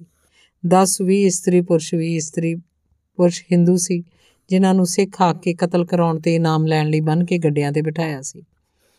ਗੱਡੇ ਤੇ ਬੈਠੇ ਹੋਏ ਇਸਤਰੀ ਪੁਰਸ਼ ਹਿੰਦੂ ਕੌਮ ਦੀ ਕਮਜ਼ੋਰੀ ਨੂੰ ਰੋ ਰਹੇ ਸੀ। ਦੇਸ਼ ਦਾ ਕੋਈ ਪੁਰਸ਼ ਰੱਖਿਆ ਨਹੀਂ ਸੀ ਕਰ ਸਕਦਾ। ਸਿੰਘ ਹੀ ਸੀ। ਜਿਹੜੇ ਮੁਗਲਾਂ ਨਾਲ ਕਿਤੇ ਨਾ ਕਿਤੇ ਟੱਕਰ ਲੈਂਦੇ, ਰੋਂਦੀਆਂ ਆਬਲਾਂ ਨੂੰ ਛਡਾਉਂਦੇ, ਐਸੇ ਪੁਰਸ਼ਾਂ ਨੂੰ ਮੁਗਲ ਪਿੰਡਾਂ ਤੇ ਸ਼ਹਿਰਾਂ 'ਚ ਨਹੀਂ ਸੀ ਵਸਣ ਦਿੰਦੇ। ਸਿੰਘਾਂ ਨੇ ਖਿਆਲ ਕਰ ਲਿਆ ਵੀ ਸ਼ਾਇਦ ਭਾਈ ਤਾਰੂ ਸਿੰਘ ਵੀ ਇੱਥੇ ਲਿਆਂਦੇ ਜਾਣਗੇ। ਇਸ ਫੌਜੀ ਦਸਤੇ ਕੋਲ ਹੋਣਗੇ, ਪਰ ਉਹ ਟੋਲੀ ਦੇਸ਼ ਨੂੰ ਲੁੱਟ ਕੇ ਆ ਰਹੀ ਸੀ। ਵੈਰੀਆਂ ਨੂੰ ਦੇਖਦੇ ਸਾਰ ਸਿੰਘਾਂ ਦੇ ਜੱਥੇ ਨੇ ਜੈਕਾਰੇ ਬੁਲਾਤੇ ਉਸੇ ਵੇਲੇ ਸਿੰਘਾਂ ਦਾ ਸਤਿ ਸ੍ਰੀ ਅਕਾਲ ਦੇ ਜੈਕਾਰੇ ਵਰਤਮਾਨ ਸਮੇਂ ਹਵਾਈ ਜਹਾਜ਼ ਰਾਹੀਂ ਸੁੱਟੇ ਬੰਬਾਂ ਵਰਗੇ ਸੀ। ਜਿਵੇਂ ਹਵਾਈ ਅਲਾਰਮ ਹੋਣ ਤੇ ਲੋਕਾਂ ਨੂੰ ਹੱਥਾਂ ਪੈਰਾਂ ਦੀ ਪੈ ਜਾਂਦੀ ਹੈ, ਤਿਵੇਂ ਸਿੰਘਾਂ ਦਾ ਜੈਕਾਰਾ ਸੁਣ ਕੇ ਸਾਰੇ ਮੁਗਲ ਸੈਨਿਕ ਤੇ ਉਹਨਾਂ ਦੇ ਇਮਦਾਦੀ ਭਾਈ ਵੱਲ ਘਬਰਾ ਗਏ। ਸਿੱਖ ਆ ਗਏ, ਸਿੱਖ ਸਿੱਖ। ਹਰ ਇੱਕ ਦੀ ਜ਼ਬਾਨੋਂ ਘਬਰਾਹਟ ਨਾਲ ਨਿਕਲਿਆ। ਲੜਨ ਲਈ ਜਾਂ ਬਚਾਓ ਲਈ ਉਹਨਾਂ ਨੇ ਹਥਿਆਰ ਚੁੱਕਣੇ ਸ਼ੁਰੂ ਕੀਤੇ ਹੀ ਸਹੀ ਕਿ ਸਿੰਘਾਂ ਨੇ ਹੱਲਾ ਬੋਲ ਦਿੱਤਾ। ਪਲਾਂ 'ਚ ਖਚਾ ਖਚ ਖਟਾ ਖਟ ਤਲਵਾਰ ਕੜਕ ਪਈ। ਤਲਵਾਰ ਦੀ ਲਿਸ਼ਕ ਬਿਜਲੀ ਵਰਗੀ ਸੀ। ਮਾਰ ਲੋ, ਫੜ ਲੋ ਹੋ ਗਿਆ। ਅਕਾਲ ਅਕਾਲ, ਸਤਿਗੁਰੂ ਤੇਰੀ ਓਟ ਦੇ ਨਾਰਿਆਂ ਤੇ ਰੌਲਿਆਂ 'ਚ ਪੈਰੀ ਉੱਤੇ ਵਾਰ ਹੁੰਦੇ ਰਹੇ। ਯਾ ਅਲੀ ਆਖ ਕੇ ਕਈਆਂ ਮੁਗਲਾਂ ਨੇ ਵੀ ਲੜਨ ਦੀ ਜਿੰਦਾ ਦਿਲੀ ਵਿਖਾਈ। ਸਿੰਘਾਂ ਦੀ ਤਲਵਾਰ ਨੂੰ ਰੋਕਣਾ ਔਖਾ ਸੀ। ਇੱਕ ਘੰਟਾ ਕਮਸਾਨ ਦਾ ਯੁੱਧ ਹੋਇਆ। ਮੁਗਲਾਂ ਦੇ ਪੈਰ ਉਖੜ ਗਏ, ਅੱਧਿਓਂ ਬਹੁਤੇ ਮਾਰੇ ਗਏ, ਬਾਕੀ ਦੇ ਜ਼ਖਮੀ ਹੋ ਕੇ ਨਸ ਗਏ। ਬੰਦੀ ਬਣਾਏ ਇਸਤਰੀ ਪੁਰਸ਼ਾਂ ਮੁਗਲਾਂ ਦੀਆਂ ਲਾਸ਼ਾਂ ਦੇ ਖਜ਼ਾਨੇ ਦੀਆਂ ਪੇਟੀਆਂ ਰਹਿ ਗਈਆਂ। ਸਿੰਘਾਂ ਨੇ ਖਜ਼ਾਨੇ ਦੀਆਂ ਪੇਟੀਆਂ ਬੰਦੀਵਾਨਾਂ ਨੂੰ ਸਾਥ ਲਿਆ ਤੇ ਮੁੜ ਪਿੱਛੇ ਨੂੰ ਮੁੜ ਪਏ। ਭਾਈ ਤਾਰੂ ਸਿੰਘ ਵੱਲ ਜਾਣ ਦਾ ਮੌਕਾ ਨਾ ਲੱਗਾ। ਉਹਨਾਂ ਨੂੰ ਸੰਭਾਲਿਆ ਵਾਹਦਾਈ ਝਲ ਚਾ ਕੇ ਬੰਦੀਵਾਨ ਇਸਤਰੀ ਪੁਰਸ਼ਾਂ ਨੂੰ ਛੁੱਟੀ ਦਿੱਤੀ। ਉਹਨਾਂ ਨੂੰ ਕਿਹਾ, ਆਪੋ ਆਪਣੇ ਨਗਰਾਂ ਨੂੰ ਜਾਓ, ਜੋ ਇਕੱਲੇ ਨਹੀਂ ਜਾ ਸਕਦੇ। ਉਹਨਾਂ ਨੂੰ ਸਿੰਘ ਛੱਡ ਕੇ ਆਉਂਦੇ ਆ। ਇਹ ਜਥੇਦਾਰ ਦਾ ਹੁਕਮ ਸੀ। ਅਬਲਾ ਇਸਤਰੀਆਂ ਨੂੰ ਬੜੇ ਸਤਕਾਰ ਨਾਲ ਉਹਨਾਂ ਦੇ ਘਰੀ ਪਹੁੰਚਾਤਾ ਗਿਆ। ਇਸੇ ਤਰ੍ਹਾਂ ਪਰਉਪਕਾਰੀ ਖਾਲਸਾ ਕਰਿਆ ਕਰਦਾ ਸੀ ਹਰ ਸਿੰਘ ਦਾ اخلاق ਬੜਾ ਉੱਚਾ ਸੁੱਚਾ ਸੀ ਤੇ ਰਹਿਤ ਮਰਿਆਦਾ 'ਚ ਪੱਕੇ ਸੀ ਬਾਣੀ ਦਾ ਆਸਰਾ ਤੇ ਨਾਮ ਸਿਮਰਨ ਅੱਠੇ ਪੈਰ ਕਰਦੇ ਰਹਿੰਦੇ ਸੀ ਭਾਈ ਤਾਰੂ ਸਿੰਘ ਲਾਹੌਰ ਪੁੱਜ ਗਿਆ ਸਿੰਘ ਉਹਨਾਂ ਨੂੰ ਛੁਡਾ ਨਾ ਸਕੇ ਦੁਸ਼ਮਣ ਦਲ ਸਿੰਘ ਇਕੱਲਾ ਹੀ ਲਾਹੌਰ ਜਾ ਵੜਿਆ ਤੇ ਭੇਸ ਬਦਲ ਕੇ ਭਾਈ ਤਾਰੂ ਸਿੰਘ ਨੂੰ ਛੁਡਾਉਣ ਦਾ ਯਤਨ ਕਰਨ ਲੱਗਾ ਧੰਨਵਾਦ ਅੰਗ 7ਵਾਂ ਖਾਨ ਬਹਾਦਰ ਜ਼ਕਰੀਆ ਖਾਨ। ਉਹ ਪੰਜਾਬ ਦਾ ਸੂਬੇਦਾਰ ਸਨ 1730 ਤੋਂ 1745 ਤੱਕ ਰਿਹਾ ਹੈ। ਜਿੰਨਾ ਚਿਰ ਮਰ ਨਹੀਂ ਗਿਆ, ਆਪਣੀ ਸੂਬੇਦਾਰੀ ਦੇ ਕਾਲ ਚ ਉਹਨੇ ਸਿੰਘਾਂ ਨੂੰ ਮਾਰ ਮੁਕਾਉਣ ਤੇ ਸਿੱਖ ਧਰਮ ਨੂੰ ਖਤਮ ਕਰਨ ਦਾ ਸਾਰਾ ਤਾਣ ਲਾਇਆ। ਹਜ਼ਾਰਾਂ ਸਿੱਖਾਂ ਨੂੰ ਸ਼ਹੀਦ ਕੀਤਾ, ਘਰ ਉਜਾੜੇ ਤੇ ਕੌਮੀ ਤੌਰ ਤੇ ਸਿੱਖਾਂ ਨੂੰ ਬਾਗੀ ਕਰਾਰ ਦਿੱਤਾ। ਸਿੱਖ ਜੰਗਲਾਂ ਮਾਰੂਥਲ ਦਰਿਆਵਾਂ ਤੇ ਚਲਨ ਚ ਰਹਿੰਦੇ ਰਹੇ। ਬੜੇ ਸੰਕਟ ਤੇ ਦੁੱਖ ਵਾਲੀ ਜ਼ਿੰਦਗੀ ਸੀ। ਖਾਨ ਬਹਾਦਰ ਦੇ ਸਮੇਂ ਤੇ ਉਸੇ ਦੇ ਹੁਕਮ ਨਾਲ ਧਰਮੀ ਹਕੀਕਤ ਰਾਏ ਦੀ ਸ਼ਹੀਦੀ ਹੋਈ ਸੀ। ਇਹ ਮਜ਼ਹਬੀ ਤਵਸਬ ਦੇ ਦਬਾਅ ਹੇਠਾਂ ਪਾਗਲ ਜਿਹਾ ਹੋ ਗਿਆ ਸੀ। ਮੁੱਲਾ ਕਾਜ਼ੀ ਉਸ ਉੱਤੇ ਛਾ ਗਏ ਸਨ। ਖਾਨ ਬਹਾਦਰ ਦੀ ਕਚਹਿਰੀ ਲੱਗੀ ਸੀ। ਕਚਹਿਰੀ 'ਚ ਭੀੜ ਬਹੁਤ ਹੋ ਗਈ। ਮੁਸਲਮਾਨ ਫਕੀਰ ਤੇ ਆਮ ਲੋਕ ਆਏ। ਆਮ ਲੋਕਾਂ 'ਚ ਕਈ ਹਿੰਦੂ ਸੀ। ਉਹ ਵੀ ਸੀ। ਜਿਨ੍ਹਾਂ ਦੀ ਸ਼ਰਧਾ ਗੁਰੂ ਘਰ ਉੱਤੇ ਸੀ, ਉਹ ਡਰਦੇ ਹੋਏ ਲੁਕ-ਲੁਕ ਕੇ ਦਰਸ਼ਨ ਕਰਨ ਆਏ ਸਨ। ਵਾਹਿਗੁਰੂ ਜੀ ਕਾ ਖਾਲਸਾ, ਵਾਹਿਗੁਰੂ ਜੀ ਕੀ ਫਤਿਹ। ਅਕਾਲ, ਤੂੰ ਹੀ ਅਕਾਲ, ਤੂੰ ਹੀ। ਉੱਚੀ, ਨਿਰਭੈਤਾ ਨਾਲ ਬੋਲਦੇ ਭਾਈ ਤਾਰੂ ਸਿੰਘ ਜੀ ਅੱਗੇ ਹੋਏ। ਇਹ ਬੋਲ ਸੁਣ ਕੇ ਮਜ਼ਹਬੀ, ਤਵਸਬੀ, ਮੌਲਵੀ ਤੇ ਕਾਜ਼ੀ ਸੜ ਬਲ ਉੱਠੇ। ਉਹਨਾਂ ਨੇ ਖਾਨ ਬਹਾਦਰ ਵੱਲ ਤੱਕਿਆ ਤੇ ਉਹਨਾਂ ਵੱਲ ਦੇਖੀ ਗਿਆ। ਭਾਈ ਤਾਰੂ ਸਿੰਘ ਜੀ ਦੇ ਚਿਹਰੇ ਉੱਤੇ ਇੱਕ ਅਨੋਖਾ ਜਲਾਲ ਸੀ। ਇਲਾਹੀ ਜਲਾਲ। ਇਉਂ ਜਾਪੇ ਜਿਵੇਂ ਕੋਈ ਨਿਰਭੈ ਤੇ ਮਹਾਨ ਸ਼ਕਤੀਆਂ ਦਾ ਮਾਲਕ ਆ ਗਿਆ ਸੀ। ਤੇਰਾ ਨਾਂ ਤਾਰੂ ਸਿੰਘ ਹੈ। ਖਾਨ ਬਹਾਦਰ ਦੇ ਹੁੰਦਿਆਂ ਸ਼ਾਹੀ ਕਾਜੀ ਨੇ ਪੁੱਛਿਆ, ਹਾਂਜੀ, ਮੇਰਾ ਨਾਮ ਤਾਰੂ ਸਿੰਘ ਹੈ, ਪਿੰਡ ਪੂਲਾ। ਭਾਈ ਤਾਰੂ ਸਿੰਘ ਜੀ ਨੇ ਉੱਤਰ ਦਿੱਤਾ, ਤੇਰੇ ਉੱਤੇ ਇਹ ਦੋਸ਼ ਲੱਗਦਾ ਹੈ ਕਿ ਤੂੰ ਸਿੱਖਾਂ ਨੂੰ ਰੋਟੀ ਖਵਾਉਂਦਾ ਹੈ ਤੇ ਉਹਨਾਂ ਦੀ ਮਦਦ ਕਰਦਾ ਹੈ। ਹਰ ਮਨੁੱਖ ਦਾ ਫਰਜ਼ ਹੈ ਦੁਖੀ, ਲੋੜਵੰਦ ਦੀ ਮਦਦ ਕਰੇ। ਇਹੋ ਸਿੱਖਿਆ ਸਤਿਗੁਰੂ ਜੀ ਦੀ ਹੈ, ਸੇਵਾ ਕਰਨਾ। ਮਤਲਬ ਹੈ ਤੂੰ ਆਪ ਸਿੱਖ ਹੈ। ਹਾਂ, ਮੈਂ ਸਤਿਗੁਰੂ ਜੀ ਦਾ ਸਿੱਖ ਹਾਂ। ਅਕਾਲ ਪੁਰਖ ਦਾ ਬੰਦਾ। ਆਏ ਗਏ ਲੋੜਵੰਦ ਦੀ ਸੇਵਾ ਕਰਨੀ ਸਿੱਖਿਆ ਹੈ। ਤੈਨੂੰ ਪਤਾ ਨਹੀਂ ਕਿ ਸੂਬੇਦਾਰ ਵੱਲੋਂ ਹੁਕਮ ਹੈ ਕਿ ਕਿਸੇ ਸਿੱਖ ਨੂੰ ਆਸਰਾ ਨਹੀਂ ਦੇਣਾ। ਰੋਟੀ, ਕਪੜਾ, ਹਥਿਆਰ ਦੇਣੇ ਜੁਰਮ ਹੈ। ਅਕਾਲ ਪੁਰਖ ਦਾ ਐਸਾ ਹੁਕਮ ਨਹੀਂ। ਅਕਾਲ ਪੁਰਖ ਕੌਣ ਹੈ? ਵਾਹ, ਉਹਨੂੰ ਨਹੀਂ ਜਾਣਦੇ? ਉਹ ਇੱਕ ਖੁਦਾ, ਇੱਕ ਪਰਮਾਤਮਾ, ਇੱਕ ਅਕਾਲ ਪੁਰਖ ਜਿਨੇ ਸਾਰਾ ਖੇਲ ਤਮਾਸ਼ਾ ਬਣਾਇਆ, ਜਿਹਦੀ ਕਿਰਪਾ ਨਾਲ ਤੁਹਾਨੂੰ ਹੁਕਮ ਹਾਸਲ ਹੋਏ ਰਾਜ ਕਰ ਰਹੇ ਹੋ, ਪਰ ਜਪਦਾ ਉਹਨੂੰ ਭੁੱਲ ਗਏ ਹੋ। ਜੇ ਨਾ ਭੁੱਲੇ ਹੁੰਦੇ ਤਾਂ ਐਸੇ ਬਚਨ ਨਾ ਬੋਲਦੇ।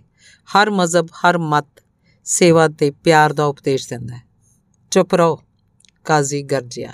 ਠੀਕ ਹੈ, ਬਹੁਤਾ ਬੋਲਣਾ ਨਹੀਂ ਚਾਹੀਦਾ। ਭਾਈ ਤਾਰੂ ਸਿੰਘ ਮੁਸਕਰਾ ਪਏ ਉਹ ਖਲੋ ਗਏ। ਦੇਖੋ ਹਜ਼ੂਰ ਇਹ ਕਾਫਰ ਹੈ।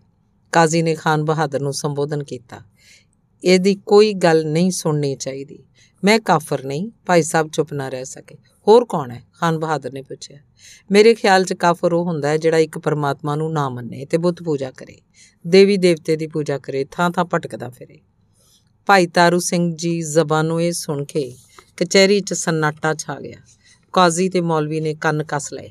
ਖਾਨ ਬਹਾਦਰ ਸਾਵਧਾਨ ਹੋਇਆ। ਕੁਝ ਐਸਾ ਹੀ ਹੈ, ਖਾਨ ਬਹਾਦਰ ਬੋਲਿਆ। ਪਰ ਮੈਨੂੰ ਤਾਂ ਸਤਿਗੁਰੂ ਨੇ ਉਪਦੇਸ਼ ਦਿੱਤਾ ਹੈ। ਇੱਕ ਓੰਕਾਰ ਸਤਨਾਮ ਕਰਤਾ ਪੁਰਖ ਨਿਰਭਉ, ਨਿਰਵੈਰ, ਅਕਾਲ ਮੂਰਤ, ਅਜੂਨੀ।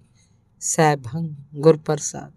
ਇੱਕ ਪਰਮਾਤਮਾ ਨੂੰ ਮੰਨਣ ਵਾਲਾ, ਸਿਆਣੇ ਫਕੀਰ ਮੁਸਲਮਾਨਾਂ ਨੇ ਤਾਂ ਦੱਸਿਆ ਹੈ, ਹਜ਼ਰਤ ਮੁਹੰਮਦ ਜੀ ਦਾ ਹੁਕਮ ਵੀ ਹੈ, ਖੁਦਾ ਇੱਕ ਹੈ, ਮਿਹਰਬਾਨ ਹੈ।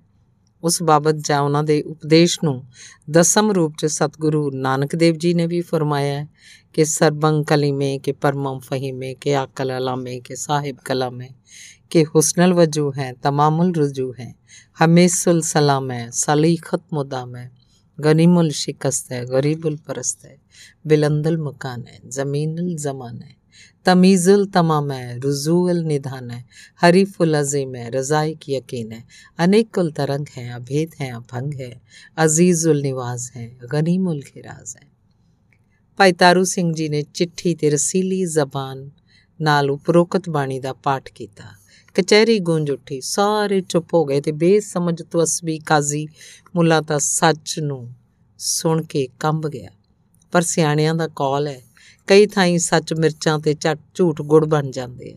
ਉਹਨਾਂ ਨੂੰ ਸੱਚ ਸੁਣਨਾ ਔਖਾ ਹੋ ਗਿਆ, ਪਰ ਖਾਨ ਬਹਾਦਰ ਤਾਂ ਬੁੱਤ ਬਣਦਾ ਜਾਂਦਾ ਸੀ। ਉਹਨੂੰ ਪ੍ਰਤੀਤ ਹੁੰਦਾ ਸੀ ਜਿਵੇਂ ਕਿਸੇ ਮਹਾਨ ਦਰਵੇਸ਼ ਨੂੰ ਉਹਨੇ ਸੱਦ ਲਿਆ।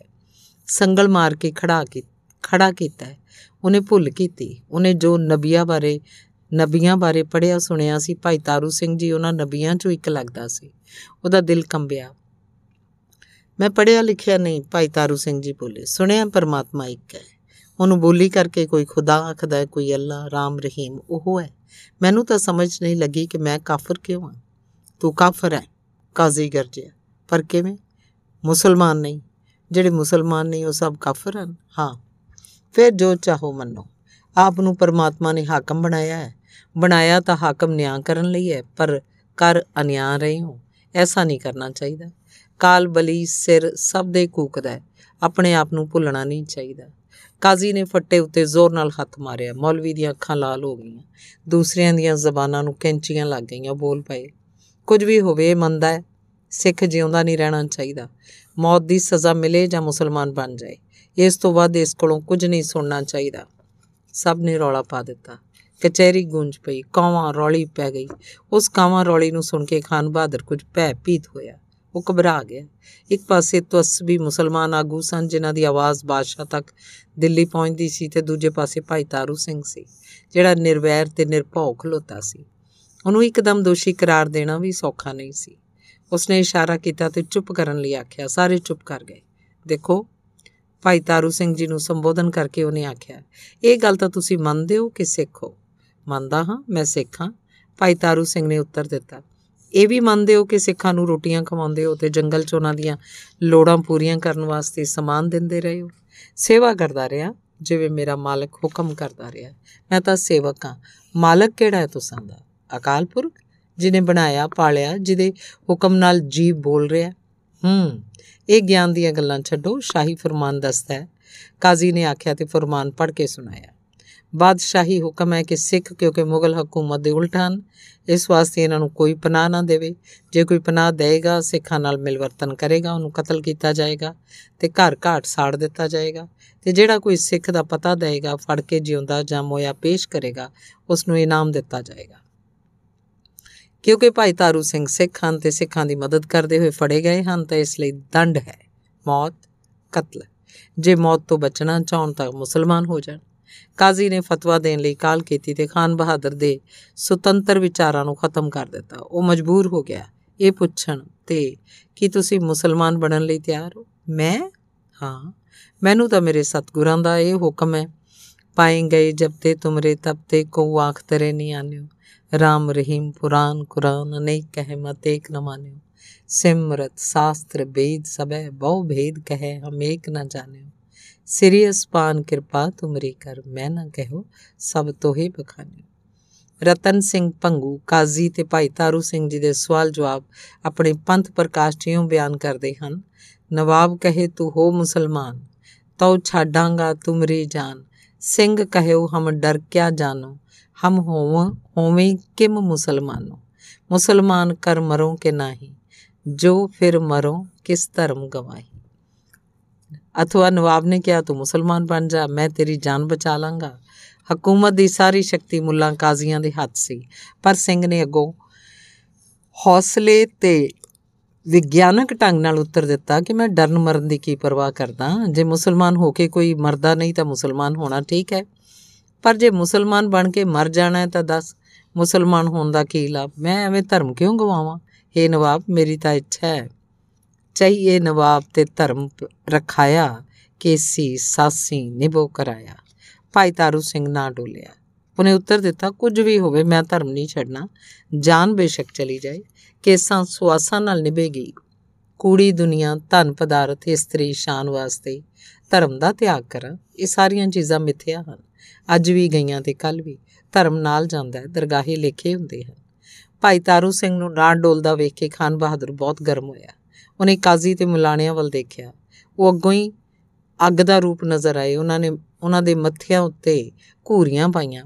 ਉਹਨਾਂ ਦੇ ਘੂਰੀਆਂ ਪਾਉਣ ਦਾ ਮਤਲਬ ਸੀ ਕਿ ਨਵਾਬ ਸਾਹਿਬ, ਸੋਚ ਲਓ, ਜੇ ਤੁਸੀਂ ਇਹਨਾਂ ਨੂੰ ਮੁਸਲਮਾਨ ਨਾ ਬਣਾਇਆ ਜਾਂ ਕਤਲ ਨਾ ਕੀਤਾ ਤਾਂ ਤੁਸਾਂ ਦੀ ਨਵਾਬੀ ਇਹ ਸਰਦਾਰੀ ਕੋਈ ਨਹੀਂ ਰਹੇਗੀ। ਉਸ ਡਰ ਕਰਕੇ ਨਵਾਬ ਦੇ ਮੂੰਹੋਂ ਹੋਣੀ ਨੇ ਕਢਾ ਦਿੱਤਾ। ਜੂਤਨ ਸਾਥ ਕਰੋ ਬਾਲ ਦੂਰ ਨਾਇਨ ਕਯੋ ਸਿਰ ਮੋਨੋ ਜ਼ਰੂਰ। ਦੋਹਰਾ ਤਬ ਤਾਰੂ ਸਿੰਘ ਉਹ ਕਯੋ ਵਹਿ ਜੂਤ ਤੁਮਾਰੇ ਪਾਏ ਜੋ ਸਿੰਘ ਪੂਰੇ ਸਤਗੁਰੂ, ਤਿੰਨ ਸਿਰ ਕੇਸ ਨਿਭਾਏ ਅਰਥਾਤ ਸੁਣ ਲੈ ਤਾਰੂ ਸਿੰਘ, ਜੁੱਤੀਆਂ ਨਾਲ ਤੇਰੇ ਸਿਰ ਦੇ ਵਾਲ ਸਾਫ਼ ਕਰ ਦੇਾਂਗੇ ਨਾਈ ਨੂੰ ਆਖਾਂਗੇ ਉਹ ਜ਼ਰੂਰ ਵਾਲ ਮੁੰਨ ਦੇਵੇ।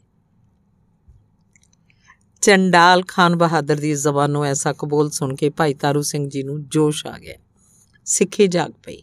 ਸਿੱਖੀ ਦੀ ਰੂਹ ਨੇ ਹਲੂਣਾ ਮਾਰਿਆ ਤੇ ਉਹਨਾਂ ਨੇ ਬਚਨ ਕੀਤਾ। ਖਾਨ ਤੂੰ ਬਹੁਤ ਅੱਗੇ ਵਧ ਗਿਆ। ਇੰਨਾ ਅੱਗੇ ਨਹੀਂ ਸੀ ਵਧਣਾ ਚਾਹੀਦਾ। ਇਹ ਸਿਰ ਸਤਿਗੁਰੂ ਮਹਾਰਾਜ ਦੇ ਹਵਾਲੇ ਹੈ।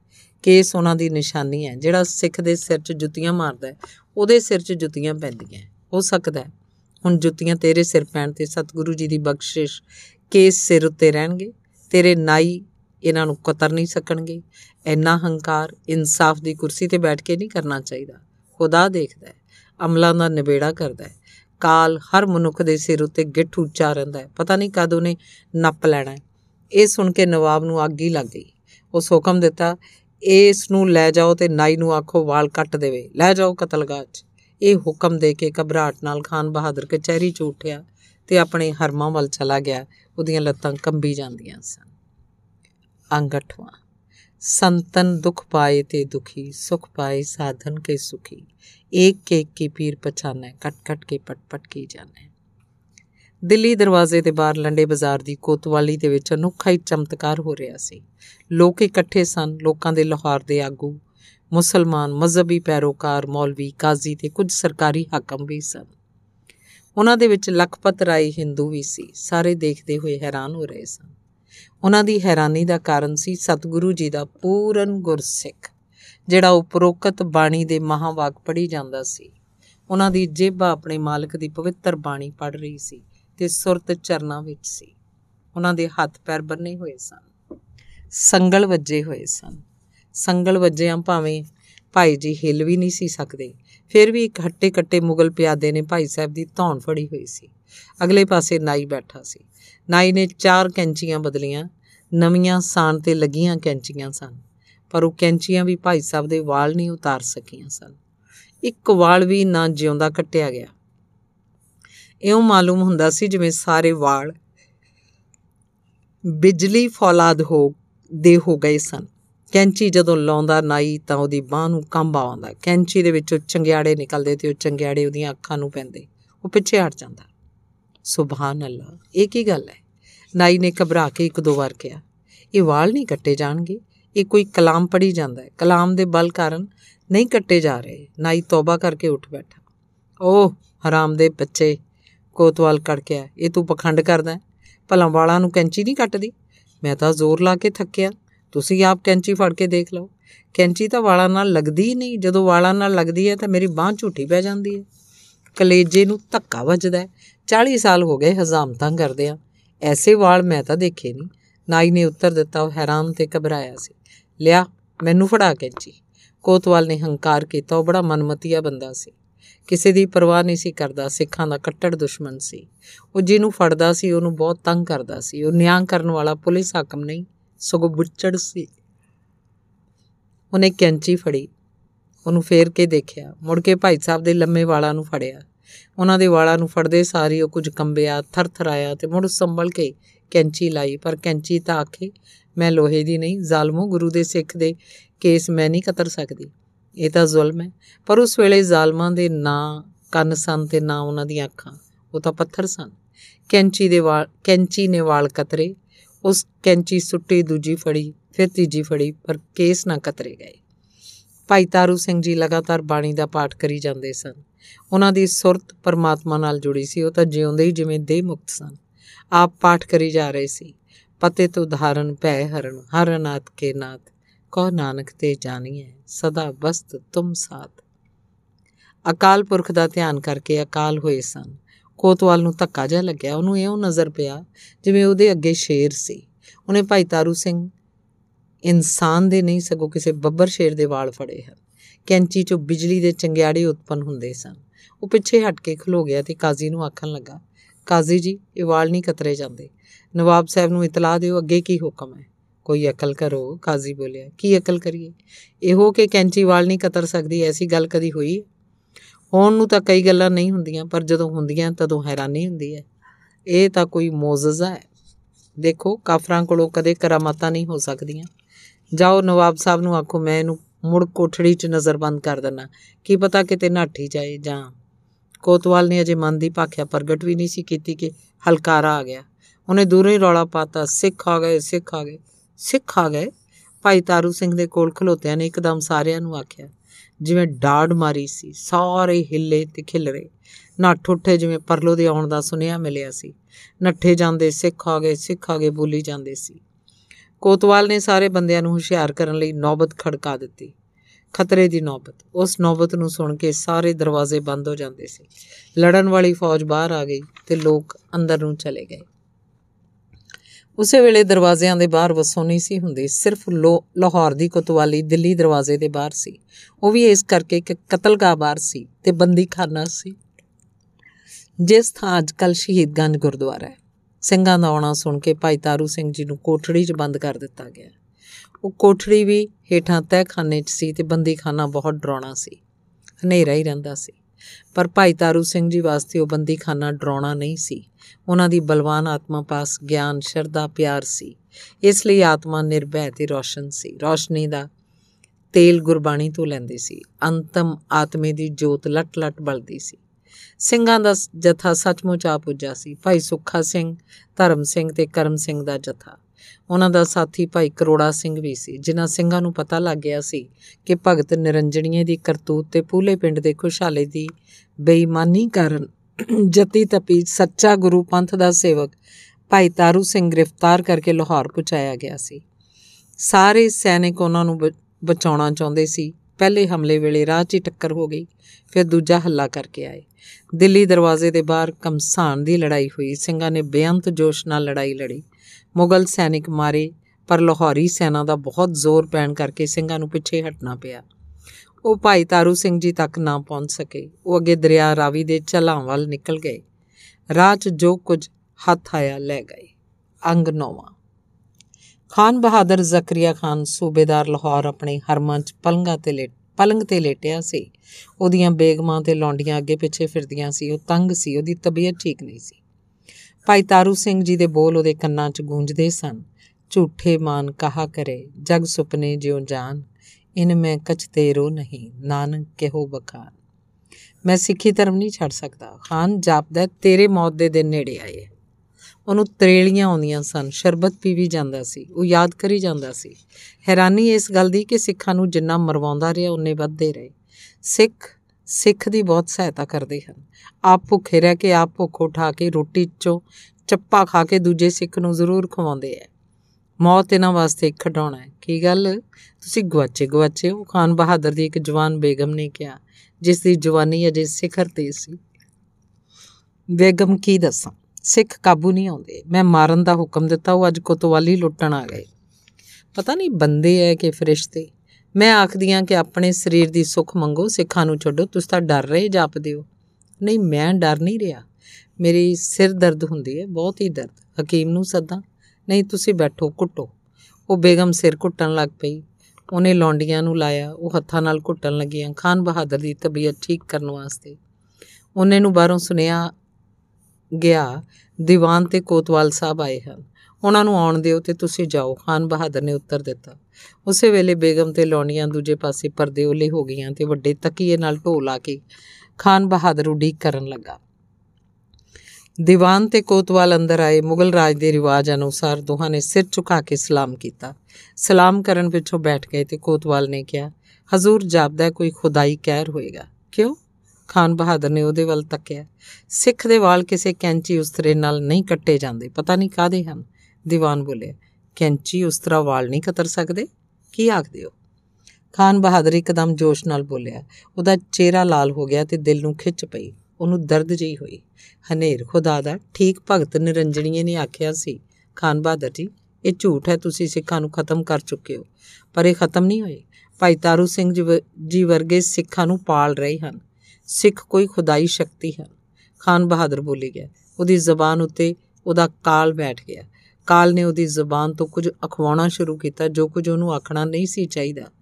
ਤਾਂ ਸਭ ਉਹਦੇ ਵਾਸਤੇ ਨਹੀਂ ਸੀ, ਉਹ ਹਾਕਮ ਸੀ ਪਰਜਾ ਦਾ ਰਖਵਾਲਾ। ਉਹ ਭੁੱਲ ਗਿਆ ਸੀ ਆਪਣੇ ਫਰਜ਼ ਨੂੰ। ਖਲਕਤ ਉੱਤੇ ਜ਼ੁਲਮ ਕਰਦਾ ਸੀ ਤੇ ਜਦੋਂ ਖਲਕਤ ਉੱਤੇ ਜ਼ੁਲਮ ਹੋਵੇ, ਤਾਂ ਖਾਲਕ ਮਤਲਬ ਰੱਬ ਦਾ ਦਿਲ ਗਰਮੀ ਖਾਂਦਾ ਹੈ। ਖਾਨ ਬਹਾਦਰ ਦੀ ਮੱਤ ਮਾਰੀ ਗਈ।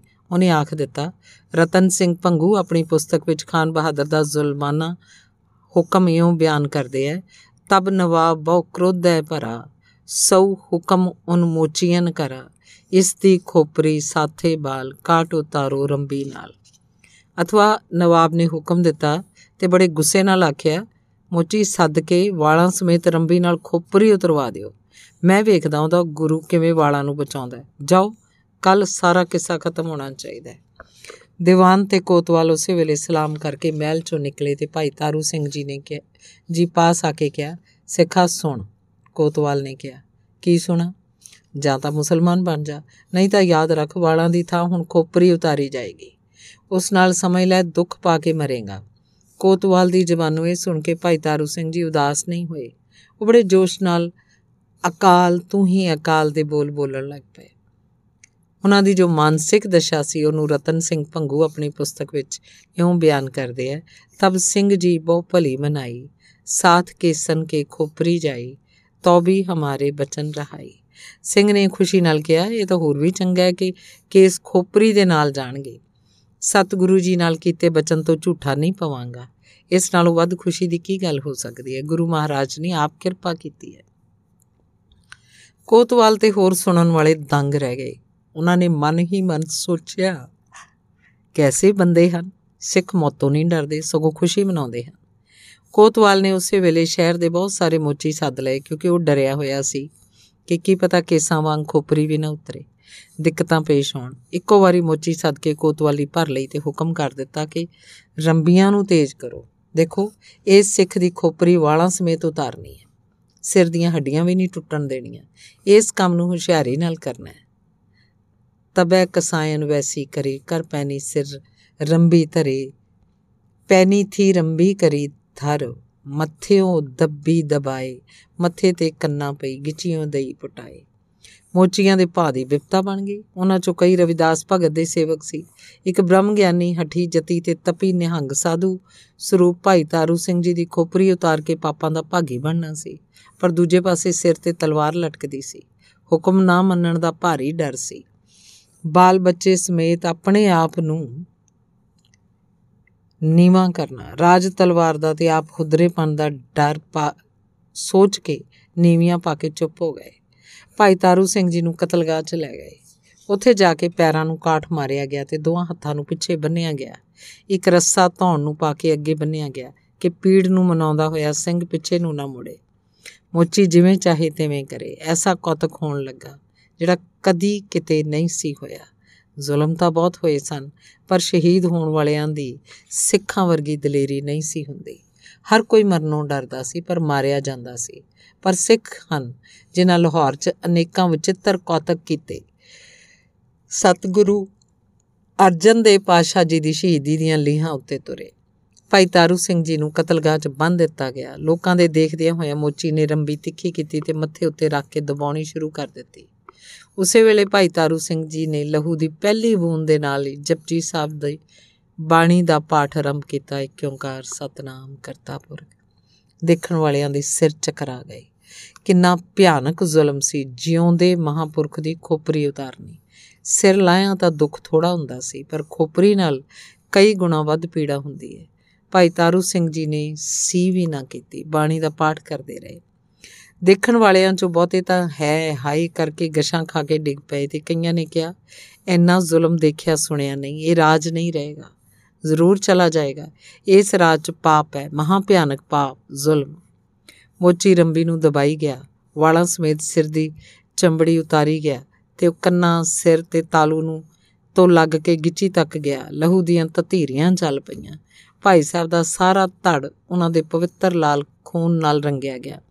ਲਾਲ ਗੁਲਾਲ। ਸ਼ਹੀਦੀ ਪਾਉਂਦਾ ਹੋਇਆ ਸਿੰਘ ਖੁਸ਼ੀ ਅਨੁਭਵ ਕਰਦਾ ਹੈ। ਭਾਈ ਤਾਰੂ ਸਿੰਘ ਜੀ ਬਾਣੀ ਦਾ ਪਾਠ ਕਰਦੇ ਰਹੇ। ਉਹਨਾਂ ਦੇ ਬੁੱਲ ਫਰਕਦੇ ਰਹੇ। ਮੋਚੀ ਨੇ ਕੇਸਾਂ ਤੋਂ ਫੜ ਕੇ ਖੋਪਰੀ ਉੱਪਰ ਚੁੱਕ ਲਈ ਤੇ ਲੋਕਾਂ ਨੂੰ ਦਿਖਾਈ। ਤਾਂ ਲੋਕਾਂ ਨੇ ਮੁਗਲ ਹਾਕਮਾਂ ਨੂੰ ਲਾਂਤਾਂ ਪਾਈਆਂ। ਕੀ ਮੁਸਲਮਾਨ, ਕੀ ਹਿੰਦੂ ਸਭ ਦੇਖਣ ਵਾਲੇ ਰੋ ਪਏ। ਸਭ ਦਾ ਦਿਲ ਤਰਾਸ ਤਰਾਸ ਕਰਨ ਲੱਗਾ। ਪਰ ਭਾਈ ਸਾਹਿਬ ਜੀ ਅਡੋਲ ਬੈਠੇ ਹੋਏ ਬਾਣੀ ਦਾ ਪਾਠ ਕਰੀ ਗਏ। ਉਹਨਾਂ ਦੀ ਬਲਵਾਨ ਆਤਮਾ ਨੇ ਸਰੀਰ ਨੂੰ ਨਾ ਤਿਆਗਿਆ। ਅਜੇ ਸ਼ਾਇਦ ਹੋਰ ਕੌਤਕ ਕਰਨੇ ਸਨ। 18 ਸੈ ਉੱਪਰ ਦੋਏ ਸਾਲ, ਸਾਕਾ ਕੀਓ ਤਾਰੂ ਸਿੰਘ ਨਾਲ। ਅੰਗ ਦਸਵਾਂ। ਕਈ ਸਵੇਰਾਂ ਆਈਆਂ, ਚਲੀਆਂ ਗਈਆਂ, ਸੂਰਜ ਚੜਦਾ ਡੁੱਬਦਾ ਰਿਹਾ, ਚੰਦ ਚੜਿਆ ਮੱਸਿਆ ਲੋਪ ਹੋ ਕੇ ਮੁੜ ਸ਼ਾਇਦ ਦੂਜ ਤੀਜ ਨੂੰ ਚੜਿਆ ਪਰ ਭਾਈ ਸੁਬੇਗ ਸਿੰਘ ਨੂੰ ਕੋਈ ਪਤਾ ਨਾ ਲੱਗਾ। ਉਹ ਬੰਦੀਖਾਨੇ ਦੇ ਹੀ ਹਨੇਰੇ ਬੈਠਾ ਰਿਹਾ। ਬੰਦੀਖਾਨੇ 'ਚ ਬੈਠੇ ਭਾਈ ਸਾਹਿਬ ਨੂੰ ਤਿੰਨ ਗੱਲਾਂ ਕਦੀ-ਕਦੀ ਚੇਤੇ ਆਉਂਦੀਆਂ ਸੀ। ਇੱਕ ਤਾਂ ਇਹ ਕਿ ਲਾਹੌਰ ਵਿੱਚ ਉੱਚੀ ਨੌਕਰੀ ਤੇ ਸੀ, ਉਹਦਾ ਸਤਕਾਰ ਸੀ, ਪਰ ਈਰਖਾ ਕਰਨ ਵਾਲਿਆਂ ਨੇ ਉਹਨੂੰ ਸਿੱਖ ਤੇ ਸਿੱਖਾਂ ਦਾ ਹਮਦਰਦ ਆ ਕੇ ਚੁਗਲੀਆਂ ਕਰਕੇ ਬੰਦੀਖਾਨੇ ਸੁਟਾ ਦਿੱਤਾ। ਦੂਸਰਾ, ਉਹ ਬੰਦੀਖਾਨੇ 'ਚ ਸ਼ਹੀਦ ਹੋ ਜਾਏ ਕੋਈ ਗੱਲ ਨਹੀਂ, ਪਰ ਸਿੱਖੀ ਦਾ ਤਿਆਗ ਨਾ ਹੋਵੇ, ਉਹਦਾ ਪੁੱਤਰ ਤੇ ਪਰਿਵਾਰ ਕਿਤੇ ਸਿੱਖੀ ਨੂੰ ਨਾ ਤਿਆਗ ਦੇਣ। ਸਤਿਗੁਰੂ ਮੇਰ ਰੱਖਣ ਤੇ ਤੀਸਰਾ, ਉਹ ਸੋਚਦਾ ਸੀ ਗੁਰੂ ਪੰਥ ਬਾਬਤ ਮੁਗਲ ਰਾਜ ਦਾ ਕਦੋਂ ਅੰਤ ਹੋਏਗਾ? ਬਾਕੀ ਸਮਾਂ ਇੱਕੋ ਪ੍ਰਭੂ ਦਾ ਜਾਪ ਕਰਨ ਵਿੱਚ ਬਤੀਤ ਕਰਦਾ। ਸਤਨਾਮ, ਵਾਹਿਗੁਰੂ, ਸਿੱਖੀ ਪਿਆਰ ਦੇ ਕਾਰਨ ਖਾਣ ਪੀਣ ਦੀ ਸੁਧ ਬੁੱਧ ਨਹੀਂ ਸੀ ਰਹੀ। ਗੁਰਚਰਨਾਂ ਨਾਲ ਧਿਆਨ ਕਰਕੇ ਬੈਠੇ ਸਨ ਕਿ ਬੰਦੀਖਾਨੇ ਦਾ ਬੂਹਾ ਖੁੱਲਿਆ ਮਿਸ਼ਾਲ ਦਾ ਚਾਨਣ ਹੋਇਆ। ਚੌਂਕੜਾ ਮਾਰੀ ਬੈਠੇ ਸਿੰਘ ਦੇ ਕੰਨੀ ਆਵਾਜ਼ ਪਈ, ਭਾਈ ਸੁਬੇਗ ਸਿੰਘ ਜੀ। ਭਾਈ ਸੁਬੇਗ ਸਿੰਘ ਜੀ ਨੇ ਨੇਤਰ ਖੋਲੇ ਤੱਕਿਆ, ਸੁਭਾਵਕ, ਹੌਲੀ ਜੀ ਕਿਹਾ, ਆਓ ਦੀਵਾਨ ਜੀ ਮੈਂ ਆਪ ਦੀ ਰਿਹਾਈ ਦਾ ਫਰਮਾਨ ਲੈ ਕੇ ਆਇਆ। ਦੀਵਾਨ ਸੂਰਤ ਸਿੰਘ ਨੇ ਉੱਤਰ ਦਿੱਤਾ, ਰਿਹਾਈ ਕਿਸ ਸ਼ਰਤ ਉੱਤੇ? ਉੱਠ ਕੇ ਖਲੋਂਦੇ ਹੋਏ ਭਾਈ ਸੁਬੇਗ ਸਿੰਘ ਨੇ ਪੁੱਛਿਆ, ਕਿਸੇ ਸ਼ਰਤ ਉੱਤੇ ਨਹੀਂ? ਐਵੇਂ ਕਿਸ ਤਰ੍ਹਾਂ? ਅਸਲ ਗੱਲ ਹੈ ਕਿ ਖਾਨ ਬਹਾਦਰ ਬਿਮਾਰ ਹੋ ਗਏ ਹਨ, ਉਹਨਾਂ ਦਾ ਪਿਸ਼ਾਬ ਬੰਦ ਹੋ ਗਿਆ, ਉਹ ਦੁਖੀ ਹਨ। ਐਸਾ ਕਿਉਂ ਹੋਇਆ? ਕੋਈ ਭਾਰੀ ਜ਼ੁਲਮ ਕੀਤਾ ਹੋਵੇਗਾ ਹਾਂ, ਜੀ। ਇਸ ਤੋਂ ਅੱਗੇ ਦੀਵਾਨ ਸੂਰਤ ਸਿੰਘ ਨੂੰ ਭਾਈ ਤਾਰੂ ਸਿੰਘ ਜੀ ਦੀ ਸਮੇਤ ਕੇਸਾਂ ਦੇ ਖੋਪਰੀ ਉਤਾਰੀ ਜਾਣ ਦੀ, ਸਾਰੀ ਵਿਥਿਆ ਸੁਣਾ ਦਿੱਤੀ। ਖਾਨ ਬਹਾਦਰ ਹੁਣ ਵਿਲਕਦਾ ਹੈ, ਤੜਪਦਾ ਹੋਇਆ ਇਹੋ ਆਖੀ ਜਾਂਦਾ ਹੈ, ਉਹ ਵੇਖੋ ਸਿੱਖ ਆ ਗਏ, ਫੜੋ, ਮਾਰੋ, ਮੇਰੇ ਹਰਮਾਂ ਨੂੰ ਅੱਗ ਲੱਗ ਗਈ, ਮੈਨੂੰ ਲੈ ਚਲੋ, ਵੈਦ ਤੇ ਹਕੀਮ ਕੋਲ ਬੈਠੇ ਹਨ। ਸਭ ਦੀ ਹਕਮਤ ਰਹਿ ਗਈ, ਕਿਸੇ ਪੁੜੀ ਨਾਲ ਆਰਾਮ ਨਹੀਂ ਆਉਂਦਾ। ਫਿਰ ਮੈਂ ਕੀ ਕਰਨਾ ਜਾ ਕੇ? ਭਾਈ ਸੁਬੇਗ ਸਿੰਘ ਨੇ ਉੱਤਰ ਦਿੱਤਾ ਤੁਸਾਂ ਨੂੰ ਖਾਨ ਬਹਾਦਰ ਸੱਦਦੇ ਹਨ। ਬੰਦੀਖਾਨਾ ਮਾਫ ਨੌਕਰੀ ਤੇ ਬਹਾਲ ਤੇ ਉਹਨਾਂ ਕੋਲ ਚੱਲੋ, ਉਹਨਾਂ ਦੀ ਇੱਛਾ ਹੈ। ਕੀ ਇੱਛਾ ਹੈ? ਉਹ ਚਾਹੁੰਦੇ ਹਨ ਉਹਨਾਂ ਬਦਲੇ ਅਰਦਾਸ ਕਰੋ। ਭਾਈ ਤਾਰੂ ਸਿੰਘ ਜੀ ਕੋਲੋਂ ਖਿਮਾ ਕਰਵਾਓ। ਉਹ ਜੇ ਜਿਉਂਦੇ ਹਨ, ਸ਼ਹੀਦ ਨਹੀਂ ਹੋਏ। ਬਾਣੀ ਦਾ ਪਾਠ ਕਰੀ ਜਾਂਦੇ ਹਨ। ਕੈਸੀ ਅਲੌਕਿਕ ਗੱਲ ਹੈ। ਧੰਨ ਸਤਿਗੁਰੂ ਮਹਾਰਾਜ ਦੇ ਤੇ ਧੰਨ ਉਹਨਾਂ ਦੇ ਸਿੱਖ। ਜ਼ਾਹਰੀ ਕਰਾਮਾਤ ਹੈ। ਖੋਪਰੀ ਲੱਥਣ ਤੇ ਵੀ ਸਿੱਖ ਜਿਉਂਦਾ ਹੈ। ਇਹ ਗੱਲ ਸੁਣ ਕੇ ਸਾਰੇ ਮੁਗਲਾਂ ਨੂੰ ਹੌਲ ਪੈਂਦੇ ਹਨ। ਕਈ ਤਾਂ ਗੱਲਾਂ ਕਰੀ ਜਾਂਦੇ ਹਨ। ਖਾਨ ਬਹਾਦਰ ਦੀ ਮੌਤ ਦੇ ਨਾਲ ਲਾਹੌਰ 'ਚ ਪਰਲੋ ਆਏਗੀ। ਲੁੱਟ, ਬਦਅਮਨੀ ਤੇ ਕਤਲੋ ਗਾਰਦ ਹੋਏਗੀ।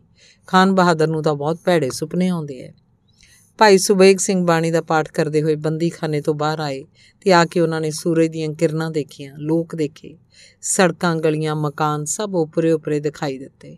ਉਹਨਾਂ ਨੂੰ ਦੇਖ ਕੇ ਈਰਖਾ ਕਰਨ ਵਾਲੇ ਹੈਰਾਨ ਹੋਏ। ਸਿੱਧੇ ਸ਼ਾਹੀ ਹਰਮਾਂ ਵੱਲ ਚਲੇ ਗਏ। ਖਾਨ ਬਹਾਦਰ ਜ਼ਕਰੀਆ ਖਾਨ ਅਬਦੁਲ ਸਮਦ ਖਾਨ ਦਾ ਪੁੱਤਰ ਸੀ। ਦੋਹਾਂ ਪਿਓ ਪੁੱਤਰਾਂ ਨੇ ਗੁਰਦਾਸ ਨੰਗਲ ਦੀ ਗੜੀ ਵਿੱਚੋਂ ਬੰਦਾ ਸਿੰਘ ਬਹਾਦਰ ਨੂੰ ਗ੍ਰਿਫਤਾਰ ਕਰਕੇ ਫਰਖਸੀਰ ਬਾਦਸ਼ਾਹ ਦਿੱਲੀ ਕੋਲ ਪੇਸ਼ ਕੀਤਾ ਸੀ। ਬਾਦਸ਼ਾਹ ਨੇ ਜ਼ਕਰੀਆ ਖਾਨ ਨੂੰ ਲਾਹੌਰ ਦਾ ਸੂਬੇਦਾਰ ਬਣਾ ਦਿੱਤਾ ਸੀ। ਫਰਖਸੀਰ ਕਤਲ ਕੀਤਾ ਗਿਆ, ਉਸ ਦੇ ਪਿੱਛੋਂ ਫਿਰ ਕਤਲ ਹੋਇਆ ਤੇ ਅੰਤ ਮੁਹੰਮਦ ਸ਼ਾਹ ਨੂੰ ਬਾਦਸ਼ਾਹ ਬਣਾਇਆ ਗਿਆ। ਮੁਹੰਮਦ ਸ਼ਾਹ ਰੰਗੀਲੇ ਵੇਲੇ ਜ਼ਕਰੀਆ ਖਾਨ ਦੀ ਸੂਬੇਦਾਰੀ ਪੱਕੀ ਹੋ ਗਈ। ਤੇ ਆਪਣੇ ਆਪ ਨੂੰ ਪੰਜਾਬ ਦਾ ਬਾਦਸ਼ਾਹ ਸਮਝਣ ਲੱਗਾ। ਇਸ ਨੇ ਸਿੱਖਾਂ ਨਾਲ ਵੈਰ ਪਾ ਲਿਆ। ਨਾਦਰ ਸ਼ਾਹ ਦੇ ਪਿੱਛੋਂ ਇਸ ਨੇ ਆਪ ਸਿੱਖਾਂ ਨੂੰ ਫੜਨਾ, ਕਤਲ ਕਰਾਉਣਾ ਤੇ ਹਿੰਦੂਆਂ ਨੂੰ ਮੁਸਲਮਾਨ ਬਣਾਉਣਾ ਸ਼ੁਰੂ ਕੀਤਾ। ਇਸ ਦੇ ਜ਼ੁਲਮਾਂ ਨਾਲ ਪੰਜਾਬ ਦੇ ਚੱਪਾ ਚੱਪਾ, ਪੰਜਾਬ ਦੀ ਚੱਪਾ ਚੱਪਾ ਧਰਤੀ ਕੰਬ ਉੱਠੀ। ਇਸ ਨੇ ਮੌਤ ਨੂੰ ਭੁਲਾ ਦਿੱਤਾ। ਭਾਈ ਤਾਰੂ ਸਿੰਘ ਜੀ ਨੂੰ ਜ਼ਕਰੀਆ ਖਾਨ ਨੇ ਵੱਧ ਘੱਟ ਕਬੂਲ ਬੋਲ ਦਿੱਤੇ। ਉਹਨਾਂ ਦੇ ਕਬੂਲਾਂ ਦੇ ਕਾਰਨ ਅਕਾਲ ਪੁਰਖ ਨੇ ਉਹਦਾ ਹੰਕਾਰ ਤੋੜਨਾ ਸੀ। ਉਹਨੂੰ ਪਾਪਾਂ ਤੇ ਕੁਕਰਮਾਂ ਦਾ ਦੰਡ ਦੇਣਾ ਸੀ। ਉਹਦਾ ਪਿਸ਼ਾਬ ਬੰਦ ਕਰ ਦਿੱਤਾ। ਹੌਲੀ-ਹੌਲੀ ਅਫਰੇਵਾ ਹੋ ਗਿਆ। ਅੱਗੇ ਸਰੀਰ ਭਾਰਾ ਸੀ, ਮੁੜ ਪੇਟ ਫੁੱਲ ਗਿਆ। ਵੱਡੇ ਪਲੰਗ ਉੱਤੇ ਪਿਆ। ਡਾਡਾ ਮਾਰਨ ਲੱਗਾ। ਬੇਗਮਾਂ ਰਖੇਲੀਆਂ, ਧੀਆਂ, ਪੁੱਤਰਾਂ, ਨੂੰਹਾਂ ਤੇ ਪੋਤਰੇ ਪੋਤਰੀਆਂ ਨੂੰ ਚਿੰਤਾ ਹੋਈ। ਸਾਰੇ ਘਬਰਾ ਗਏ।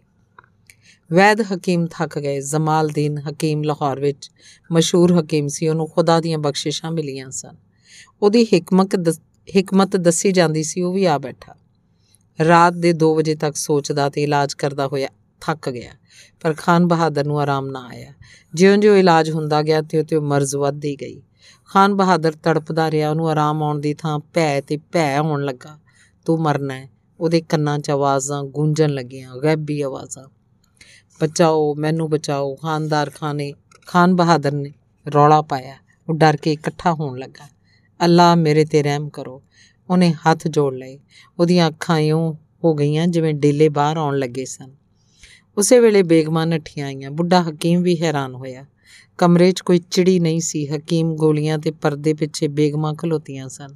ਇੱਕ ਅਧਖੜ ਉਮਰ ਦੀ ਬੇਗਮ। ਕੀ ਹੁਕਮ ਹੈ? ਇੱਕ ਅਧਖੜ ਉਮਰ ਦੀ ਬੇਗਮ ਪਰਦਾ ਕਰਕੇ ਅੱਗੇ ਵਧੀ। ਉਹਨੇ ਹੱਥ ਫੜੇ ਤੇ ਆਖਿਆ, ਖੁਦਾ ਦਾ ਨਾਮ ਲਓ। ਕਮਰੇ 'ਚ ਕੋਈ ਨਹੀਂ। ਖੁਦਾ ਦਾ ਫਜ਼ਲ ਹੈ। ਫੌਜਾਂ ਬਾਦਸ਼ਾਹੀ ਕਿਉਂ ਘਬਰਾਉਂਦੇ ਹੋ? ਕੌਣ ਆ ਸਕਦਾ ਹੈ? ਸਿੱਖ ਆ ਸਕਦੇ ਹਨ। ਕਦੀ ਨਹੀਂ। ਸਿੱਖ ਤਾਂ ਕੋਈ ਪੰਜਾਬ 'ਚ ਲੱਭਿਆ ਨਹੀਂ, ਲੱਭਦੇ। ਇੱਧਰ ਕੌਣ ਆਏਗਾ?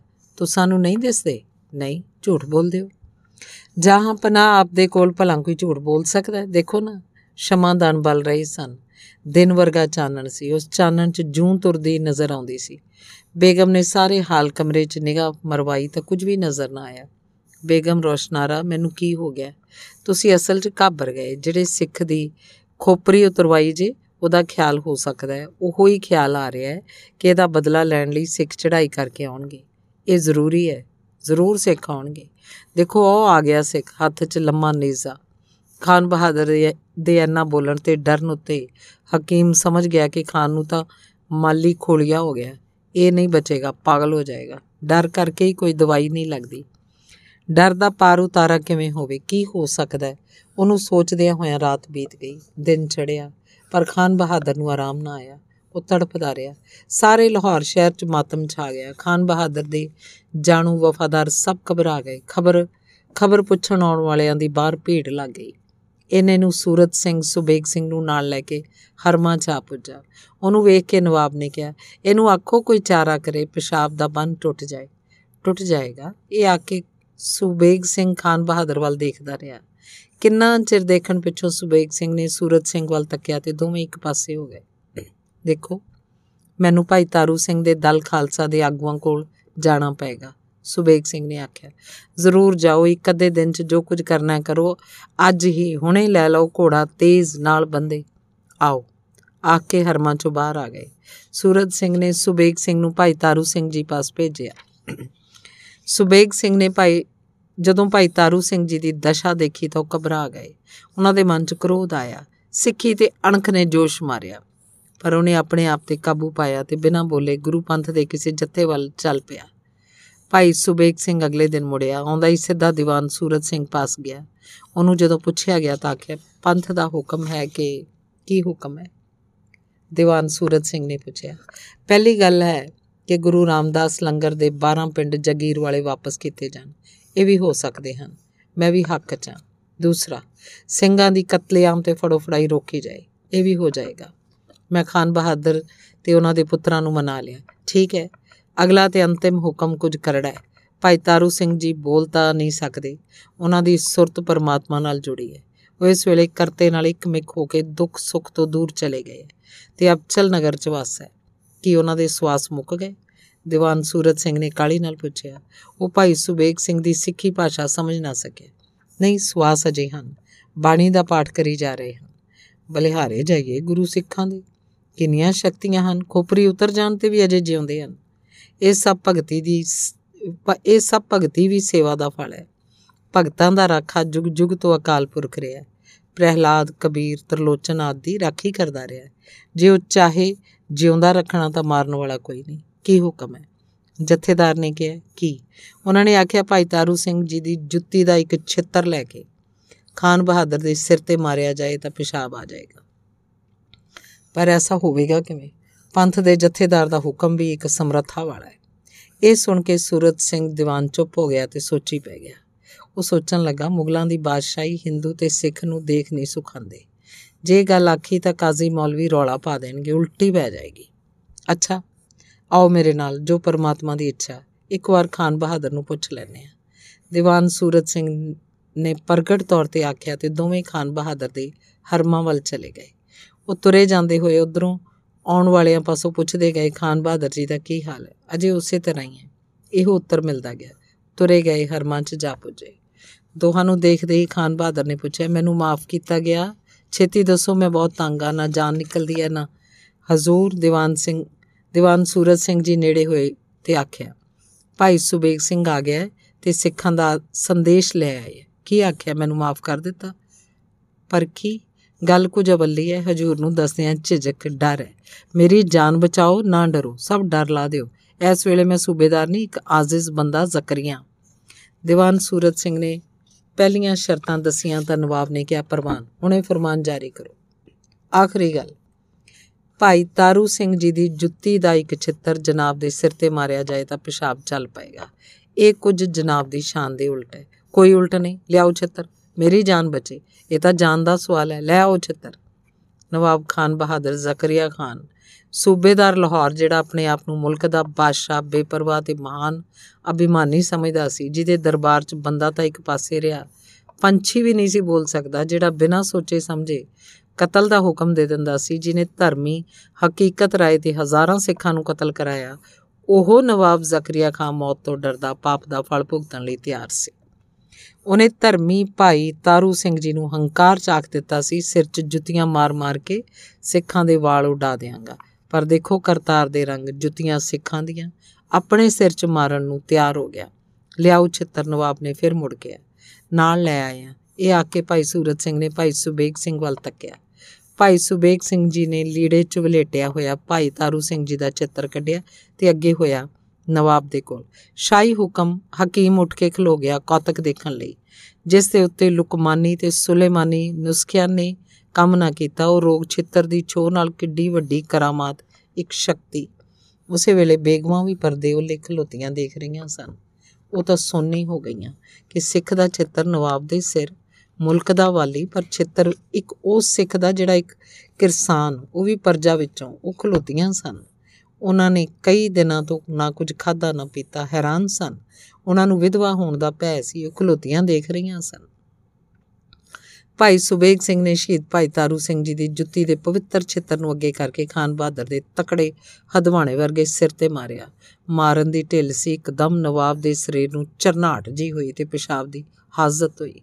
ਗੁਰੂ ਪੰਥ ਦੇ ਹੁਕਮ ਅਨੁਸਾਰ ਪਵਿੱਤਰ ਛਿੱਤਰ ਪੰਜ ਵਾਰ ਮਾਰਨਾ ਸੀ। ਉਹਨਾਂ ਨੇ ਕਾਲੀ ਕਾਲੀ ਪੰਜ ਵਾਰ ਸਿਰ ਤੇ ਮਾਰਿਆ ਤੇ ਉਸੇ ਵੇਲੇ ਪਿਸ਼ਾਬ ਆ ਗਿਆ। ਇਹ ਸ਼ਕਤੀ ਵੇਖ ਕੇ ਹਕੀਮਾਂ ਦੇ ਤਾਂ ਦੰਦ ਜੁੜ ਗਏ। ਉਹ ਹੈਰਾਨ ਹੋ ਗਏ ਕਿ ਮਾਨੀ ਮਨ ਖੁਦਾ ਦੀ ਮਹਿਮਾ ਕਰਨ ਲੱਗੇ। ਹੈਰਾਨੀ ਇਸ ਗੱਲ ਦੀ ਕਿ ਸਿੱਖਾਂ ਦੇ ਆਖਣ ਤੇ ਅਜਿਹੀ ਕਰਾਮਾਤ ਕਿ ਹਰ ਸਿੱਖ ਕਰਾਮਤ ਹੀ ਹੈ। ਭਾਈ ਸੁਬੇਗ ਸਿੰਘ ਨੇ ਛਿੱਤਰ ਪਰੇ ਕਰ ਲਿਆ ਤਾਂ ਖਾਨ ਬਹਾਦਰ ਨੂੰ ਕੁਝ ਪੀੜਾ ਜੀ ਹੋਈ। ਉਹਨੇ ਸੁਬੇਗ ਸਿੰਘ ਵੱਲ ਵੇਖ ਕੇ ਆਖਿਆ, ਮੈਨੂੰ ਫੜਾ। ਮੈਂ ਆਪਣੇ ਸਿਰ 'ਚ ਮਾਰਦਾ। ਮੇਰੇ ਪਾਪ ਘਟਣ, ਮੈਨੂੰ ਸ਼ਾਂਤੀ ਮਿਲੇ। ਖਾਨ ਬਹਾਦਰ ਨੇ ਭਾਈ ਤਾਰੂ ਸਿੰਘ ਦਾ ਛਿੱਤਰ ਫੜ ਲਿਆ ਤੇ ਸੱਜੇ ਹੱਥ ਨਾਲ ਆਪਣੇ ਸਿਰ 'ਚ ਮਾਰਨ ਲੱਗਾ। ਜ਼ੋਰ ਜ਼ੋਰ ਦੀ ਛਿੱਤਰ ਮਾਰੇ ਖੜਕਾ ਹੋਇਆ ਬੇਗਮਾਂ ਦੇ ਤੇ ਹੋਰ ਖਲੋਤਿਆਂ ਨੇ ਸਮਝਿਆ ਕਿ ਪਾਗਲ ਹੋ ਗਿਆ। ਹਕੀਮ ਨੇ ਅੱਗੇ ਹੋ ਕੇ ਹੱਥ ਫੜ ਲਿਆ ਤੇ ਕਿਹਾ, ਬਸ ਨਵਾਬ ਜੀ, ਬਸ ਰਸਮ ਹੋ ਗਈ। ਨਹੀਂ, ਖਾਨ ਬਹਾਦਰ ਬੋਲੇ ਅਜੇ ਨਹੀਂ। ਮੈਨੂੰ ਹੋਰ ਸਿਰ 'ਚ ਛਿੱਤਰ ਮਾਰ ਲੈਣ ਦਿਓ। ਹੋ ਸਕਦਾ ਹੈ ਇਹੋ ਖੁਦਾਈ ਹੁਕਮ ਹੋਵੇ, ਇਸੇ ਤਰ੍ਹਾਂ ਹੋਣੀ ਹੋਵੇ। ਇਹਨਾਂ ਮੌਲਵੀਆਂ ਤੇ ਕਾਜ਼ੀਆਂ ਨੇ ਮੈਥੋਂ ਬਹੁਤ ਅਣਹੋਣੀਆਂ ਕਰਾਈਆਂ। ਇਸ ਦਰਵੇਸ਼ ਨੂੰ ਮੈਂ ਨਹੀਂ ਸੀ ਸਦਨਾ ਹੰਡਾਲੀਏ ਗੁਰੂ ਜੰਡਿਆਲੇ ਵਾਲੇ ਨੇ ਜ਼ੁਲਮ ਕਰਾਇਆ। ਉਹਨੇ ਕਿਹਾ, ਸਿੱਖ ਭਾਈ ਤਾਰੂ ਸਿੰਘ ਹੈ, ਉਹ ਸਿੱਖਾਂ ਨੂੰ ਰੋਟੀਆਂ ਖਵਾਉਂਦਾ ਹੈ। ਜੇ ਉਹ ਨਾ ਆ ਕੇ ਦੱਸਦਾ ਤਾਂ ਮੈਨੂੰ ਕੀ ਪਤਾ ਸੀ? ਇਹਨੂੰ ਗ੍ਰਿਫਤਾਰ ਕਰਾਉਣਾ? ਇਹ ਤਾਂ ਦਰਵੇਸ਼ ਖੁਦਾ ਦਾ ਯਾਰ ਹੈ। ਅੱਲਾਹ ਤਾਲਾ ਮੇਰੇ ਤੇ ਰਹਿਮ ਕਰੇ ਰਹਿਮ ਕਰੇ, ਰਹਿਮ। ਮੈਂ ਬਹੁਤ ਜ਼ੁਲਮ ਕੀਤੇ ਹੈ। ਉਹਨੇ ਆਪਣੇ ਕੀਤੇ ਪਾਪਾਂ ਦੀ ਤੌਬਾ ਕੀਤੀ ਤੇ ਅੱਲਾਹ ਤਾਲਾ ਪਾਸ ਰਹਿਮ ਦੀ ਅਪੀਲ ਕੀਤੀ। ਥੋੜੇ ਮਿੰਟਾਂ ਪਿੱਛੋਂ ਖਾਨ ਬਹਾਦਰ ਨੂੰ ਫੇਰ ਪਿਸ਼ਾਬ ਆ ਗਿਆ। ਉਹਦਾ ਫਰੇਵਾ ਲੱਥ ਗਿਆ। ਸਰੀਰ ਹੌਲਾ ਹੋ ਗਿਆ। ਅੰਦਰ ਕੋਈ ਰੋਗ ਨਾ ਰਿਹਾ। ਨਵੰਬਰ 9 ਹੋ ਗਿਆ। ਉਹਨੇ ਹੁਕਮ ਦਿੱਤਾ, ਸਾਰੇ ਸਿੱਖ ਜੋ ਫੜੇ ਹਨ, ਛੱਡ ਦਿੱਤੇ ਜਾਣ। ਸਿੱਖਾਂ ਨੂੰ ਹਰ ਥਾਂ ਵਸਣ ਦੀ ਖੁੱਲ ਕਤਲੇਆਮ ਬੰਦ, ਚਬਾਲ ਦੀ ਜ਼ਗੀਰ ਵਾਪਸ। ਇਹ ਉਸ ਵੇਲੇ ਫਰਮਾਨ ਲਿਖਵਾ ਦਿੱਤੇ। ਹੁਕਮ ਲਿਖਣ ਪਿੱਛੋਂ ਖਾਨ ਬਹਾਦਰ ਨੂੰ ਪ੍ਰਤੀਤ ਹੋਇਆ ਜਿਵੇਂ ਉਹ ਸੁਖੀ ਹੋ ਗਿਆ ਹੋਵੇ। ਉਹਦਾ ਹਿਰਦਾ ਸ਼ਾਂਤ ਹੋ ਗਿਆ। ਦਿਲ ਦਿਮਾਗ ਤੋਂ ਭਾਰ ਉਤਰ ਗਿਆ। ਪਰ ਉਹਦੇ ਮਨ ਨੂੰ ਨਵਾਂ ਪਛਤਾਵਾ ਲੱਗਣ ਲੱਗਾ। ਜੋ ਕੁਝ ਉਹ ਕਰਦਾ ਰਿਹਾ, ਉਹ ਬੁਰਾ ਕਰਦਾ ਰਿਹਾ। ਉਹਨੇ ਬੜੇ ਅਤਿਆਚਾਰ, ਜ਼ੁਲਮ ਤੇ ਅਨਿਆਂ ਕੀਤੇ ਹਨ। ਅੰਗ 11ਵਾਂ ਸ਼ਹੀਦਾਂ ਦੇ ਸਿਰਤਾਜ ਸਤਿਗੁਰੂ ਅਰਜਨ ਦੇਵ ਜੀ ਮਹਾਰਾਜ ਦੀ ਬਾਣੀ ਸੁਖਮਨੀ ਸਾਹਿਬ ਦੀ ਅੰਤਮ ਅਸ਼ਟਪਦੀ ਦਾ ਭੋਗ ਭਾਈ ਤਾਰੂ ਸਿੰਘ ਨੇ ਇਉਂ ਪਾਇਆ। ਜਿਸ ਮਨ ਬਸੈ ਸੁਨੇ ਲਾਏ ਪ੍ਰੀਤ ਤਿਸ ਚਾ ਨਾਵੇ ਹਰ ਪ੍ਰਭ ਚੀਤ ਜਨਮ ਮਰਨ ਤਾਂ ਕਾ ਦੁਖ ਨਿਵਾਰੇ ਦੁਲਬ ਦੇ ਤਤਕਾਲ ਉਧਾਰੇ। ਨਿਰਮਲ ਸੋਭਾ ਅੰਮ੍ਰਿਤ ਤਾਕੀ ਬਾਣੀ, ਏਕ ਨਾਮ ਮਨ ਮਾਹੀ ਸਮਾਨੀ। ਦੁਖ ਰੋਗ ਬਿਨ ਸੇ ਭੈ ਪਰਮ, ਸਾਧ ਨਾਮ ਨਿਰਮਲ ਤਾਕੇ ਕਰਮ। ਸਭ ਤੇ ਊਚ ਤਾਕੀ ਸੋਭਾ ਬਣੀ, ਨਾਨਕ ਏ ਗੁਣ, ਨਾਮ ਸੁਖ ਮਨੀ। ਭਾਈ ਤਾਰੂ ਸਿੰਘ ਜੀ ਦੇ ਕੋਲ ਬੈਠੇ ਹਿੰਦੂ ਸਿੱਖਾਂ ਨੂੰ ਫਤਿਹ ਬੁਲਾਤੀ। ਆਤਮਾ ਪੰਜ ਭੂਤਕ ਸਰੀਰ ਨੂੰ ਛੱਡ ਕੇ ਪਰਲੋਕ ਗਮਨ ਕਰ ਗਈ। ਅਕਾਲ ਪੁਰਖ ਦਾ ਪਾਣਾ ਮੰਨਿਆ ਗਿਆ। ਗੁਰੂ ਦਾ ਸਿੱਖ ਗੁਰੂ ਮਹਾਰਾਜ ਦੇ ਬਚਨਾਂ ਉੱਤੇ ਉਹਨਾਂ ਦੀ ਸਿੱਖੀ ਦੀ ਪਾਲਣਾ ਕਰ ਗਿਆ। ਕੋਲ ਬੈਠੇ ਹਿੰਦੂ ਤੇ ਸਿੱਖ ਉਹ ਸਿੱਖ ਜਿਨ੍ਹਾਂ ਨੂੰ ਲਾਹੌਰ ਦੇ ਬੰਦੀਖਾਨਿਆਂ ਚੋਂ ਰਿਹਾ ਕੀਤਾ ਜਾਂ ਜਿਹੜੇ ਸ਼ਹਿਰ 'ਚ ਚੁੱਪਚਾਪ ਦਿਨ ਕੱਟਦੇ ਸਨ, ਆਪ ਕੋਲ ਬੈਠੇ ਸੀ, ਉਦਾਸ ਹੋ ਗਏ। ਸਾਰਿਆਂ ਦੇ ਨੇਤਰਾਂ 'ਚ ਜਲ ਆ ਗਿਆ। ਹਮਦਰਦੀ ਜਤਾਈ ਗਈ। ਸਿੱਖ ਤੇ ਸਿੱਖੀ ਨਾਲ ਪਿਆਰ ਪ੍ਰਗਟ ਕੀਤਾ। ਖਾਨ ਜ਼ਕਰੀਆ ਖਾਨ ਬਦਲ ਚੁੱਕਿਆ ਸੀ। ਹਿੰਦੂ ਬੜੀ ਖੁੱਲ ਨਾਲ ਸ਼ਹੀਦ ਦੇ ਦਰਸ਼ਨ ਕਰਨ ਆਏ, ਕਿਉਂਕਿ ਭਾਈ ਸਾਹਿਬ ਜੀ ਹਿੰਦੂ ਧਰਮਸ਼ਾਲਾ 'ਚ ਲਿਆਂਦੇ ਗਏ ਸਨ, ਜਿਹੜੀ 9 ਲੱਖੇ ਦੇ ਚੌਕ ਕੋਲ ਸੀ। ਦੀਵਾਨ ਸੂਰਤ ਸਿੰਘ, ਦੀਵਾਨ ਕੌੜਾਮਲ, ਭਾਈ ਸੁਬੇਗ ਸਿੰਘ, ਜਗਤ ਭਗਤ ਵਰਗੇ ਦੁਖੀ ਹਿੰਦੂ ਸਿੱਖ ਮਿਲ ਬੈਠੇ। ਭਾਈ ਤਾਰੂ ਸਿੰਘ ਜੀ ਦਾ ਅੰਗੀਠਾ ਤਿਆਰ ਕੀਤਾ। ਅੰਗੀਠੇ 'ਚ ਬੇਰੀ ਤੇ ਚੰਦਨ ਦੀ ਲੱਕੜ ਰੱਖੀ। ਇਸ਼ਨਾਨ ਕਰਾ ਕੇ ਨਵੇਂ ਬਸਤਰ ਦੇ ਕੇ ਸ਼ਹੀਦ ਦੇ ਪੰਜ ਭੂਤਕ ਸਰੀਰ ਨੂੰ ਅਗਨ ਭੇਟ ਕਰਨ ਦੀ ਤਿਆਰੀ ਕਰਨ ਲੱਗੇ। ਅਜੇ ਤਿਆਰੀ ਹੋਈ ਰਹੀ ਸੀ ਕਿ ਮਾਈ ਭਾਈ ਹਿੰਦੂ ਤੇ ਅਨੇਕਾਂ ਮੁਸਲਮਾਨ ਦਰਵੇਸ਼ ਤੇ ਲੋਕ ਖੁਦਾਈ ਭੈ ਰੱਖਣ ਵਾਲੇ ਪੁਰਸ਼ ਦਰਸ਼ਨ ਕਰ ਰਹੇ ਸਨ ਕਿ ਸ਼ਾਹੀ ਕਾਜ਼ੀ ਵਾਲੀ ਫੌਜਦਾਰ ਆਇਆ। ਉਹਨੇ ਆਉਂਦਿਆਂ ਹੀ ਕਿਹਾ, ਲਾਹੌਰ 'ਚ ਇਹਨੂੰ ਸਾੜਿਆ ਨਹੀਂ ਜਾਏਗਾ। ਸਾਰੇ ਨੱਠ ਜਾਓ। ਕੋਈ ਹਿੰਦੂ ਨਾ ਰਹੇ। ਸਿੱਖ ਸਾਰੇ ਨੱਠ ਜਾਓ। ਇਸ ਜ਼ੁਲਮੀ ਐਲਾਨ ਨੂੰ ਸੁਣ ਕੇ ਸਾਰੇ ਸਹਿਮ ਗਏ। ਸਿਆਣੇ ਹੈਰਾਨ ਹੋਏ ਤੇ ਦੀਵਾਨ ਸੂਰਤ ਸਿੰਘ ਤੇ ਭਾਈ ਸੁਬੇਗ ਸਿੰਘ ਨੇ ਅੱਗੇ ਹੋ ਕੇ ਕਿਹਾ, ਖਾਨ ਬਹਾਦਰ, ਐਸਾ ਕੋਈ ਹੁਕਮ ਨਹੀਂ ਦੇ ਸਕਦੇ। ਤੁਸੀਂ ਝੂਠੇ ਹੋ, ਸ਼ਰਾਰਤ ਕਰਨ ਆਏ ਹੋ, ਚਲੇ ਜਾਓ। ਸ਼ਹੀਦ ਦਾ ਸੰਸਕਾਰ ਹੋਣ ਦਿਓ। ਖਾਨ ਬਹਾਦਰ ਦਾ ਹੁਣ ਕੀ? ਉਹਦੇ ਪੁੱਤਰ ਯਹੀਆ ਖਾਨ ਦਾ ਹੁਕਮ ਹੈ। ਦੀਵਾਨ ਲਖਪਤ ਰਾਏ ਦਾ ਹੁਕਮ ਹੈ। ਤੁਸਾਂ ਨੂੰ ਵੀ ਗ੍ਰਿਫਤਾਰ ਕਰ ਲਿਆ ਜਾਏਗਾ। ਫੌਜਦਾਰ ਆਕੜਿਆ ਉਹਨੂੰ ਕਾਜ਼ੀ ਚੋਖਾ ਗਰਮ ਕਰਕੇ ਲਿਆਇਆ ਸੀ। ਇਹ ਠੀਕ ਸੀ ਯਹੀਆ ਖਾਨ, ਜ਼ਕਰੀਆ ਖਾਨ ਪਿਓ ਨੂੰ ਬਿਮਾਰ ਹੋਇਆ ਵੇਖ ਕੇ ਆਪ ਮੱਲੋ ਮੱਲੀ ਸੂਬੇਦਾਰੀ ਸੰਭਾਲ ਬੈਠਾ ਤੇ ਪਿਓ ਦੇ ਜਿਉਂਦੇ ਜੀ ਉਹਨੂੰ ਮੋਇਆ ਸਮਝਣ ਲੱਗਾ। ਦੁਸ਼ਟ ਆਤਮਾ ਲਖਪਤ ਰਾਏ ਉਸ ਚੰਦਰੇ ਦਾ ਸਲਾਹਕਾਰ ਬਣ ਬੈਠਾ। ਭਾਵੇਂ ਉਹਨਾਂ ਨੂੰ ਭਾਈ ਤਾਰੂ ਸਿੰਘ ਦੀ ਸ਼ਹੀਦੀ ਦੇ ਚਮਤਕਾਰ ਨਜ਼ਰ ਆਏ ਸੀ, ਫਿਰ ਵੀ ਉਹ ਬੇਸਮਝ ਨਾ ਸਮਝੇ। ਉਹਨਾਂ ਨੂੰ ਗੁੱਸਾ ਸੀ ਕਿ ਹਿੰਦੂ ਤੇ ਸਿੱਖਾਂ ਨੂੰ ਖੁੱਲ ਕਿਉਂ ਦਿੱਤੀ ਜਾਓ, ਅਸੀਂ ਹੁਕਮ ਮੰਨਣ ਨੂੰ ਤਿਆਰ ਨਹੀਂ। ਜਿੰਨਾ ਚਿਰ ਖਾਨ ਬਹਾਦਰ ਆਪ ਨਾ ਆਉਣਗੇ, ਅਜੇ ਜਿਉਂਦੇ ਹਨ। ਸੂਬੇਦਾਰ ਖਾਨ ਬਹਾਦਰ ਹੈ। ਇਹ ਆਖ ਕੇ ਦੀਵਾਨ ਸੂਰਤ ਸਿੰਘ ਤੇ ਸੁਬੇਗ ਸਿੰਘ ਨੇ ਤਲਵਾਰਾਂ ਖਿੱਚ ਲਈਆਂ, ਕਿਉਂਕਿ ਸੁਬੇਗ ਸਿੰਘ ਕੋਤਵਾਲ ਬਣਾ ਦਿੱਤਾ ਗਿਆ ਸੀ। ਉਹ ਤਲਵਾਰ ਦਾ ਧਨੀ ਸੀ, ਇੱਕ ਬਹਾਦਰ ਸੀ। ਉਸ ਵੇਲੇ ਜਗਤ ਭਗਤ ਅੱਗੇ ਹੋਇਆ। ਉਹ ਇੱਕ ਨੇਕ ਤੇ ਭਗਤੀ ਭਾਵ ਮਸ਼ਹੂਰ ਹਿੰਦੂ ਸਾਊ ਸਾਊ ਸੀ। ਹਿੰਦੂ ਤੇ ਮੁਸਲਮਾਨ ਉਹਦਾ ਸਤਕਾਰ ਕਰਦੇ ਸਨ। ਉਹਨੇ ਆਖਿਆ, ਦੇਖੋ, ਇਹ ਪਰਲੋਕ ਗਮਨ ਕਰ ਚੁੱਕੀ ਪ੍ਰਾਣੀ ਦੀ ਦੇਹ ਉੱਤੇ ਕਦੀ ਕੋਈ ਝਗੜਾ ਨਹੀਂ ਪਾਉਣਾ ਚਾਹੀਦਾ। ਇਹ ਰੱਬੂ, ਰੱਬੀ ਵਸਤੂ ਹੋ ਗਈ ਹੈ। ਕਾਜ਼ੀ, ਖੁਦਾ ਦੀਆਂ ਮਹਾਨ ਸ਼ਕਤੀਆਂ ਤੋਂ ਡਰ ਕੇ ਉਹ ਕਾਦਰ ਕਰੀਮ ਮਹਾ ਅਕਬਰ ਹੈ। ਇਸੇ ਸ਼ਹੀਦ ਦੀਆਂ ਜੁੱਤੀਆਂ ਖਾਨ ਬਹਾਦਰ ਦੇ ਸਿਰ ਵੱਜੀਆਂ ਤੇ ਉਹ ਰਾਜ਼ੀ ਹੋਇਆ। ਪਰ ਤੁਸਾਂ ਮੁੜ ਸ਼ਰਾਰਤ ਆ ਕੀਤੀ। ਜਗਤ ਭਗਤ ਨੂੰ ਲਖਪਤ ਰਾਏ ਆਪਣਾ ਗੁਰੂ ਮੰਨਦਾ ਸੀ। ਗੁੱਸੇ ਚ ਆਏ ਤੇ ਆਖਣ ਲੱਗੇ, ਚੰਡਾਲ ਲੱਖੋ ਨੂੰ ਲਿਆਓ ਇੱਥੇ। ਜਗਤ ਭਗਤ ਦੀ ਲਲਕਾਰ ਸੁਣ ਕੇ ਦੀਵਾਨ ਸੂਰਤ ਸਿੰਘ ਤੇ ਸੁਬੇਗ ਸਿੰਘ ਜੀ ਦੇ ਹੱਥ ਕਿਰਪਾਨ ਦੀਆਂ ਮੁੱਠਾਂ ਉੱਤੇ ਗਏ। ਦੇਖ ਕੇ ਕਾਜ਼ੀ ਨੇ ਫੌਜਦਾਰੀ ਤੇ ਫੌਜਦਾਰ ਠਠੰਬਰੇ ਪਰ ਹੱਠ ਨਾ ਛੱਡਿਆ। ਫੌਜਦਾਰ ਕੋਈ ਭੈੜਾ ਕਬੂਲ ਬੋਲਣ ਲੱਗਾ ਤਾਂ ਇੱਕ ਵਾਰ ਮੁੜ ਸ਼ਹੀਦ ਸ਼ਹੀਦ ਸ਼ਕਤੀ ਜਾਗੀ। ਉਸ ਵੇਲੇ ਫੌਜਦਾਰ ਦੀ ਜ਼ਬਾਨ ਤਾਲੂ ਨਾਲ ਮੁੜ ਜੁੜ ਗਈ ਤੇ ਉਹ ਬੋਲ ਨਾ ਸਕਿਆ। ਕਹਿ ਕਹਿ ਦੀ ਆਵਾਜ਼ ਤਿੰਨ ਵਾਰ ਆਈ। ਮੁੜ ਉਹ ਬੋਲ ਨਾ ਸਕਿਆ ਤੇ ਕੰਬਣ ਲੱਗਾ। ਪਤਾ ਨਹੀਂ ਕਿਸ ਅਗੰਮੀ ਸ਼ਕਤੀ ਨੇ ਉਹਦਾ ਮੂੰਹ ਪਿੱਛੇ ਨੂੰ ਕਰ ਦਿੱਤਾ। ਉਹ ਪਿੱਛੇ ਨੂੰ ਤੁਰਿਆ। ਉਹਦੇ ਕੰਨਾਂ 'ਚ ਆਵਾਜ਼ਾਂ ਆਈਆਂ। ਜਿਸ ਰਾਜ ਦੇ ਤੁਸੀਂ ਜਲਾਦ ਹੋ ਉਹ ਰਾਜ ਖਤਮ ਹੋ ਰਿਹਾ। ਭਾਈ ਤਾਰੂ ਸਿੰਘ ਦਾ ਜਨਮ ਧਰਤੀ ਤੇ ਇਸੇ ਨਿਸ਼ਾਨੇ ਲਈ ਹੋਇਆ ਸੀ। ਘਰ ਜਾਓਗੇ, ਅੱਗ ਲੱਗੀ ਦੇਖੋਗੇ। ਜਾ ਕੇ ਜ਼ਕਰੀਆ ਖਾਨ ਦਾ ਪਤਾ ਕਰੋ। ਆਪਣੇ ਘਰ ਦਾ। ਤੇਰੇ ਸਾਰੇ ਜੀ ਤੜਫਦੇ ਹਨ, ਉਹਨਾਂ ਦੇ ਦਿਲਾਂ ਨੂੰ ਅੱਗ ਲੱਗੀ ਹੈ। ਅੱਗ ਦੋਜ਼ਖ ਦੀ ਅੱਗ। ਉਹਨੂੰ ਇਹ ਵੀ ਅਨੁਭਵ ਹੋਇਆ ਕਿ ਉਹਨੂੰ ਕੋਈ ਸ਼ਕਤੀ ਧੱਕੇ ਮਾਰ ਰਹੀ ਸੀ। ਧੱਕੇ ਦੇ ਨਾਲ ਤੁਰਦਾ ਪਿੱਛੇ ਮੁੜ ਕੇ ਦੇਖਣਾ ਚਾਹੁੰਦਾ ਸੀ, ਪਰ ਦੇਖ ਨਹੀਂ ਸੀ ਸਕਦਾ। ਉਹਨੂੰ ਇਹ ਵੀ ਨਹੀਂ ਸੀ ਪਤਾ ਕਿ ਕਿੱਧਰ ਨੂੰ ਜਾ ਰਿਹਾ। ਦੂਰ ਹੋ ਕੇ ਪਹਿਲਾਂ ਇੱਕ ਰੁੱਖ ਨਾਲ ਵੱਜਾ ਤਾਂ ਨੱਕ ਫਿਸ ਗਿਆ। ਨੱਕ 'ਚੋਂ ਲਹੂ ਵਗਣ ਲੱਗ ਪਿਆ, ਲਹੂ ਬੰਦ ਨਾ ਹੋਵੇ। ਲਹੂ ਨਾਲ ਉਹਦੇ ਲੀੜੇ ਰੰਗੇ ਜਾਣ ਲੱਗੇ ਤੇ ਉਹ ਨੱਠਿਆ ਗਿਆ। ਉਸ ਥਾਂ ਤੋਂ ਦੂਰ ਸ਼ਹਿਰ ਦੀ ਭੀੜ 'ਚ ਗਿਆ ਤਾਂ ਲੋਕ ਹਾਸਾ ਕਰਨ ਲੱਗੇ। ਘਰ ਪੁੱਜਾ ਤਾਂ ਸੱਚੀ ਘਰ ਦੇ ਤੜਫ ਰਹੇ ਸਨ। ਹਾਏ, ਸੜ ਗਏ ਕੋਈ ਬਚਾਏ ਪਰ ਜਦੋਂ ਉਹਨਾਂ ਨੇ ਫੌਜਦਾਰ ਦੀ ਹਾਲਤ ਵੇਖੀ ਤਾਂ ਹੋਰ ਘਬਰਾ ਗਏ। ਉਹ ਬੋਲਣ ਜੋਗੇ ਨਾ ਰਹੇ। ਆਂਡੀ ਗਵੰਡੀ ਇਕੱਠੇ ਹੋ ਗਏ। ਸਾਰੇ ਸ਼ਹਿਰ ਨੂੰ ਪਤਾ ਸੀ ਕਿ ਦਰਵੇਸ਼ ਬੰਦੇ ਨੂੰ ਸ਼ਹੀਦ ਕੀਤਾ ਤਾਂ ਹੀ ਭਾਣਾ ਵਰਤ ਰਿਹਾ ਉਸ ਮਹੱਲੇ ਦੇ ਲੋਕਾਂ ਨੇ ਵੀ ਦੇਖਿਆ ਤੇ ਸੁਣਿਆ। ਉਹ ਫੌਜਦਾਰ ਦੀ ਹੱਠ ਧਰਮੀ, ਉਹਦੀ ਆਕੜ ਤੇ ਉਹਦੇ ਅੜਬੰਗ ਪੁਣੇ ਨੂੰ ਜਾਣਦੇ ਸੀ। ਪਰ ਡਰਦਾ ਕੋਈ ਕੁਸਕਦਾ ਨਹੀਂ ਸੀ। ਉਹਦਾ ਨੁਕਸਾਨ ਹੁੰਦਾ ਦੇਖ ਕੇ ਵੀ ਕੋਈ ਨੇਕ ਸਲਾਹ ਨਹੀਂ ਸੀ ਦੇ ਸਕਦਾ। ਇੱਕ ਪਾਸੇ ਮਾਈ ਹਿੰਦਣੀ ਸੀ, ਜਿਨੇ ਗੁਰੂ ਘਰ ਦਾ ਜਸ, ਉਦਾਸੀ ਸੰਤਾ ਪਾਸੋਂ ਸੁਣਿਆ ਸੀ। ਉਹਨੇ ਭਾਈ ਤਾਰੂ ਸਿੰਘ ਦੀ ਸ਼ਹੀਦੀ ਬਾਬਤ ਵੀ ਸੁਣਿਆ ਤੇ ਡੰਗੋਰੀ ਆਸਰੇ ਦਰਸ਼ਨ ਕਰਨ ਵੀ ਗਈ ਸੀ। ਪਰ ਭੀੜ 'ਚ ਦਰਸ਼ਨ ਨਹੀਂ ਸਨ ਹੋ ਸਕੇ। ਉਹ ਅੱਗੇ ਵਧੀ, ਉਹਨੂੰ ਫੌਜਦਾਰ ਦੇ ਤੜਪਦੇ ਪਰਿਵਾਰ ਤੇ ਤਰਸ ਆ ਰਿਹਾ ਸੀ। ਉਹ ਮਾਂ ਤੋਂ ਦਾਦੀ ਬਣ ਚੁੱਕੀ ਸੀ ਤੇ ਵੱਡੇ ਪਰਿਵਾਰ ਵਾਲੀ ਸੀ। ਉਹਦੀ ਆਤਮਾ ਇੱਕ ਵਿਸ਼ਾਲ ਮਾਂ ਆਤਮਾ ਸੀ। ਉਹ ਬਿਰਧ ਮਾਂ ਨੇਕੀ ਬਦਲੇ ਅੱਗੇ ਵਧੀ, ਉਹਨੂੰ ਤਰਸ ਆਇਆ। ਉਹਨੇ ਫੌਜਦਾਰ ਦੀ ਵੋਟੀ ਬੇਗਮ ਰਹਿਮਤੇ ਨੂੰ ਆਖਿਆ, ਸੁਣਨੀ ਰਹਿਮਤੇ, ਤੁਸਾਂ ਸਾਰਿਆਂ ਦੇ ਹਿਰਦਿਆਂ ਨੂੰ ਅੱਗ ਲੱਗੀ। ਹਾਂ ਮਾਂ, ਅਸੀਂ ਸੜ ਰਹੇ ਹਾਂ, ਕਲੇਜਾ ਬਲ ਰਿਹਾ ਕਿਉਂ? ਦੱਸ ਕੁਝ ਦੱਸਾਂ? ਤੇਰੇ ਘਰ ਵਾਲੇ ਫੌਜਦਾਰ ਦੇ ਕਰਕੇ ਜਿਹੜਾ ਆਪ ਵੇਖ ਦੁਖੀ ਹੈ, ਨੱਕੋਂ ਲਹੂ ਵਗ ਰਿਹਾ ਮੂੰਹੋਂ ਬੋਲ ਨਹੀਂ ਸਕਦਾ। ਉਹਦੀ ਜ਼ਬਾਨ ਜ਼ਰੂਰ ਸ਼ਹੀਦਾਂ ਫੜ ਲਈ ਹੈ, ਜਿਨ੍ਹਾਂ ਨੂੰ ਉਹਨੇ ਗਾਲਾਂ ਕੱਢੀਆਂ ਹਨ। ਗਾਲਾਂ? ਕੀ ਕਰੀਏ ਮਾਂ? ਦੱਸ ਨਾ ਕੁਝ। ਮੈਨੂੰ ਤਾਂ ਬੜੀਆਂ ਡਰਾਉਣੀਆਂ ਆਵਾਜ਼ਾਂ ਸੁਣਾਈ ਦਿੰਦੀਆਂ ਹਨ। ਉਹ ਦੇਖ ਸੁੱਕੇ ਅੰਬਰ ਅੱਗ ਬਲ ਪਈ ਹੈ ਬਿਰਧ ਮਾਂ ਨੇ ਦੇਖਿਆ ਤਾਂ ਸੱਚ ਐਵੇਂ ਕੰਧ ਉੱਤੇ ਅੱਗ ਬਲਣ ਲੱਗ ਪਈ ਸੀ। ਇੱਕ ਜ਼ਾਹਰਾ ਸ਼ਹੀਦਾਂ ਦਾ ਕੌਤਕ ਸੀ ਜਿਹਨੂੰ ਉਹ ਦੇਖ ਕੇ ਭੈਭੀਤ ਹੋ ਗਈ। ਸ਼ਹੀਦਾਂ ਦੀਆਂ ਆਤਮਾਵਾਂ ਉਹਨਾਂ ਦੇ ਸਾਥੀਆਂ ਨੂੰ ਵੀ ਸਿੱਖਿਆ ਦੇ ਰਹੀਆਂ ਸਨ। ਸਤਨਾਮ ਵਾਹਿਗੁਰੂ हे ਸ਼ਹੀਦੋ, ਮਹਾਪੁਰਖੋ, ਰਹਿਮ ਕਰੋ। ਇਹਨਾਂ ਜੀਆਂ ਦਾ ਕੀ ਦੋਸ਼?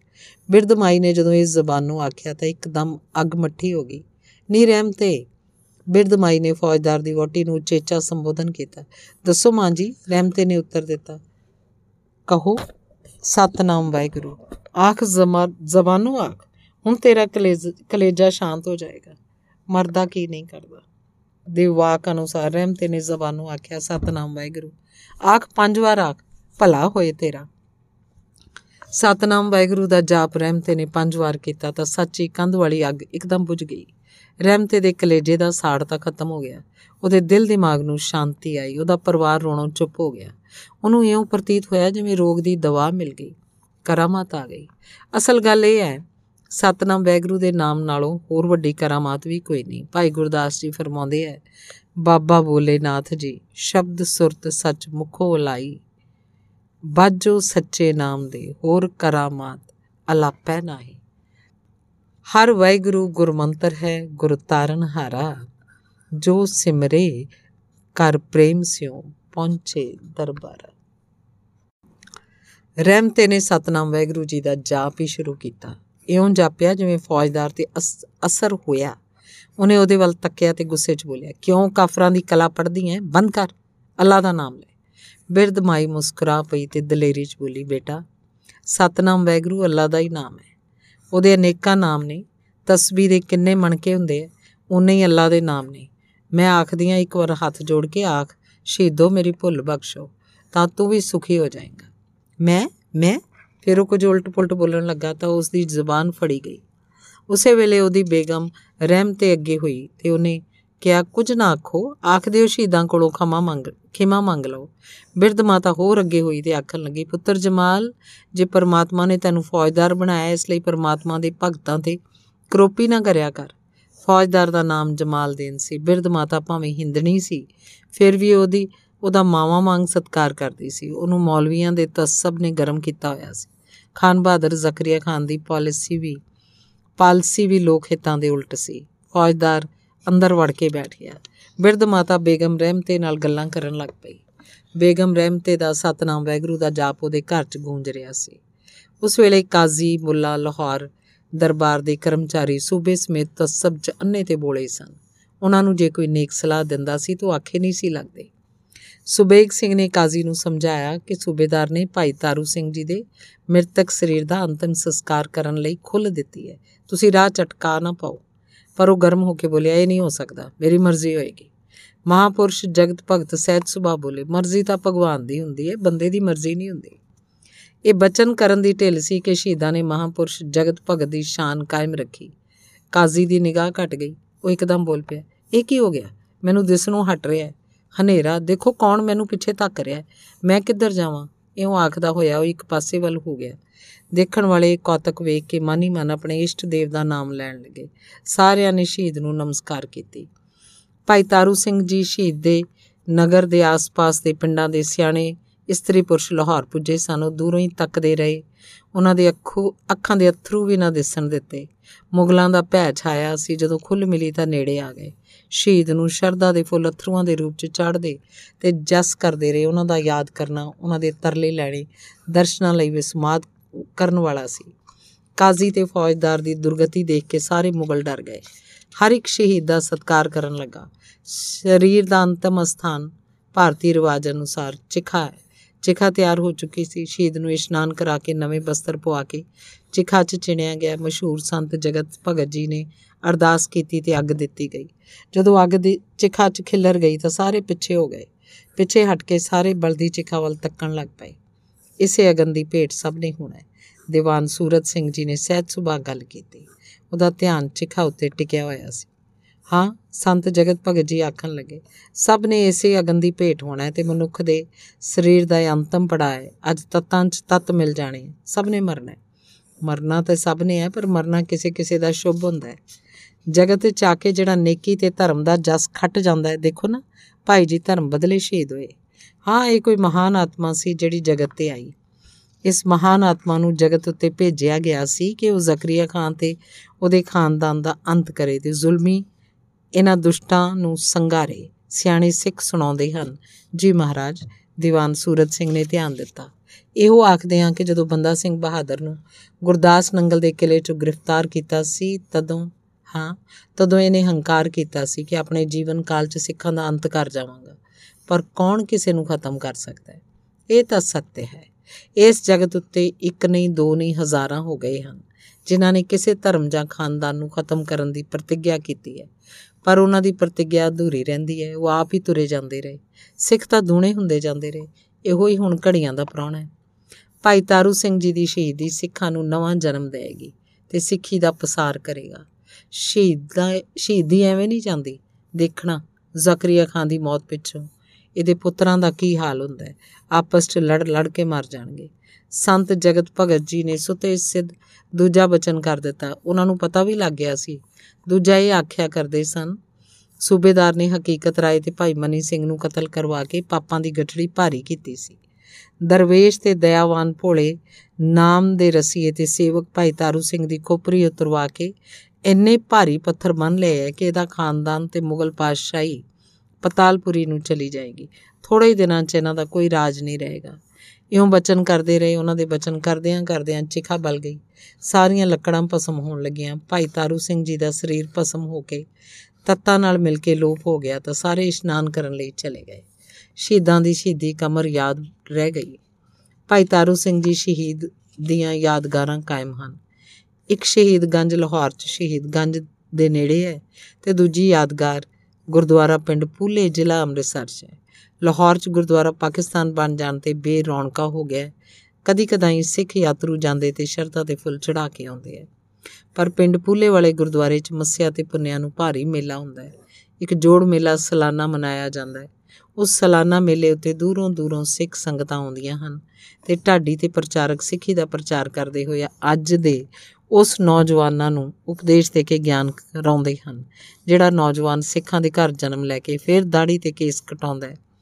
ਦਾੜੀ ਤੇ ਕੇਸ ਗੁਰੂ ਕੀ ਮੋਹਰ ਹਨ, ਸਿੱਖਾਂ ਦੀ ਰੂਹ ਕੇਸ ਦਾੜੀ ਹਨ, ਇਸ ਤੋਂ ਬਿਨਾ ਕੋਈ ਸਿੱਖੀ ਚ ਪੂਰਾ ਨਹੀਂ ਹੁੰਦਾ। ਅੱਜ ਕੱਲ ਹਰ ਇੱਕ ਸਿੱਖ ਨੂੰ ਤੇ ਹਰ ਇੱਕ ਦੁਨੀਆ ਦੇ ਮਨੁੱਖ ਨੂੰ ਧਾਰਮਿਕ ਤੌਰ ਤੇ ਜੀਵਨ ਦੀ ਖੁੱਲ ਅਥਵਾ ਸੁਤੰਤਰਤਾ ਹੈ। ਅੱਜ ਵੀ ਜੇ ਕੋਈ ਕੇਸਾਂ ਦੀ ਬੇਅਦਬੀ ਕਰੇ, ਉਸ ਨਾਲੋਂ ਵੱਧ ਅਕਿਰਤ ਕਣ ਕੌਣ ਹੋ ਸਕਦਾ ਹੈ? ਭਾਈ ਤਾਰੂ ਸਿੰਘ ਦੀ ਸ਼ਹੀਦੀ ਨੂੰ ਕਦੇ ਨਹੀਂ ਭੁੱਲਣਾ ਚਾਹੀਦਾ, ਜਿਹੜਾ ਪੜ੍ਹੇ ਸੁਣੇ, ਉਹਦਾ ਜਨਮ ਸੌਰਦਾ ਹੈ, ਕਿਉਂਕਿ ਆਪ ਸੱਚੇ ਸੁੱਚੇ ਧਰਮੀ ਪੁਰਸ਼ ਸਨ। ਆਪਨੇ ਜਿਹੜਾ ਵੀ ਬਚਨ ਕੀਤਾ, ਉਹ ਸੱਤ ਹੋਇਆ। ਖਾਨ ਜ਼ਕਰੀਆ ਖਾਨ ਦਾ ਨਾਂ, ਨਾ ਰਾਜ ਰਿਹਾ, ਨਾ ਹੀ ਉਹਦੀ ਸੰਤਾਨ ਦਾ ਕੋਈ ਪਤਾ ਲੱਗਾ। ਭਾਈ ਤਾਰੂ ਸਿੰਘ ਦੀ ਸ਼ਹੀਦੀ ਦੇ ਕੁਝ ਮਹੀਨੇ ਪਿੱਛੋਂ ਜ਼ਕਰੀਆ ਖਾਨ ਮਰ ਗਿਆ। ਆਖਦੇ ਆ, ਜ਼ਕਰੀਆ ਖਾਨ ਜਦੋਂ ਮਰਨ ਲੱਗਾ ਤਾਂ ਉਹਨੇ ਆਪਣੇ ਪੁੱਤਰਾਂ ਨੂੰ ਸੱਦਿਆ। ਉਹਦੇ ਪੁੱਤਰ ਉਸ ਕੋਲ ਬੈਠੇ ਤਾਂ ਉਹਨੇ ਕਿਹਾ, ਦੇਖੋ ਬੇਟਾ, ਮੈਨੂੰ ਭਾਈ ਤਾਰੂ ਸਿੰਘ ਅਜੇ ਤੱਕ ਨਹੀਂ ਭੁੱਲਦਾ, ਨਾ ਛੱਡਦਾ ਉਹ ਜ਼ਰੂਰ ਉਹ ਅੱਗੇ ਕੁਝ ਕਹਿਣ ਹੀ ਲੱਗਾ ਸੀ ਉਹਦੇ ਪੁੱਤਰ ਯਈਆ ਖਾਨ ਨੇ ਉਹਦੀ ਗੱਲ ਨੂੰ ਰੋਕ ਦਿੱਤਾ ਤੇ ਕਾਲੀ ਨਾਲ ਬੋਲੇ, ਅੱਬਾ ਜਾਨ, ਖੁਦਾ ਦਾ ਨਾਮ ਲਓ। ਕੋਈ ਤੁਸਾਂ ਦੇ ਕੋਲ ਨਹੀਂ ਆ ਸਕਦਾ। ਸਿੱਖ ਸੜ ਗਿਆ, ਖਤਮ ਹੋ ਗਿਆ। ਐਵੇਂ ਮਨ ਦੇ ਵਹਿਮ ਹੈ। ਵਹਿਮ ਨਹੀਂ ਬੇਟਾ, ਵਹਿਮ ਨਹੀਂ। ਮੇਰੇ ਕੋਲ ਖਲੋਤੇ ਹਨ। ਕਿੱਥੇ ਹਨ? ਦੇਖੋ ਕਾ। ਕਾਜ਼ੀ ਕੁਰਾਨ ਮਜ਼ੀਦ ਪੜ ਰਹੇ ਹਨ। ਹਾਜ਼ੀ ਜੀ, ਤਸਬੀਹ ਫੇਰਦੇ ਪਏ ਹਨ। ਬਾਹਰ ਨਿਆਜ਼ ਮੰਡੀ, ਨਿਆਜ਼ ਵੰਡੀ ਜਾ ਰਹੀ ਹੈ। ਐਸਾ ਕੁਝ ਹੁੰਦਿਆ ਭਲਾ ਕਾਫਰ ਦੀ ਰੂਹ ਕਿਵੇਂ ਆ ਸਕਦੀ ਹੈ? ਯਹੀਆ ਖਾਨ ਤਸਬ ਤੇ ਰਾਜ ਹੰਕਾਰ ਦੇ ਨਸ਼ੇ 'ਚ ਚੂਰ ਸੀ। ਉਹ ਆਪ ਬਾਪ ਦਾ ਭਲਾ ਨਹੀਂ ਸੀ ਕਰਨਾ ਚਾਹੁੰਦਾ, ਬਾਪ ਦਾ ਮਰਨਾ ਛੇਤੀ ਲੋਚਦਾ ਸੀ ਤਾਂ ਕਿ ਉਹਦਾ ਛੋਟਾ ਭਰਾ ਸ਼ਾਹ ਨਵਾਜ਼ ਮੁਲਤਾਨੋਂ ਨਾ ਪੜ ਪਵੇ ਤੇ ਉਹ ਰਾਜ ਸੰਭਾਲ ਨਾ ਲਵੇ। ਇਸ ਲਈ ਉਹ ਪਿਓ ਦੇ ਕੋਲ ਹੀ ਬੈਠਾ ਸੀ ਤੇ ਬਾਹਰ ਰਾਜ ਉਤੇ ਕਬਜ਼ਾ ਕਰਨ ਲਈ ਵੀ ਬੰਦਿਆਂ ਨੂੰ ਭੇਜ ਚੁੱਕਿਆ ਸੀ। ਮਾਨੀ ਮਨ ਉਧਰ ਵੀ ਧਿਆਨ ਸੀ, ਉਹਦੀਆਂ ਅੱਖਾਂ ਅੱਗੇ ਹਵਾਈ ਘੋੜੇ ਦੌੜ ਰਹੇ ਸਨ। ਤੋ ਸਾਨੂੰ ਨਹੀਂ ਦਿਸਦੇ? ਖਾਨ ਬਹਾਦਰ ਬੋਲਿਆ, ਦੇਖੋ, ਇੱਕ ਹਿੰਦੂ ਔਰਤ ਤੇ ਇੱਕ ਮਰਦ, ਉਹ ਨੇੜੇ ਆ ਗਏ ਹਨ। ਇਹ ਤਾਂ ਹਕੀਕਤ ਦੇ ਮਾਂ-ਬਾਪ ਹਨ। ਆ ਗਏ ਮੈਨੂੰ ਲੈਣ। ਭਾਈ ਤਾਰੂ ਸਿੰਘ ਦੇ ਹੱਥ 'ਚ ਛਿੱਤਰ ਫੜਿਆ। ਸੁਣੋ, ਜ਼ਕਰੀਆ ਖਾਨ ਘਬਰਾ ਗਿਆ ਸੀ। ਮੌਤ ਨੇੜੇ ਆਈ ਸੀ। ਉਹਨੂੰ ਉਹਦੀ ਰੂਹ ਡਰਾ ਰਹੀ ਸੀ। ਉਹਦੇ ਮਨ ਦੇ ਡਰਾਉਣੇ ਖਿਆਲ ਹੀ ਬੁੱਤ ਬਣ ਕੇ ਉਹਦੇ ਅੱਗੇ ਆ ਰਹੇ ਸਨ। ਕੋਈ ਨਹੀਂ, ਯਈਆ ਖਾਨ ਨੇ ਕੁਝ ਖਿੱਚ ਕੇ ਕਿਹਾ। ਤੁਸੀਂ ਸਾਨੂੰ ਨਹੀਂ ਦਿਸ ਸਕਦੇ। ਯਾਦ ਰੱਖਿਓ। ਇਸ ਤਰ੍ਹਾਂ ਦੀਆਂ ਗੱਲਾਂ ਸੁਣ ਕੇ ਯਈਆ ਖਾਨ ਬਹੁਤ ਖਿੱਚ ਗਿਆ। ਉਸ ਕੋਲੋਂ ਉੱਠ ਬੈਠਾ। ਉਹਨੂੰ ਬਾਹਰ ਜਾਣ ਦੀ ਕਾਲ ਸੀ। ਉਹਨੇ ਜ਼ਕਰੀਆ ਖਾਨ ਦੇ ਕੋਲ ਬੈਠੇ ਅਹਿਲਕਾਰਾਂ ਤੇ ਮੌਲਵੀਆਂ ਨੂੰ ਕਿਹਾ, ਖਿਆਲ ਰੱਖੋ। ਸ਼ਾਹੀ ਹਕੀਮ ਨੂੰ ਕਿਹਾ, ਦਿਓ ਦਵਾਈ, ਅੱਬਾ ਜਾਨ ਦੀ ਜਾਨ ਬਚੇ, ਉਹ ਜੇ ਮਰਨ ਨਾ। ਸ਼ਾਹੀ ਹਕੀਮ ਸਮਝ ਗਿਆ ਕਿ ਯਹੀਆ ਖਾਨ ਦਾ ਭਾਵ ਕੀ ਹੈ, ਉਹ ਕੀ ਲੋਚਦਾ ਹੈ? ਉਹਦੀ ਆਤਮਾ ਕੀ ਕਹਿ ਰਹੀ ਹੈ ਕਿ ਜਿੰਨੀ ਛੇਤੀ ਹੋ ਸਕੇ ਸੂਬੇਦਾਰ ਨੂੰ ਮਾਰ ਸੁੱਟੋ? ਐਸੀ ਤੇਜ਼ ਦਵਾਈ ਦਿਓ ਕਿ ਦਮ ਘੁੱਟ ਜਾਏ। ਜਨਾਬ, ਕੋਈ ਕਸਰ ਨਹੀਂ ਛੱਡੀ ਜਾ ਰਹੀ, ਹੋਰ ਦਵਾਈ ਦਿੰਨੇ ਆ ਸ਼ਾਹੀ ਹਕੀਮ ਨੇ ਉੱਤਰ ਦਿੱਤਾ। ਨਹੀਂ, ਮੈਂ ਦਵਾਈ ਨਹੀਂ ਖਾਣੀ, ਮੈਂ ਜਾ ਰਿਹਾ, ਮੈਨੂੰ ਲੈਣ ਲਈ ਆ ਗਏ। ਦੇਖੋ ਉਹ ਛਿੱਤਰ ਜਿਹੜਾ ਮੇਰੇ ਸਿਰ 'ਚ ਵੱਜਾ ਸੀ, ਉਹ ਕਿਸੇ ਦੇ ਹੱਥ 'ਚ ਫੜਿਆ, ਮੈਨੂੰ ਦਿਸਦਾ ਕੁਝ ਨਹੀਂ। ਕੌਣ ਹੈ? ਜ਼ਕਰੀਆ ਖਾਨ ਚਿল্লাਇਆ ਉਹਨੇ ਦੋਵੇਂ ਹੱਥੀਆਂ ਖੜੇ ਕੀਤੇ ਜਿਵੇਂ ਕਿਸੇ ਨੂੰ ਕੋਈ ਬੰਦਾ ਕੋਈ ਚੀਜ਼ ਮਾਰਨ ਲੱਗੇ ਤਾਂ ਅੱਗੋਂ ਹੱਥ ਚੁੱਕਦਾ ਬਚਾਅ ਕਰਨ ਦਾ ਯਤਨ ਕਰਦਾ ਉਸੇ ਵੇਲੇ ਅੰਦਰ ਨੂੰ ਜਾ ਰਹੇ ਨਵਾਬ ਦੇ ਡੇਲੇ ਬਾਹਰ ਨੂੰ ਹੋਏ ਤੇ ਜੋ ਅਤ ਡਰਾਉਣੇ ਸਨ, ਮੈਨੂੰ ਬਚਾਓ। ਲੱਗੀਆਂ ਜੇ ਮੈਨੂੰ ਜੁੱਤੀਆਂ ਪੈਣ, ਜਿਹੜੇ ਕੋਲ ਬੈਠੇ ਸਨ ਉਹ ਅੱਲਾ ਨੂੰ ਯਾਦ ਕਰਦੇ ਹੋਏ ਲੱਗੇ, ਨੱਪਣ ਘੁੱਟਣ, ਹੈਰਾਨ ਹੋਏ, ਡਰੇ, ਪਰ ਸ਼ਾਹੀ ਹੁਕਮ ਸੀ। ਸਭ ਨੂੰ ਡਰ ਸੀ ਕਿ ਨਾ ਮਰਿਆ ਤਾਂ ਮੁੜ ਗੁੱਸੇ ਨਾਲ ਸਜ਼ਾ ਦੇਵੇਗਾ। ਜ਼ਕਰੀਆ ਖਾਨ ਦੀਆਂ ਬੇਗਮਾਂ ਪਰਦੇ ਪਿੱਛੋਂ ਅੱਗੇ ਹੋਈਆਂ। ਉਹਨਾਂ ਨੇ ਬੁਰਕੇ ਲਏ ਸਨ, ਪਲੰਗ ਦੇ ਇੱਕ ਪਾਸੇ ਬੈਠੀਆਂ, ਚੋਰ ਅੱਖ ਨਾਲ ਦੇਖਣ ਲੱਗੀਆਂ। ਡੁਸਕਣ ਲੱਗੀਆਂ, ਉੱਚੀ ਰੋਣ ਦੀ ਮਨਾਈ ਸੀ, ਕੀ ਪਤਾ ਬਚੀ ਜਾਏ ਦਾ ਖਿਆਲ ਰਹਿੰਦਾ। ਵੱਡੀ ਬੇਗਮ ਜੀ ਨੇ ਜੋ ਜੀਵਨ ਦੇ 50 ਸਾਲ ਉਹਦੇ ਨਾਲ ਕੱਟੇ ਸੀ, ਜ਼ੀਨਤ ਬੇਗਮ ਸੀ। ਜ਼ੀਨਤ ਉੱਪਰ ਖਲੋਤੀ ਸੀ। ਉਹਨੇ ਕਿਹਾ, ਸ਼ਾਹ ਨਵਾਜ਼ ਦੇ ਅੱਬਾ, ਪਰ ਅਗੋਂ ਨੂੰ ਉੱਤਰ ਨਾ ਮਿਲਿਆ। ਜ਼ਕਰੀਆ ਖਾਨ ਦਾ ਧਿਆਨ ਇੱਕ ਪਾਸੇ ਰਿਹਾ। ਅਸਲ 'ਚ ਜਾਪਦਾ ਜਿਉਂਦਾ ਸੀ, ਪਰ ਉਹ ਮਰ ਗਿਆ ਸੀ। ਬਸ ਪਰੇ ਹੋ ਕੇ ਬੈਠ ਜਾਓ। ਨਵਾਬ ਜੀ ਚਲੇ ਗਏ। ਸ਼ਾਹੀ ਹਕੀਮ ਨੇ ਆਖ ਦਿੱਤਾ। ਉਹਨੇ ਕਾਲੀ ਚਾਦਰ ਉੱਪਰ ਪਾ ਦਿੱਤੀ ਤੇ ਰੋਣਾ ਪਿੱਟਣਾ ਪੈ ਗਿਆ। ਖਾਨ ਬਹਾਦਰ ਜ਼ਕਰੀਆ ਖਾਨ ਦੀ ਮੌਤ ਹੋ ਗਈ ਤੇ ਦਫਨਾ ਦਿੱਤਾ ਗਿਆ। ਜ਼ਕਰੀਆ ਖਾਨ ਦੇ ਦਫਨਾਏ ਜਾਣ ਦੇ 2 ਦਿਨ ਪਿੱਛੋਂ ਜ਼ੀਨਤ ਬੇਗਮ ਨੂੰ ਸੁਪਨਾ ਆਇਆ। ਸੁਪਨੇ ਨੂੰ ਦੇਖ ਕੇ ਵੈਸੀ ਭੈਭੀਤ ਹੋਈ ਕਿ ਸੁੱਤੀ ਪਈ ਨੂੰ ਮੁੜਕਾ ਆ ਗਿਆ। ਕੰਬੀ ਤੇ ਇੱਕ ਦੋ ਵਾਰ ਉੱਚੀ ਆਵਾਜ਼ ਵੀ ਕੱਢੀ ਪਰ ਕੋਈ ਭੇਤ ਨਾ ਪਾ ਸਕਿਆ। ਉਹ ਆਪੇ ਸੁਪਨੇ 'ਚ ਸੁੱਤੀ ਰਹੀ। ਉਹਨੇ ਸੁਪਨੇ 'ਚ ਦੇਖਿਆ ਖਾਨ ਬਹਾਦਰ ਜ਼ਕਰੀਆ ਖਾਨ ਨੂੰ ਜਮਾ ਫਰਿਸ਼ਤਿਆਂ ਨੇ ਫੜਿਆ ਸੀ ਤੇ ਉਹਦੇ ਸਿਰ 'ਚ ਛੱਤਰ ਮਾਰਦੇ ਲਈ ਜਾ ਰਹੇ ਸੀ। ਪੈਰਾਂ ਤੋਂ ਨੰਗਾ ਹੱਥਾਂ ਨੂੰ ਸੰਗਲ ਮਾਰੇ ਹੋਏ ਸਨ। ਉਹਨੂੰ ਧਰਮਰਾਜ ਦੇ ਪੇਸ਼ ਕੀਤਾ, ਧਰਮਰਾਜ ਨੇ ਕਿਹਾ, ਇਹਨੂੰ ਅੱਗ 'ਚ ਸੁੱਟੋ। ਜ਼ੀਨਤ ਨੇ ਦੇਖਿਆ ਉਸ ਵੇਲੇ ਮੌਲਵੀ ਤੇ ਕਾਜ਼ੀ ਇਸਲਾਮ ਦੇ ਸਭ ਠੇਕੇਦਾਰ ਦੇਖ ਰਹੇ ਸਨ। ਕੋਈ ਵੀ ਨਵਾਬ ਦੀ ਸਹਾਇਤਾ ਨਹੀਂ ਸੀ ਕਰਦਾ। ਕਿਸੇ ਵੀ ਗਵਾਹੀ ਨਾ ਦਿੱਤੀ ਤੇ ਧਰਮਰਾਜ ਨੇ ਉੱਚੀ ਆਖਿਆ, ਇਸ ਬੰਦੇ ਨੂੰ ਹਾਕਮ ਬਣਾਇਆ ਗਿਆ ਸੀ, ਪਰ ਇਹਨੇ ਹਾਕਮ ਹੁੰਦਿਆਂ ਇਨਸਾਫ ਨਹੀਂ ਕੀਤਾ। ਧਰਮੀ ਬੰਦਿਆਂ ਨੂੰ ਮਾਰਿਆ, ਬੱਚਿਆਂ ਨੂੰ ਕਤਲ ਕਰਾਇਆ, ਘਰ ਉਜਾੜੇ, ਰੱਬ ਦੀਆਂ ਨੇਕਾਂ ਰੂਹਾਂ ਨੂੰ ਦੁਖੀ ਕੀਤਾ। ਇਹਨੂੰ ਨਰਕ ਦੀ ਅੱਗ 'ਚ ਸੁੱਟਿਆ ਜਾਏ, ਸੜਦਾ ਰਹੇ। ਉਸੇ ਵੇਲੇ ਜ਼ਕਰੀਆ ਖਾਨ ਨੇ ਚੀਕਾਂ ਮਾਰੀਆਂ, ਵਾਸਤੇ ਪਾਏ, ਕਿਸੇ ਨੇ ਫਰਿਆਦ ਨਾ ਸੁਣੀ। ਉਹਨੂੰ ਫੜ ਕੇ ਅੱਗ ਦੇ ਖੂਹ 'ਚ ਸੁੱਟ ਦਿੱਤਾ, ਜਿਹੜੀ ਅੱਗ ਲਾਲ ਸੁਰਖ ਬਲ ਰਹੀ ਸੀ। ਬੇਗਮ ਦੀ ਨੀਂਦ ਨਾ ਖੁੱਲੀ ਉਹ ਜਾਪਿਆ ਜਿਵੇਂ ਉਸ ਸ਼ਾਹੀ ਮਹਿਲ ਦੇ ਝਰੋਖੇ 'ਚ ਖਲੋਤੀ ਸੀ। ਉਹ ਚੜ੍ਹਦੇ ਸੂਰਜ ਵੱਲ ਵੇਖ ਰਹੀ ਸੀ। ਉਹਨੂੰ ਧੁੰਦ ਜੀ ਉੱਠਣ ਦਾ ਝੋਲਾ ਪਿਆ। ਇੱਕ ਹਨੇਰੀ, ਉਹ ਇੱਕ ਹਨੇਰੀ ਬਣੀ ਤੇ ਨੇੜੇ ਆ ਕੇ ਉਹਨੂੰ ਸਾਫ਼ ਨਜ਼ਰ ਪੈਣ ਲੱਗਾ ਕਿ ਸਿੱਖ ਘੋੜਿਆਂ ਤੇ ਸਵਾਰ ਆ ਰਹੇ ਸਨ। ਉਹ ਜੇ ਚਿਹਰੇ ਜਿਵੇਂ ਸੰਤ ਸਰੂਪ ਭਾਈ ਮਨੀ ਸਿੰਘ ਜੀ, ਭਾਈ ਤਾਰੂ ਸਿੰਘ ਜੀ, ਹਕੀਕਤ ਰਾਏ ਤੇ ਭਾਈ ਮਹਿਤਾਬ ਸਿੰਘ ਆਦਿ ਸ਼ਹੀਦਾਂ ਦੇ ਚਿਹਰੇ ਸੀ। ਉਹ ਘੋੜਸਵਾਰ ਨੇੜੇ ਆ ਕੇ ਉੱਪਰ ਉੱਡੇ ਉੱਪਰ ਉੱਡੇ। ਘੋੜੇ ਦੌੜਾਈ ਜਾਂਦੇ ਕਿਲੇ ਦੀ ਉੱਚੀ ਕੰਧ ਉੱਪਰ ਆਉਂਦੇ ਨਜ਼ਰ ਪਏ।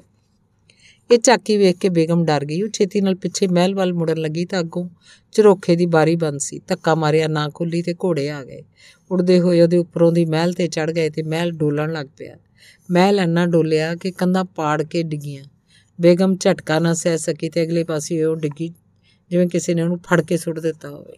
ਬੇਗਮ ਹਵਾ 'ਚ ਉੱਡ ਕੇ ਦੂਰ ਧਰਤੀ ਤੇ ਜਾ ਡਿੱਗੀ। ਸੱਟ ਲੱਗੀ ਕਿ ਨਹੀਂ ਉਹਨੂੰ ਕੋਈ ਪਤਾ ਨਹੀਂ। ਉਹਦੇ ਦੇਖਦਿਆਂ ਦੇਖਦਿਆਂ ਸਾਰਾ ਮਹਿਲ ਕਿਲਾ ਸਭ ਕੁਝ ਢਹਿ ਢੇਰੀ ਹੋ ਗਿਆ। ਉਸ ਢੇਰ ਦੇ ਉੱਪਰੋਂ ਦੀ ਉਹਦੇ ਦੋਵੇਂ ਪੁੱਤਰ ਆਪਸ 'ਚ ਲੜਦੇ ਨਜ਼ਰ ਆਏ। ਉਹ ਵਿਆਕੁਲ ਹੋਈ ਉੱਠ ਕੇ ਅੱਗੇ ਹੋਈ, ਪਰ ਉਹ ਲੜਨੋਂ ਨਾ ਹਟੇ। ਯਹੀਆ ਖਾਨ ਡਿੱਗ ਪਿਆ। ਉਹ ਅੱਗੇ ਹੋ ਕੇ ਫੜਨ ਲੱਗੀ ਤਾਂ ਸ਼ਾਹ ਨਵਾਜ਼ ਨੇ ਉਹਨੂੰ ਤਲਵਾਰ ਮਾਰੀ। ਉਹਦੀ ਤਲਵਾਰ ਦੇ ਵਾਰ ਨਾਲ ਲੱਗੀ ਸੱਟ ਨਹੀਂ ਬੇਗਮ ਦੀ ਨੀਂਦ ਖੋਲ ਦਿੱਤੀ। ਉਹ ਡਡਿਆ ਕੇ ਜਾਗੀ, ਉਸੇ ਵੇਲੇ ਹਨੇਰੀ ਵਗ ਰਹੀ ਸੀ। ਸ਼ਮਾਦਾਨ ਹਿਲ ਰਹੇ ਸਨ ਤੇ ਉਹ ਜਾਪਦਾ ਸੀ, ਜਿਵੇਂ ਸ਼ਾਹੀ ਮਹਿਲ ਡੋਲ ਰਿਹਾ ਹੋਵੇ। ਅੱਲਾ ਦਾ ਨਾਮ ਲੈਂਦੀ ਹੋਈ ਘਬਰਾਈ ਗੋਲੀਆਂ ਨੂੰ ਆਵਾਜ਼ ਦੇਣ ਲੱਗੀ। ਇਹ ਸੁਪਨਾ ਨਹੀਂ, ਹਕੀਕਤ ਹੈ।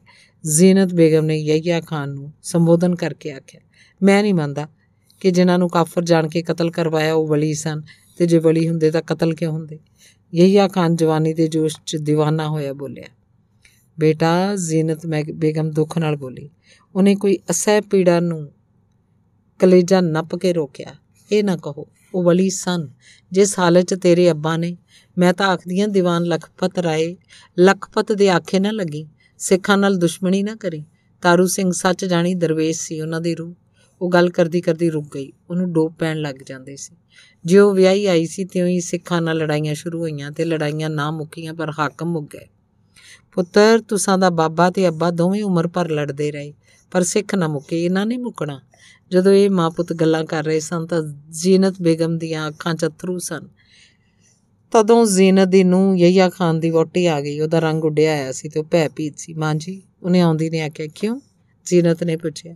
ਮੈਂ ਉਹ ਗੱਲ ਪੂਰੀ ਨਾ ਕਰ ਸਕੀ ਤੇ ਜ਼ੀਨਤ ਬੇਗਮ ਦੇ ਨਾਲ ਜੁੜ ਗਈ। ਮੇਰਾ ਕਲੇਜਾ, ਕੀ ਹੋਇਆ? ਮੇਰਾ ਕਲੇਜਾ ਬੈਠਦਾ ਜਾਂਦਾ ਹੈ। ਇਹਨਾਂ ਨੂੰ ਆਖੋ, ਅੱਜ ਬਾਹਰ ਨਾ ਜਾਣ। ਇਹ ਸੁਣ ਕੇ ਯਹੀਆ ਖਾਨ ਕੁਝ ਸੋਚਣ ਜਾਂ ਦੁੱਖ ਵੰਡਾਉਣ ਦੀ ਥਾਂ ਗੁੱਸੇ 'ਚ ਆ ਗਿਆ।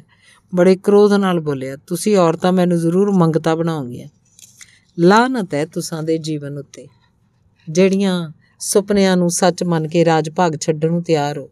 ਮੈਂ ਦੇਖਾਂਗਾ ਕਿਹੜਾ ਤਾਰੂ ਸਿੰਘ ਮੇਰੇ ਅੱਗੇ ਆਉਂਦਾ ਸਿੱਖਾਂ ਦਾ ਨਾਮੋ ਨਿਸ਼ਾਨ ਮਿਟਾ ਦੇਵਾਂਗਾ ਤੁਸੀਂ ਹਰਮਾਂ 'ਚ ਬੰਦ ਰਹੋ। ਇਉਂ ਆਖਦਾ ਹੋਇਆ ਉਹ ਹਰਮਾਂ 'ਚੋਂ ਬਾਹਰ ਹੋ ਗਿਆ, ਜ਼ੀਨਤ ਰੋਕਦੀ ਰਹੀ, ਪਰ ਉਹਨੇ ਪਿੱਛੇ ਮੁੜ ਕੇ ਨਾ ਵੇਖਿਆ।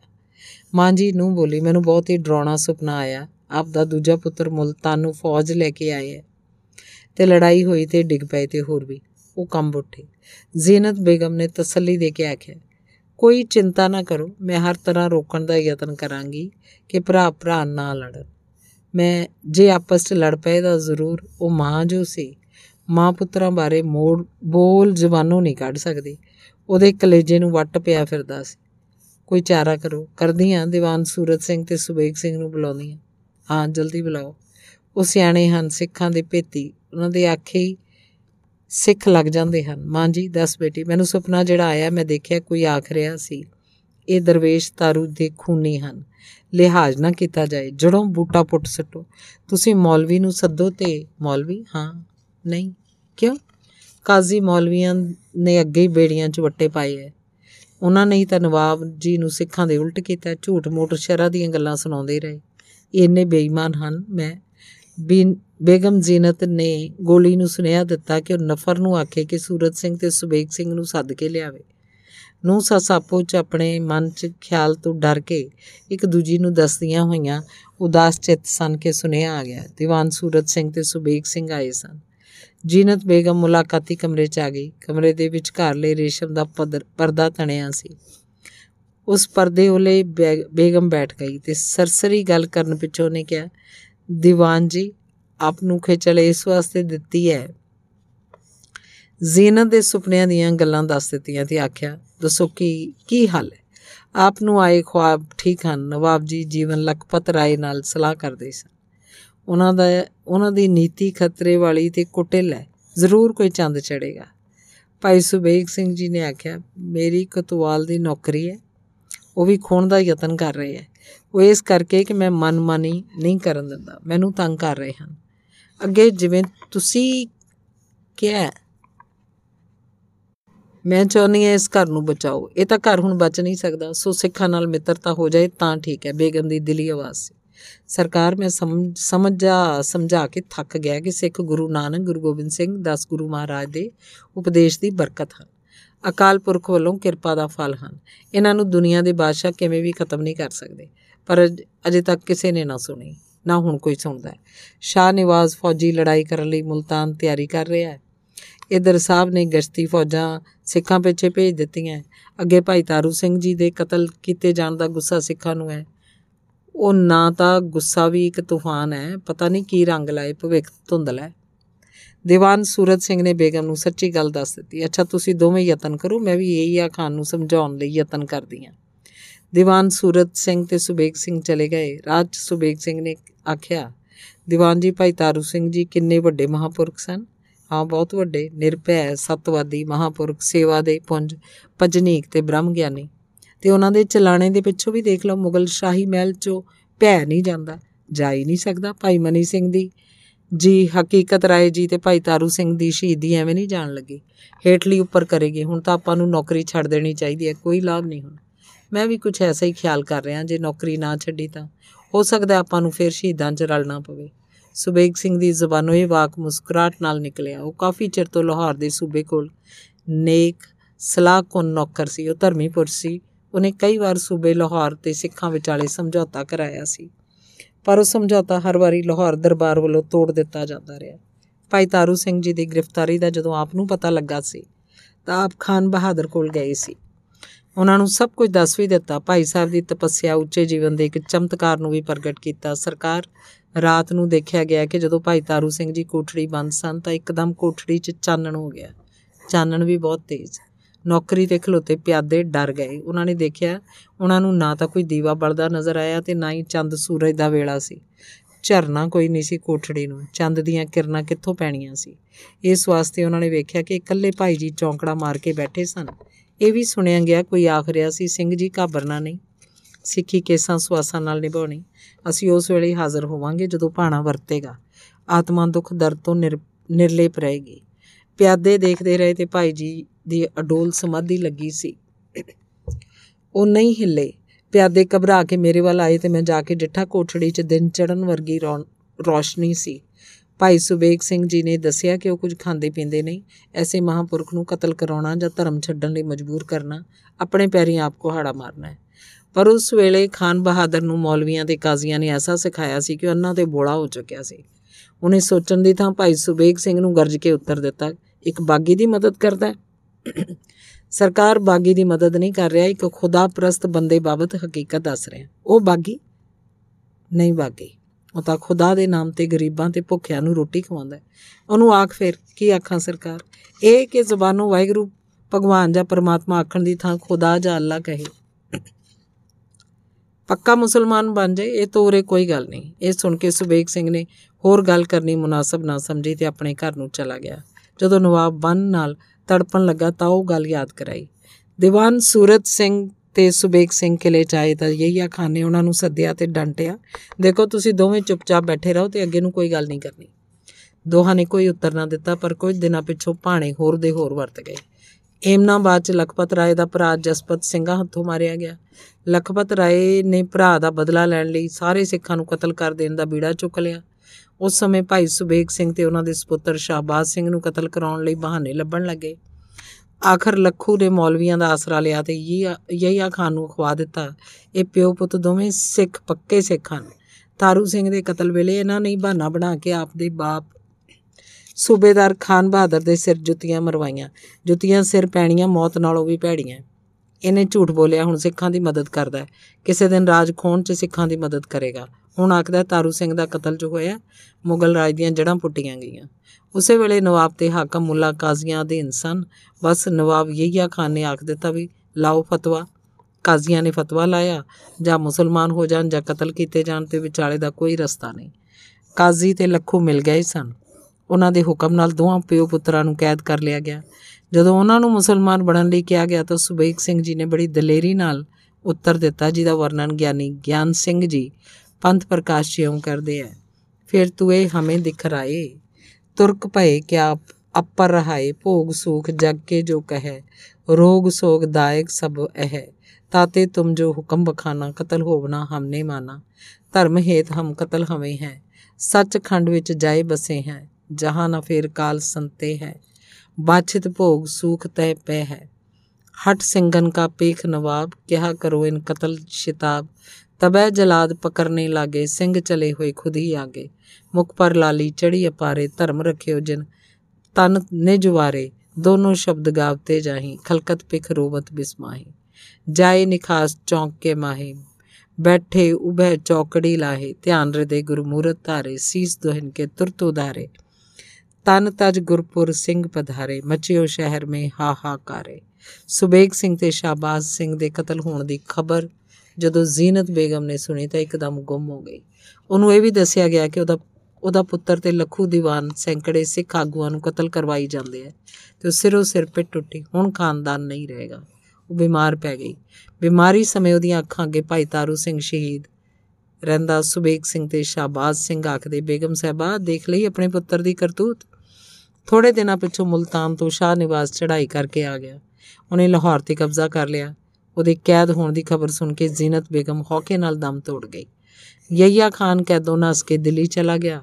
ਸ਼ਾਹ ਨਿਵਾਜ਼ ਨੇ ਦਿੱਲੀ ਵਾਲਿਆਂ ਤੋਂ ਡਰ ਕੇ ਅਹਿਮਦ ਸ਼ਾਹ ਅਬਦਾਲੀ ਨੂੰ ਇਰਾਨੋਂ ਸੱਦ ਲਿਆ, ਪਰ ਮੁੜ ਉਹਦੀਆਂ ਫੌਜਾਂ ਨਾਲ ਲੜਿਆ, ਹਾਰ ਖਾਦੀ ਲੋਹਾਰ, ਲਾਹੌਰ ਖਵਾ ਲਿਆ। ਮੀਰ ਮੰਨੂ ਨੇ ਅਹਿਮਦ ਸ਼ਾਹ ਨੂੰ ਹਾਰ ਦਿੱਤੀ ਤੇ ਉਹ ਲਾਹੌਰ ਦਾ ਹਾਕਮ ਬਣ ਗਿਆ। ਭਾਈ ਤਾਰੂ ਸਿੰਘ ਜੀ ਦੇ ਸ਼ਹੀਦੀ ਨੇ ਐਸਾ ਚੱਕਰ ਚਲਾਇਆ ਵੀ ਤਿੰਨਾਂ ਸਾਲਾਂ ਦੇ ਅੰਦਰ ਅੰਦਰ ਖਾਨ ਬਹਾਦਰ, ਜ਼ਕਰੀਆ ਖਾਨ ਦਾ ਸਾਰਾ ਖਾਨਦਾਨ ਰਾਜ ਭਾਗ ਪੰਜਾਬ ਚੋਂ ਮੁੱਕ ਗਿਆ ਤੇ ਸਿੰਘ ਝਾੜੀ ਝਾੜੀ ਫਤਿਹ ਗਜਾਉਣ ਲੱਗੇ। ਐਸੇ ਮਹਾਬਲੀ ਭਾਈ ਤਾਰੂ ਸਿੰਘ ਜੀ ਸ਼ਹੀਦ ਹੋਏ। ਧੰਨਵਾਦ। ਸਮਾਪਤ